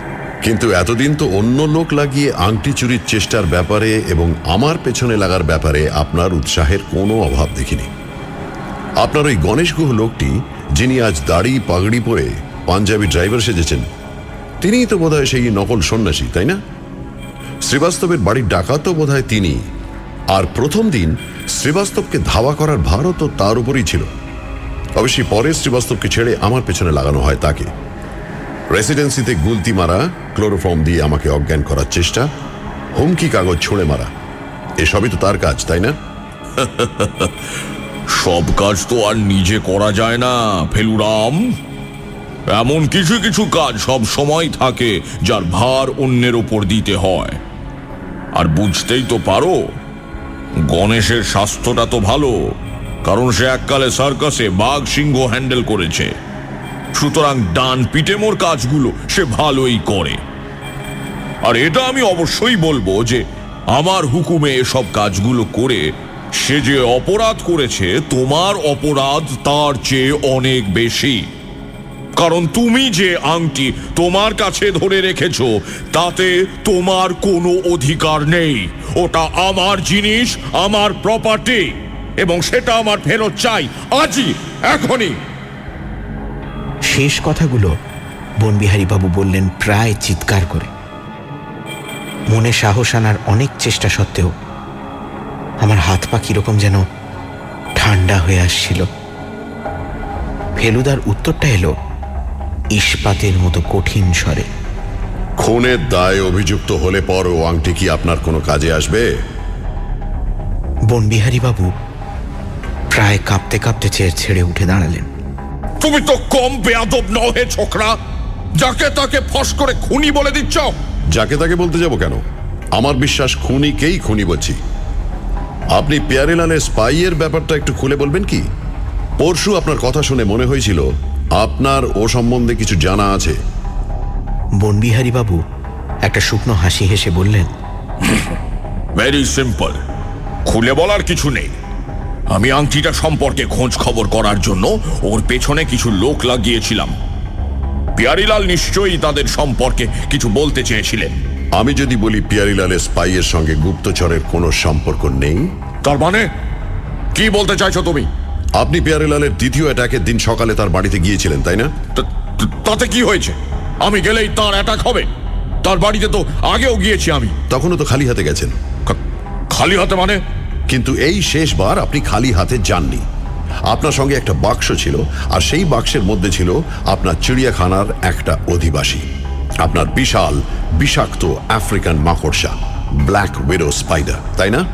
পিয়ারিলাল বলতে চেয়েছিলেন স্পাইডার, কিন্তু পুরো কথাটা সেই অবস্থায় উচ্চারণ করা সম্ভব হয়নি। তাই স্পাইডার হয়ে গিয়েছিল স্পাই। বনবিহারীবাবুর মুখ হঠাৎ জানি কেমন ফ্যাকাশে হয়ে গেল। তিনি আবার চেয়ারে বসে পড়লেন। বললেন কিন্তু তাকে আমি মাকড়সা দেখিয়ে করবোটা কি? পিয়ারিলালের আরশোলা দেখিয়ে হৃৎকম্প হয় সেটা বোধহয় আপনার জানা ছিল না। আপনি হয়তো মাকড়সাটা দেখিয়ে ভয় পাইয়ে আংটিটা আদায় করে নিতে চেয়েছিলেন কিন্তু হয়ে গেল একেবারে হার্ট অ্যাটাক এবং শেষ পর্যন্ত মৃত্যু। এই মৃত্যুর জন্য আপনি ছাড়া আর কে দায়ী বলুন? আর আপনি বলছেন আংটিটা আপনি কিনেছিলেন এবং পিয়ারিলাল সেটা চুরি করেন। আমি যদি বলি আংটি পিয়ারিলাল কিনে কলকাতায় আঠেরো বছর আগে আপনাকে দেখিয়েছিলেন আর সেই থেকে আপনার ও আংটির উপর লোভ আর আপনার বাড়ির সেই তালা দেওয়া বন্ধ ঘরে এরকম আরও অনেক পুরনো জিনিস আপনার আছে। আর ওই সব মূল্যবান জিনিস চোর ডাকাতের হাত থেকে সামলানোর জন্যেই আপনার ওই চিড়িয়াখানা? বনবিহারীবাবু গম্ভীর গলায় বললেন তুমি আর কি বিশ্বাস করো সেটা শুনতে পারি কি? নিশ্চয়ই পারেন। আমার বিশ্বাস পেয়ারিলালের ওই বাদশাহী আংটি আপনি আর কোনোদিন চোখেও দেখতে পাবেন না। আর আমার বিশ্বাস আপনার ভবিষ্যতে রয়েছে আপনার অপরাধের উপযুক্ত শাস্তি। গণেশ! বনবিহারীবাবুর গুরু গম্ভীর চিৎকারে কাঠের ঘরটা গম গম করে উঠল। ফেলুদা হঠাৎ বলল মুখে রুমাল চাপা দে কেন এই কথা বলল জানি না কিন্তু আমি তৎক্ষণাৎ পকেট থেকে ফেলুদার দেওয়া রুমালটা বার করে মুখের উপর চাপা দিলাম। গণেশ গুহ ঘরের ভেতর ঢুকে এলো। হাতে সেই কাঠের বাক্স। বনবিহারীবাবু দেখি টেপ রেকর্ডারটা নিয়ে দরজার দিকে পিছিয়ে যাচ্ছেন। ফেলুদা নিজের পকেট থেকে রুমাল বার করল আর তার সঙ্গে সেই মাজনের কৌটোটা, যাতে লেখা দশম সংস্কার চূর্ণ।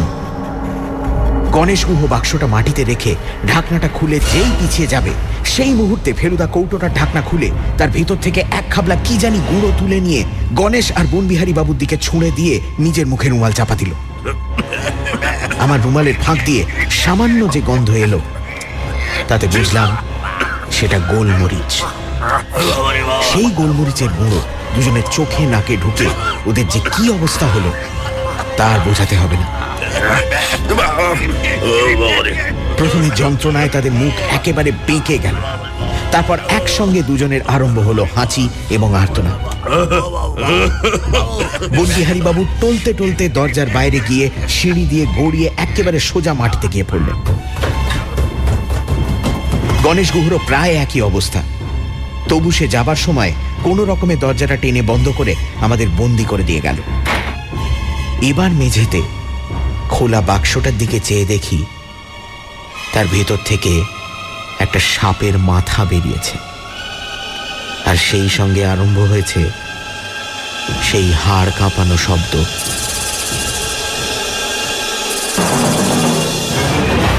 আমি বুঝতে পারলাম, আমার মাথার ভেতরটা কেমন জানি করছে। বুঝতে পারলাম ফেলুদা আমাকে ধরে বেঞ্চির ওপর দাঁড় করিয়ে দিল। আর বুঝলাম যে ফেলুদা নিজেও বেঞ্চির ওপর উঠে দাঁড়িয়েছে। খুব বেশি ভয় পেলে একটা অদ্ভুত ব্যাপার হয়, সেটা এখন বুঝতে পারলাম। যার থেকে ভয়, তার দিকেই যেন চোখটা চলে যায়। কিংবা হয়তো সাপ জিনিসটার সত্যি করেই একটা হিপনোটাইজ করার ক্ষমতা আছে। মাথা ঝিমঝিম অবস্থাতেই স্পষ্ট দেখলাম র্যাটেল স্নেকটা বাক্স থেকে বেরিয়ে ঝুমঝুমির শব্দ করতে করতে এদিক ওদিক দেখে আমাদের দিকে চোখটা ফেরালো। আমাদের দিকে চেয়ে রইল। তারপর কাঠের মেঝের ওপর দিয়ে এঁকে বেঁকে আমাদেরই বেঞ্চের দিকে প্রায় যেন আমাকে লক্ষ্য করে এগোতে লাগল। বুঝলাম আমার চোখের দৃষ্টি ক্রমশ ঝাপসা হয়ে আসছে। সাপটা যখন বেঞ্চি থেকে তিন হাত দূরে, তখন হঠাৎ মনে হলো যেন একটা বাজ বলল আর সেটা যেন আমাদের ঘরেরই ভেতর। একটা চোখ ঝলসানো আলো, একটা কান ফাটা আওয়াজ, আর তারপরে বারুদের গন্ধ। আর সাপ? সাপের মাথা দেখলাম থেতলে শরীর থেকে আলগা হয়ে পড়ে আছে। ঝুমঝুমিটা দু একবার নড়ে থেমে গেল। তারপর আর কিছু মনে নেই। যখন জ্ঞান হলো, তখন দেখি আমি শালবনের মধ্যে একটা শতরঞ্চির ওপর শুয়ে আছি। কপাল আর মাথাটা ঠান্ডা ঠান্ডা লাগছে। বুঝলাম, জল দেওয়া হয়েছে। শ্রীবাস্তবের মুখটা প্রথম চোখে পড়ল, আর তারপরেই বাবা। কেমন আছেন তপেশ বাবু গলাটা শুনে চমকে উঠে পাশ ফিরে দেখি মহাবীর। কিন্তু গায়ে গেরুয়া পোশাক কেন? মহাবীর বলল আরে ট্রেনে বরেলি পর্যন্ত একসাথে এলাম আর চিনতে পারলে না? দারুণ মেকআপ করে তো লোকটা। দাড়িওয়ালা অবস্থায় সত্যিই চিনতে পারিনি। আর তাছাড়া গলার আওয়াজ আর কথা বলার ঢংও বদলে ফেলেছিল। মহাবীর বলল আমার রিভলভারের টিপ দেখলে তো? আসলে যেদিন ভুল ভুলাইয়া দেখা হলো আর উনি বললেন যে আমাকে চেনেন না। সেদিন থেকেই বনবিহারী বাবুর ওপর আমার সন্দেহ হয়েছিল। কারণ কলকাতায় উনি আমাদের বাড়িতে অনেকবার এসেছেন। আমার সঙ্গে কথাও বলেছেন। একদিন বাবার সঙ্গে খুব কথা কাটাকাটি হয়েছিল। ওই আংটিটা নিয়েই। সেটাও আমার কিছুদিন আগেই মনে পড়েছে। বাবা বললেন তোদের দেরি দেখে লক্ষ্মণ ঝুলা থেকে গাড়ি ঘুরিয়ে নিয়ে শেষটায় টায়ারের দাগ দেখে বনের রাস্তাটা ধরে ভেতরে ঢুকেছি। মহাবীর বাবুই অবশ্যই গাড়ি ঘোরানোর কথা প্রথম বলেন। আর ওরা দুজন কোথায় গেলেন? গোলমরিচের ঝাঁঝে খুব শাস্তি পেয়েছে। ফেলুর ব্রহ্মাস্ত্রের তুলনা নেই। ওরা এখন পুলিশের জিমায় আছে। পুলিশ থেকে এলো? সঙ্গেই তো ছিল। বিলাসবাবু তো আসলে ইন্সপেক্টর গড়গড়ি। কি আশ্চর্য! ওই হাত দেখিয়ে ভদ্রলোকে ইন্সপেক্টর গড়গড়ি? এমন অদ্ভুতভাবে যে আংটির ঘটনাটা শেষ হবে তা ভাবতেই পারিনি। কিন্তু ফেলুদা? ফেলুদা কোথায়? ওর কথা মনে পড়তেই আমার চোখে একটা ঝিলিক মারা আলো এসে পড়ল। যেদিক থেকে আসছে, সেদিকে তাকিয়ে দেখি ফেলুদা আঙুলে আংটিটা পরে কিছু দূরে একটা খোলা জায়গায় দাঁড়িয়ে গাছের পাতার ফাঁক দিয়ে এসে পড়া সূর্যের আলোটা আংটির হীরের উপর ফেলে সেটা রিফ্লেক্ট করে আমার চোখে ফেলছে। আমি মনে মনে বললাম, এই আংটি রহস্য সমাধানের ব্যাপারে কেউ যদি সত্যি করে বাদশাহ হয়ে থাকে, তবে সে ফেলুদাই।